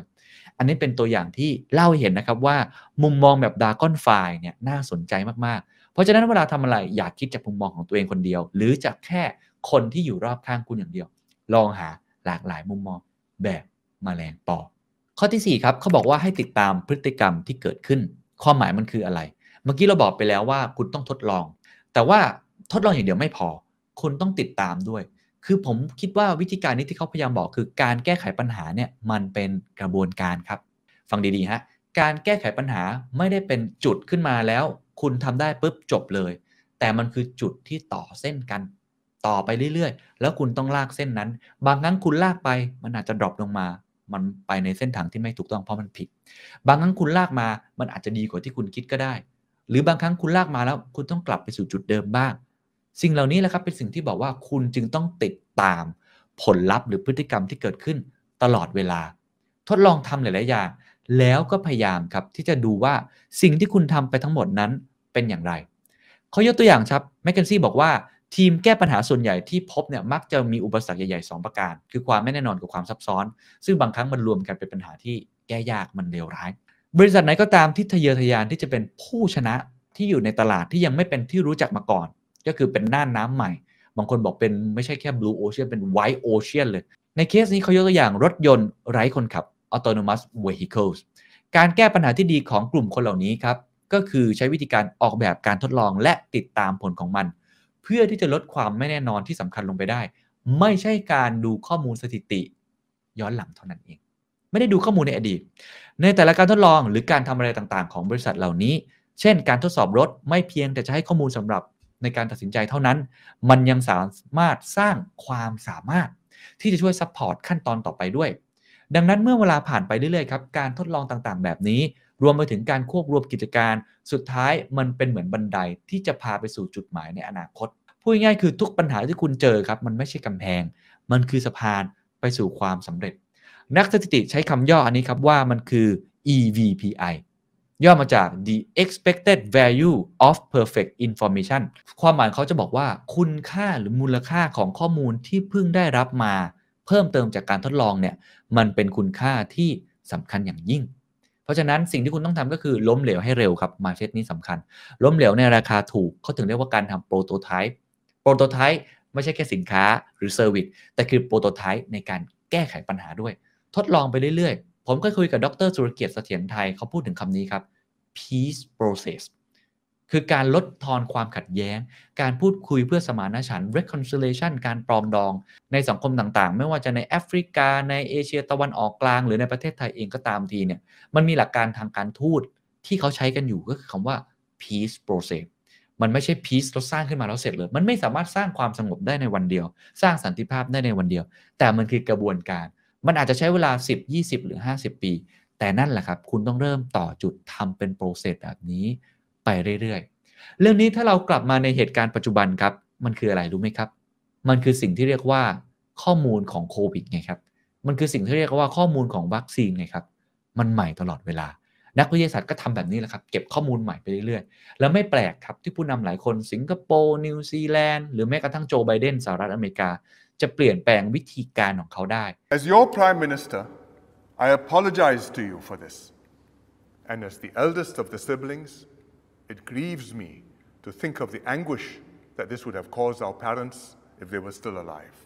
บางครั้งอาจจะโดนคำคอรหาวิจารณ์บ้างว่าโอ้โหเปลี่ยนแบบนี้ แสดงว่าหลักการไม่แน่นอนผิด แต่ผู้นำเหล่านี้ต้องยอมรับครับว่าเขากำลังทดลองแบบนี้ไปเรื่อยๆ หลักการบางทีมันอาจจะเปลี่ยนแปลงได้ จากข้อมูลใหม่ที่มาหักล้าง ข้อมูลเดิม มันเหมือนการที่เราเคยบอกว่าโลกมันแบนแล้วตอนหลังคนก็มาเปลี่ยนความคิดว่าโลกมันกลม แต่ตอนนั้นมันใช้ระยะเวลานานมากกว่าคนจะเปลี่ยนความคิด แต่ตอนนี้มันเร็วกว่าเดิมเยอะเขาก็เลยบอกว่า ข้อมูลต่างๆ ที่คุณเก็บขึ้นมา ข้อมูลที่มันมองว่ามันเป็นความล้มเหลวความผิดพลาด ให้มองว่ามันคือของขวัญของคุณนั่นเอง ข้อที่ 5 ให้เข้าถึงสติปัญญาและความฉลาดของฝูงชน ภาษาอังกฤษก็บอกว่า tap into collective intelligence and the wisdom of the crowd โอ้ชอบมากเลยครับคำนี้ คุณคริสแบรดลีย์ผู้ร่วมเขียนหนังสือ strategy beyond the hockey stick ครับ ระบุว่า ถ้าคุณคิดว่าทีมของคุณนั้น มีคนที่ฉลาดที่สุดอยู่ในห้องแล้วแล้วก็ คุณคิดผิดครับ เพราะเขาไม่ได้อยู่ในนั้น เขาอยู่ข้างนอกครับ เขาขยับตัวตลอดเวลา ผมเคยได้ยินผู้บริหารท่านหนึ่งเคยให้สัมภาษณ์ไว้ เขาบอกว่า ถ้าเวลาคุณนั่งอยู่ในห้องประชุมกันเนี่ย แล้วคุณเป็นคนที่ฉลาดที่สุด ต้องมีอะไรที่ผิดพลาดแล้วครับ แสดงว่าคุณไม่ได้เรียนรู้สิ่งใหม่เลย ความฉลาดตอนนี้อยู่ในฝูงชนทุกคน เหมือนกับที่ผมจัดพอดแคสต์ทุกวันนี้ครับ ผมจะชอบไปดู comment ใน YouTube มากๆ เราจะเห็นเลยนะครับว่ามันมีคนที่เชี่ยวชาญในเฉพาะด้านต่างๆ มากมาย และนั่นแหละครับคือความหมายของ m c k เคนซี่ที่เขากำลังจะบอกนะครับว่า คุณต้องพยายามหาความรู้หรือความเชี่ยวชาญ หรือ solution ในการแก้ไขปัญหาจากฝูงชน จากคน หรือจากกลุ่มคนที่คุณอาจจะไม่รู้จักมากขึ้นเขายกตัวอย่างครับ ในการหา Machine Learning Algorithm เพื่อระบุชนิดและปริมาณของการจับปลาบนเรือประมง เป็นหัวข้อที่ค่อนข้างจะเทคนิคมากนะ แต่ว่าเป็นหัวข้อที่น่าสนใจ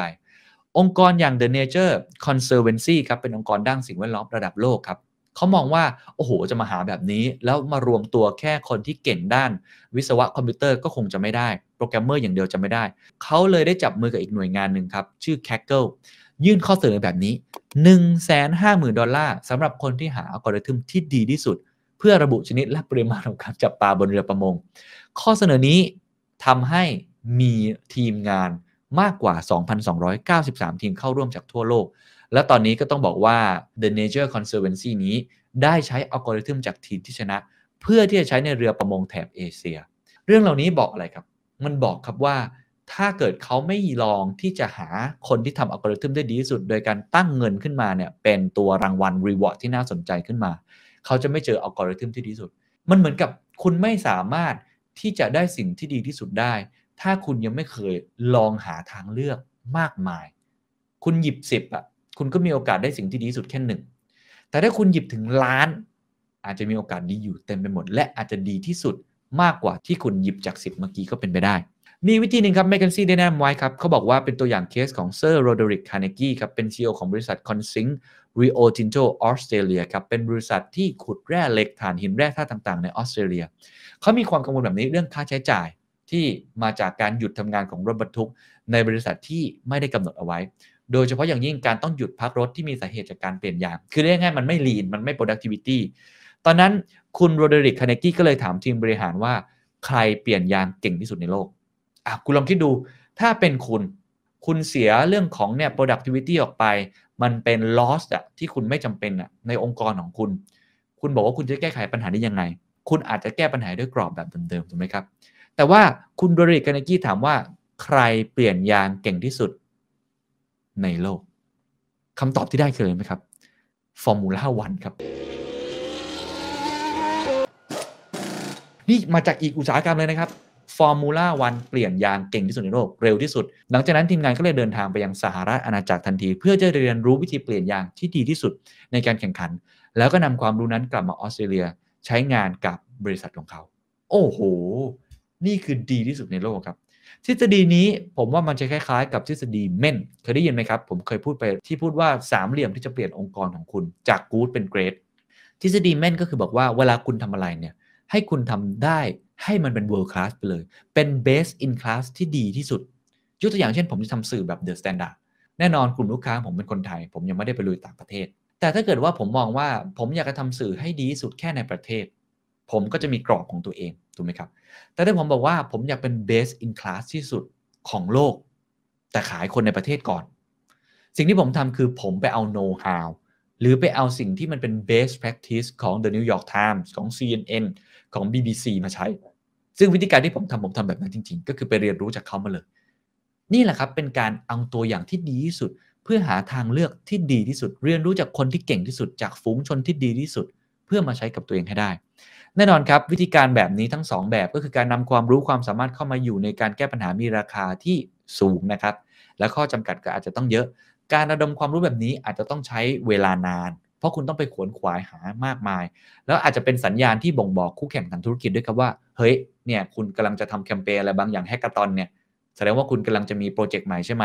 มีค่าใช้จ่ายแอบแฝงอีกมากมาย แต่ว่าโดยสรุปแล้วเขาบอกว่าการทำลักษณะแบบนี้คุ้มค่า และถ้าเกิดคุณกลัวความเสี่ยงที่จะเกิดขึ้นแบบนั้น เขาบอกว่าเอาแบบนี้ไหม เราทำเซสชั่น brainstorm เล็ก ๆ ก่อนก็ได้ เพื่อที่จะดึงดูดคนที่ไม่ได้อยู่ในทีมของคุณเข้ามาก็ได้ ใช้ในองค์กรของคุณ เครือญาติของคุณ หรือว่า พันธมิตรของคุณก่อนก็ได้เหมือนกัน และข้อสุดท้ายครับข้อที่ 6 ครับเขาบอกว่า show and tell to drive action จับปัญหามากางให้เห็นและบอกเล่าวิธีลงมือกับมัน โอ้ข้อนี้ก็ดีมากเหมือนกัน คือต้องเข้าใจว่าเวลามันมีปัญหาอะไรต่างๆ ที่เกิดขึ้นเนี่ยนะครับเวลาเราจะหาแนวร่วมคนที่มาแก้ไขปัญหาเนี่ยไม่ว่าเราจะขอมุมมองจากทฤษฎีแมลงปอ ไม่ว่าเราจะเอาคนเนี่ยเข้ามาช่วยในทฤษฎีที่เราเอาฝูงชน collective เรื่องของ wisdom หรือ intelligence เนี่ยบางครั้งเนี่ย มันอาจจะทำได้ยาก เพราะคนรู้สึกว่า เอ๊ปัญหานี้ไม่ใช่ปัญหาของฉันนี่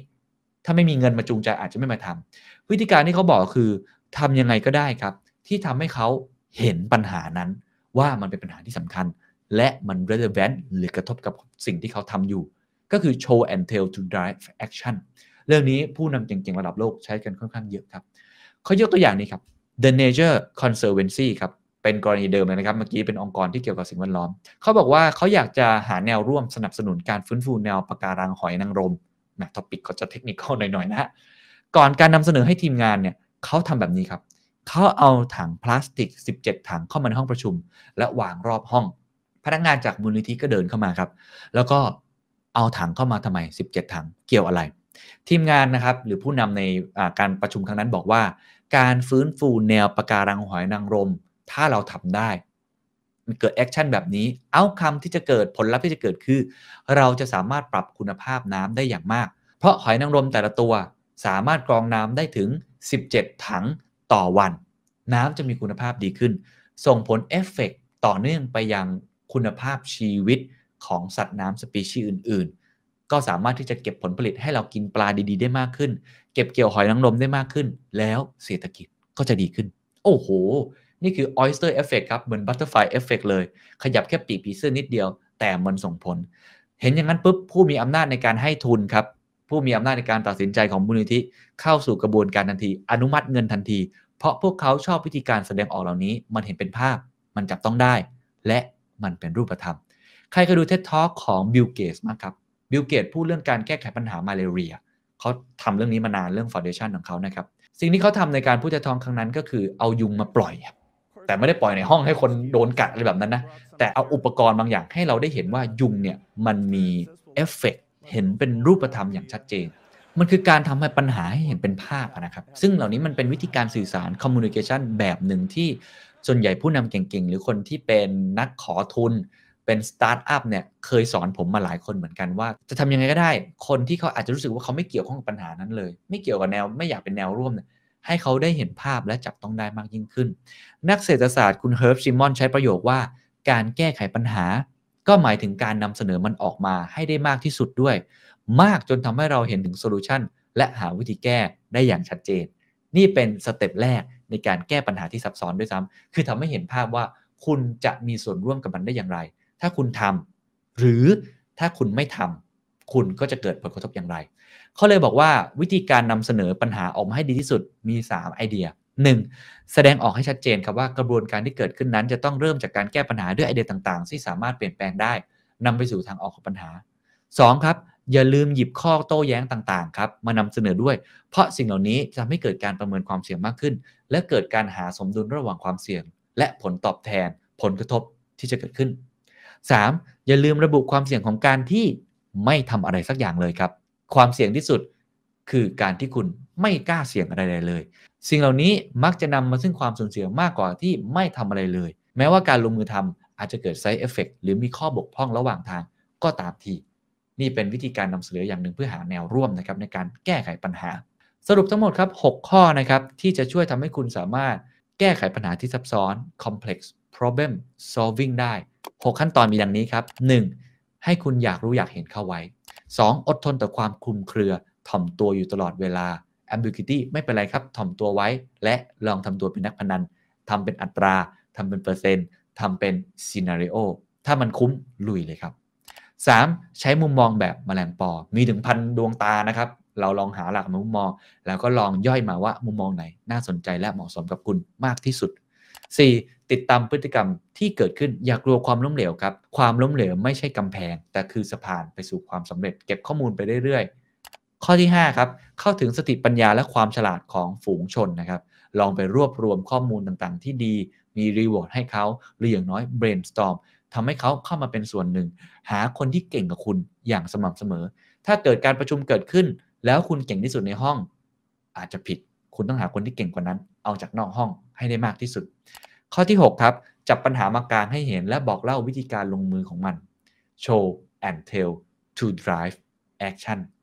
นี่คือทั้งหมดนะครับของ complex problem solving หวังว่าจะเป็นประโยชน์กับทุกท่านนะครับ การแก้ไขปัญหาที่ซับซ้อนในวันนี้